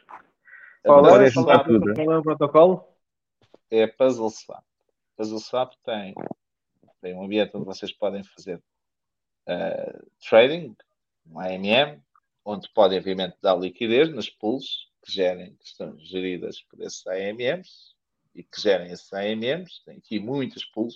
Estas pools, algumas delas estão ligadas à área de, de, NFTs e gamificação da- do ecossistema Waves, como eh, aquelas quintas da, dos patos, não é? Os eggs. Podem fazer staking e tem aqui algumas estratégias de staking. Podem também fazer staking de NFTs. Tem um marketplace de NFTs que é, é descentralizado e permissionless, o que quer dizer que não, não têm que ser previamente autorizados para poder criar aqui os vossos NFTs. E em breve vão, vão poder criar NFTs de música. Ah, eles estão a desenvolver a componente que vai possibilitar que vocês. É, é muito giro porque tem um front-end onde vocês vão poder mesmo criar as vossas músicas com pistas e com batidas e, e pistas pré- pré-gravadas, podem combinar músicas, etc. Vai ser giro testar essa parte e a, e a gamificação. E tem também um mercado de lending. Pronto, tem tudo giro. Tem tudo, tem tudo giro, tem tudo cá metido dentro. Ah, e Crypto Sales, epá, fala comigo, já sabes, no Telegram ou no, no Twitter, e eu vou dar 10 paus ah, em LP da Puzzle Swap. Em vez de dar 10 dólares em Waves, vou É dar nesta. 10 dólares em, em, num LP que vai ser no LP que eu já o criei. Tive a criar lá há bocadinho, aliás. Quando vocês diziam, estás com uma cara muito não sei o quê. Estava a criar aqui os 10 dólares no LP, neste LP. Ou seja, vou dar 10 dólares distribuídos por todos estes tokens que estão dentro desta nesta proporção. Ah, Tá bom. estou a partilhar. Olha, aqui uma sugestão aqui do Miguel. Devíamos fazer uma, um tutorial eh, para, para uma ideia explicar um produto do vosso interesse. Portanto, seriam 15 minutos falares do Waves e tudo mais. Olha, Fica aqui a ideia. Ah pá, isto falar de- tem que meter aqui as mãos sozinho para tentar explicar. Também Isto é concordo. Acho que isto, mais do que a melhor forma de aprender é, é É, testar. tudo, isto, tudo isto tem comunidades no Telegram. Ah, isto é um, tá, um protocolo DeFi como tantos outros que existem. Creio que neste momento já não oferece nenhuma novidade para a malta que usa este tipo de protocolos. Ah, mas fica, fica aqui a dica. Pronto. Eu, como nunca tinha falado aqui da Puzzle Swap, ela já existe há alguns tempos, já existe aqui há alguns meses atrás, e tem vindo a crescer. Inclusive, tem vindo a introduzir aqui alguns aspectos interessantes. E eu, esta semana, vi-os a trabalhar na questão do, dos NFTs de música. Não é que eu acho muita piada aos NFTs, no geral não acho. Não acho piada aos NFTs e às coleções de NFTs. Mas achei piada é à, à aplicação que eles estão a desenvolver, que na prática é uma coisa muito simples, é quase como se fosse uma mesa mistura, com a possibilidade de criar pistas, tipo as teclas, as guitarras, as, eh, as baterias e as batidas, e depois vocês podem combinar lá os vários samples e con- construir um NFT. Essa, essa parte eu achei engraçada. Quase ter um Eh, sample que fez teu, não é? Bem que Sim. aplicabilidade legal não tem nenhuma, mas podes mostrar, demonstrar que realmente foi criada por ti. Sim, sim, olha, aliás, já estão aqui algumas eh, disponíveis para a malta ouvir. Uh, mas o front-end para criar ainda não está disponível. Ainda está em fase de teste. Mas eu estive a vê-los a brincar com aquilo e achei muito engraçado. Achei essa parte gira. E até pode ser gamificada no futuro. De resto, eu não, há, não é, eu pessoalmente não acho grande piada, mas há quem ache piada, os NFTs, Uhum. e a plataforma também contenta. Bom, avancemos. Oh, vamos, mas é embora, mano. Sim. Aqui já Vou tenho aqui fazer, vou fazer o meu, o meu coisa. Faz o teu give. Ou então manda uma pergunta por. eh, Não, chat que não, eu- não. Não? Não há pergunta nenhuma. Isto é muito simples. Então força Nós aí. queremos, nós queremos chegar a mais pessoas e, única- e uma das maneiras para chegar a mais pessoas é, é a interação da comunidade nos comentários. Então, o que é que vai ser feito? Pá, quando acabar a nossa live, ah, vou sortear 10 dólares por um comentário, seja o comentário qual for, que esteja no vídeo desta live ah, aqui no YouTube. Ou seja, a live acaba, vocês podem deixar um comentário no vídeo. Até à próxima semana. Ok? E na próxima semana tu dizes- Na próxima live fazemos sorteio em direto sobre os comentários e alguém irá ganhar 10 dólares. É simples, isto é apenas uma ajuda, uma mão lava a outra, e quem ganhar recebe 10 dólares, você deixa um comentário e fazemos o sorteio desse comentário ah, na próxima live em direto. Ou seja, fica Fixe. válido até à próxima live. Fixe. Ok, pessoal. E eu É, para é mim posso fazer não. comentários e estou elegível. Opa, tu não. Tu não. Eu vou atrás do teu IP e foda Ok, então tenho que deixar um comentário na live e. Como é não, que é? no- Como é que ou é? no comentário, no comentário do nosso vídeo e tu, não é aqui, não é no chat, é nos comments ao canal. E, e nós E- um. um Em direto na próxima live. Sim. Sim. Já, aquilo lá. Ah, tem- tens aqueles aplicativos que corres e ele escolhe um comentário. Esse comentário eh, ganha. Fazemos isso em direto, é giro. Ok. Tá. É pá, faz um, um tweet também, ou então manda um, eu preparo um tweet. Manda muitas vezes. Não, não precisas preparar. Acho que é justo para quem está, quem está aqui a assistir, não é? A ter a oportunidade de, de ganhar. Acho que é. Mas Um comentários sobre comentário, Cássio Miguel tipo, comenta, comenta sobre o vídeo, tipo, opá, ó, gostei do, gostei, não gostei, pá, continuem, olá, fixe, pá, um comentário. Só, só a, a vossa interação no- nos- através de comentários com o nosso vídeo, não é? Já ajuda que o código do YouTube mostre a, a- a mais pessoas que, o- que o sigam Façam- ou, ou que, ou Façam, façam façam spam mesmo. Façam spam. Podem participar de forma ilimitada. Não, Façam não. spam. Isso é Não, válido. não façam spam, sejam justos. Senão depois também é, é o fim do mundo. Mas pronto, pá, eh, fica aqui a dica. A dica que 10 é paus em quê? 10 paus em quê? Está aqui o Miguel, o Simão a perguntar. 10 paus, no que quiserem. Se quiserem dólares, se quiserem nulo, se quiserem. Whatever. O que vos der mais jeito na altura, quem ganhar, que fale comigo e eu, eu envio. Ó capa. Malta, vamos arrumar então aqui as, Vamos. as coisas. Deixa eu ver aqui. aqui, ó, assim, aqui. Vá. Então, olha, Bem, malta, boa semana lá. para todos. Vamos, que eu já estou aqui. Já estou aqui. Já está na caminha. Já está- Não, mano, estou a carregar o telemóvel, mano. Ainda está a 5%. Não se metam nas drogas Aqui, o que no posso leverage. falar? Acabei a cerveja toda, mano. Acabei, já não tenho mais nada em casa. Foda. Olha, eu Então vá. fiquei sem bateria agora, mas foi no. Acho que. Eh, só tenho outro. É isso. Vá, não se Eh, metam Depois nas drogas e no leverage. todas. meterem nas na drogas. como é da que achas que a malta aguenta este mercado se não se tiver nas drogas? Tem que se meter nas drogas, não se metam no leverage.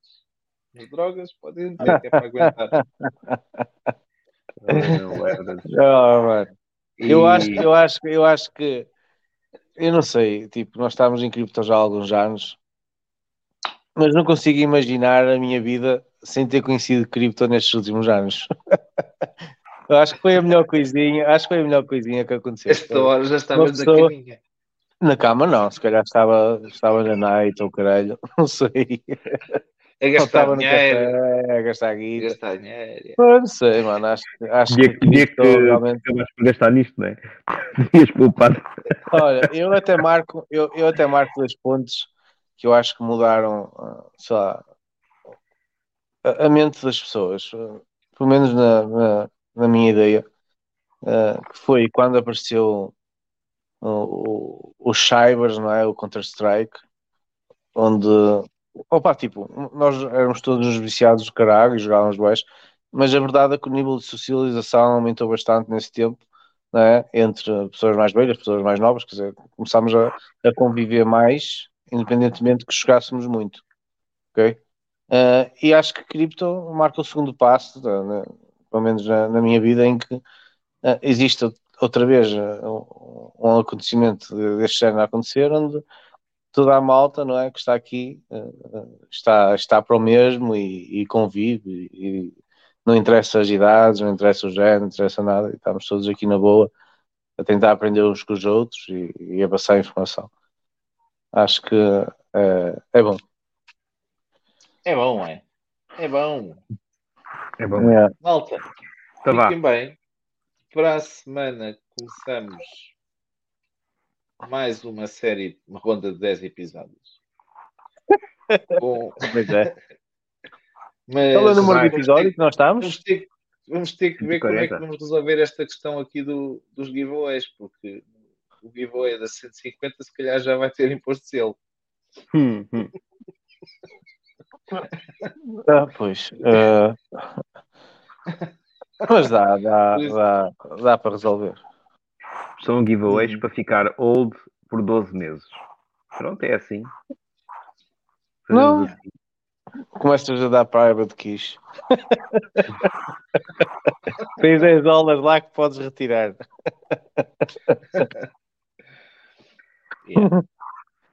Então vá. Então, Um abraço fiquem bem. fiquem bem. Tchau. Basta. Shows, obrigado. Não esqueçam do like, pessoal. O E dos like comentários para o giveaway. Yeah.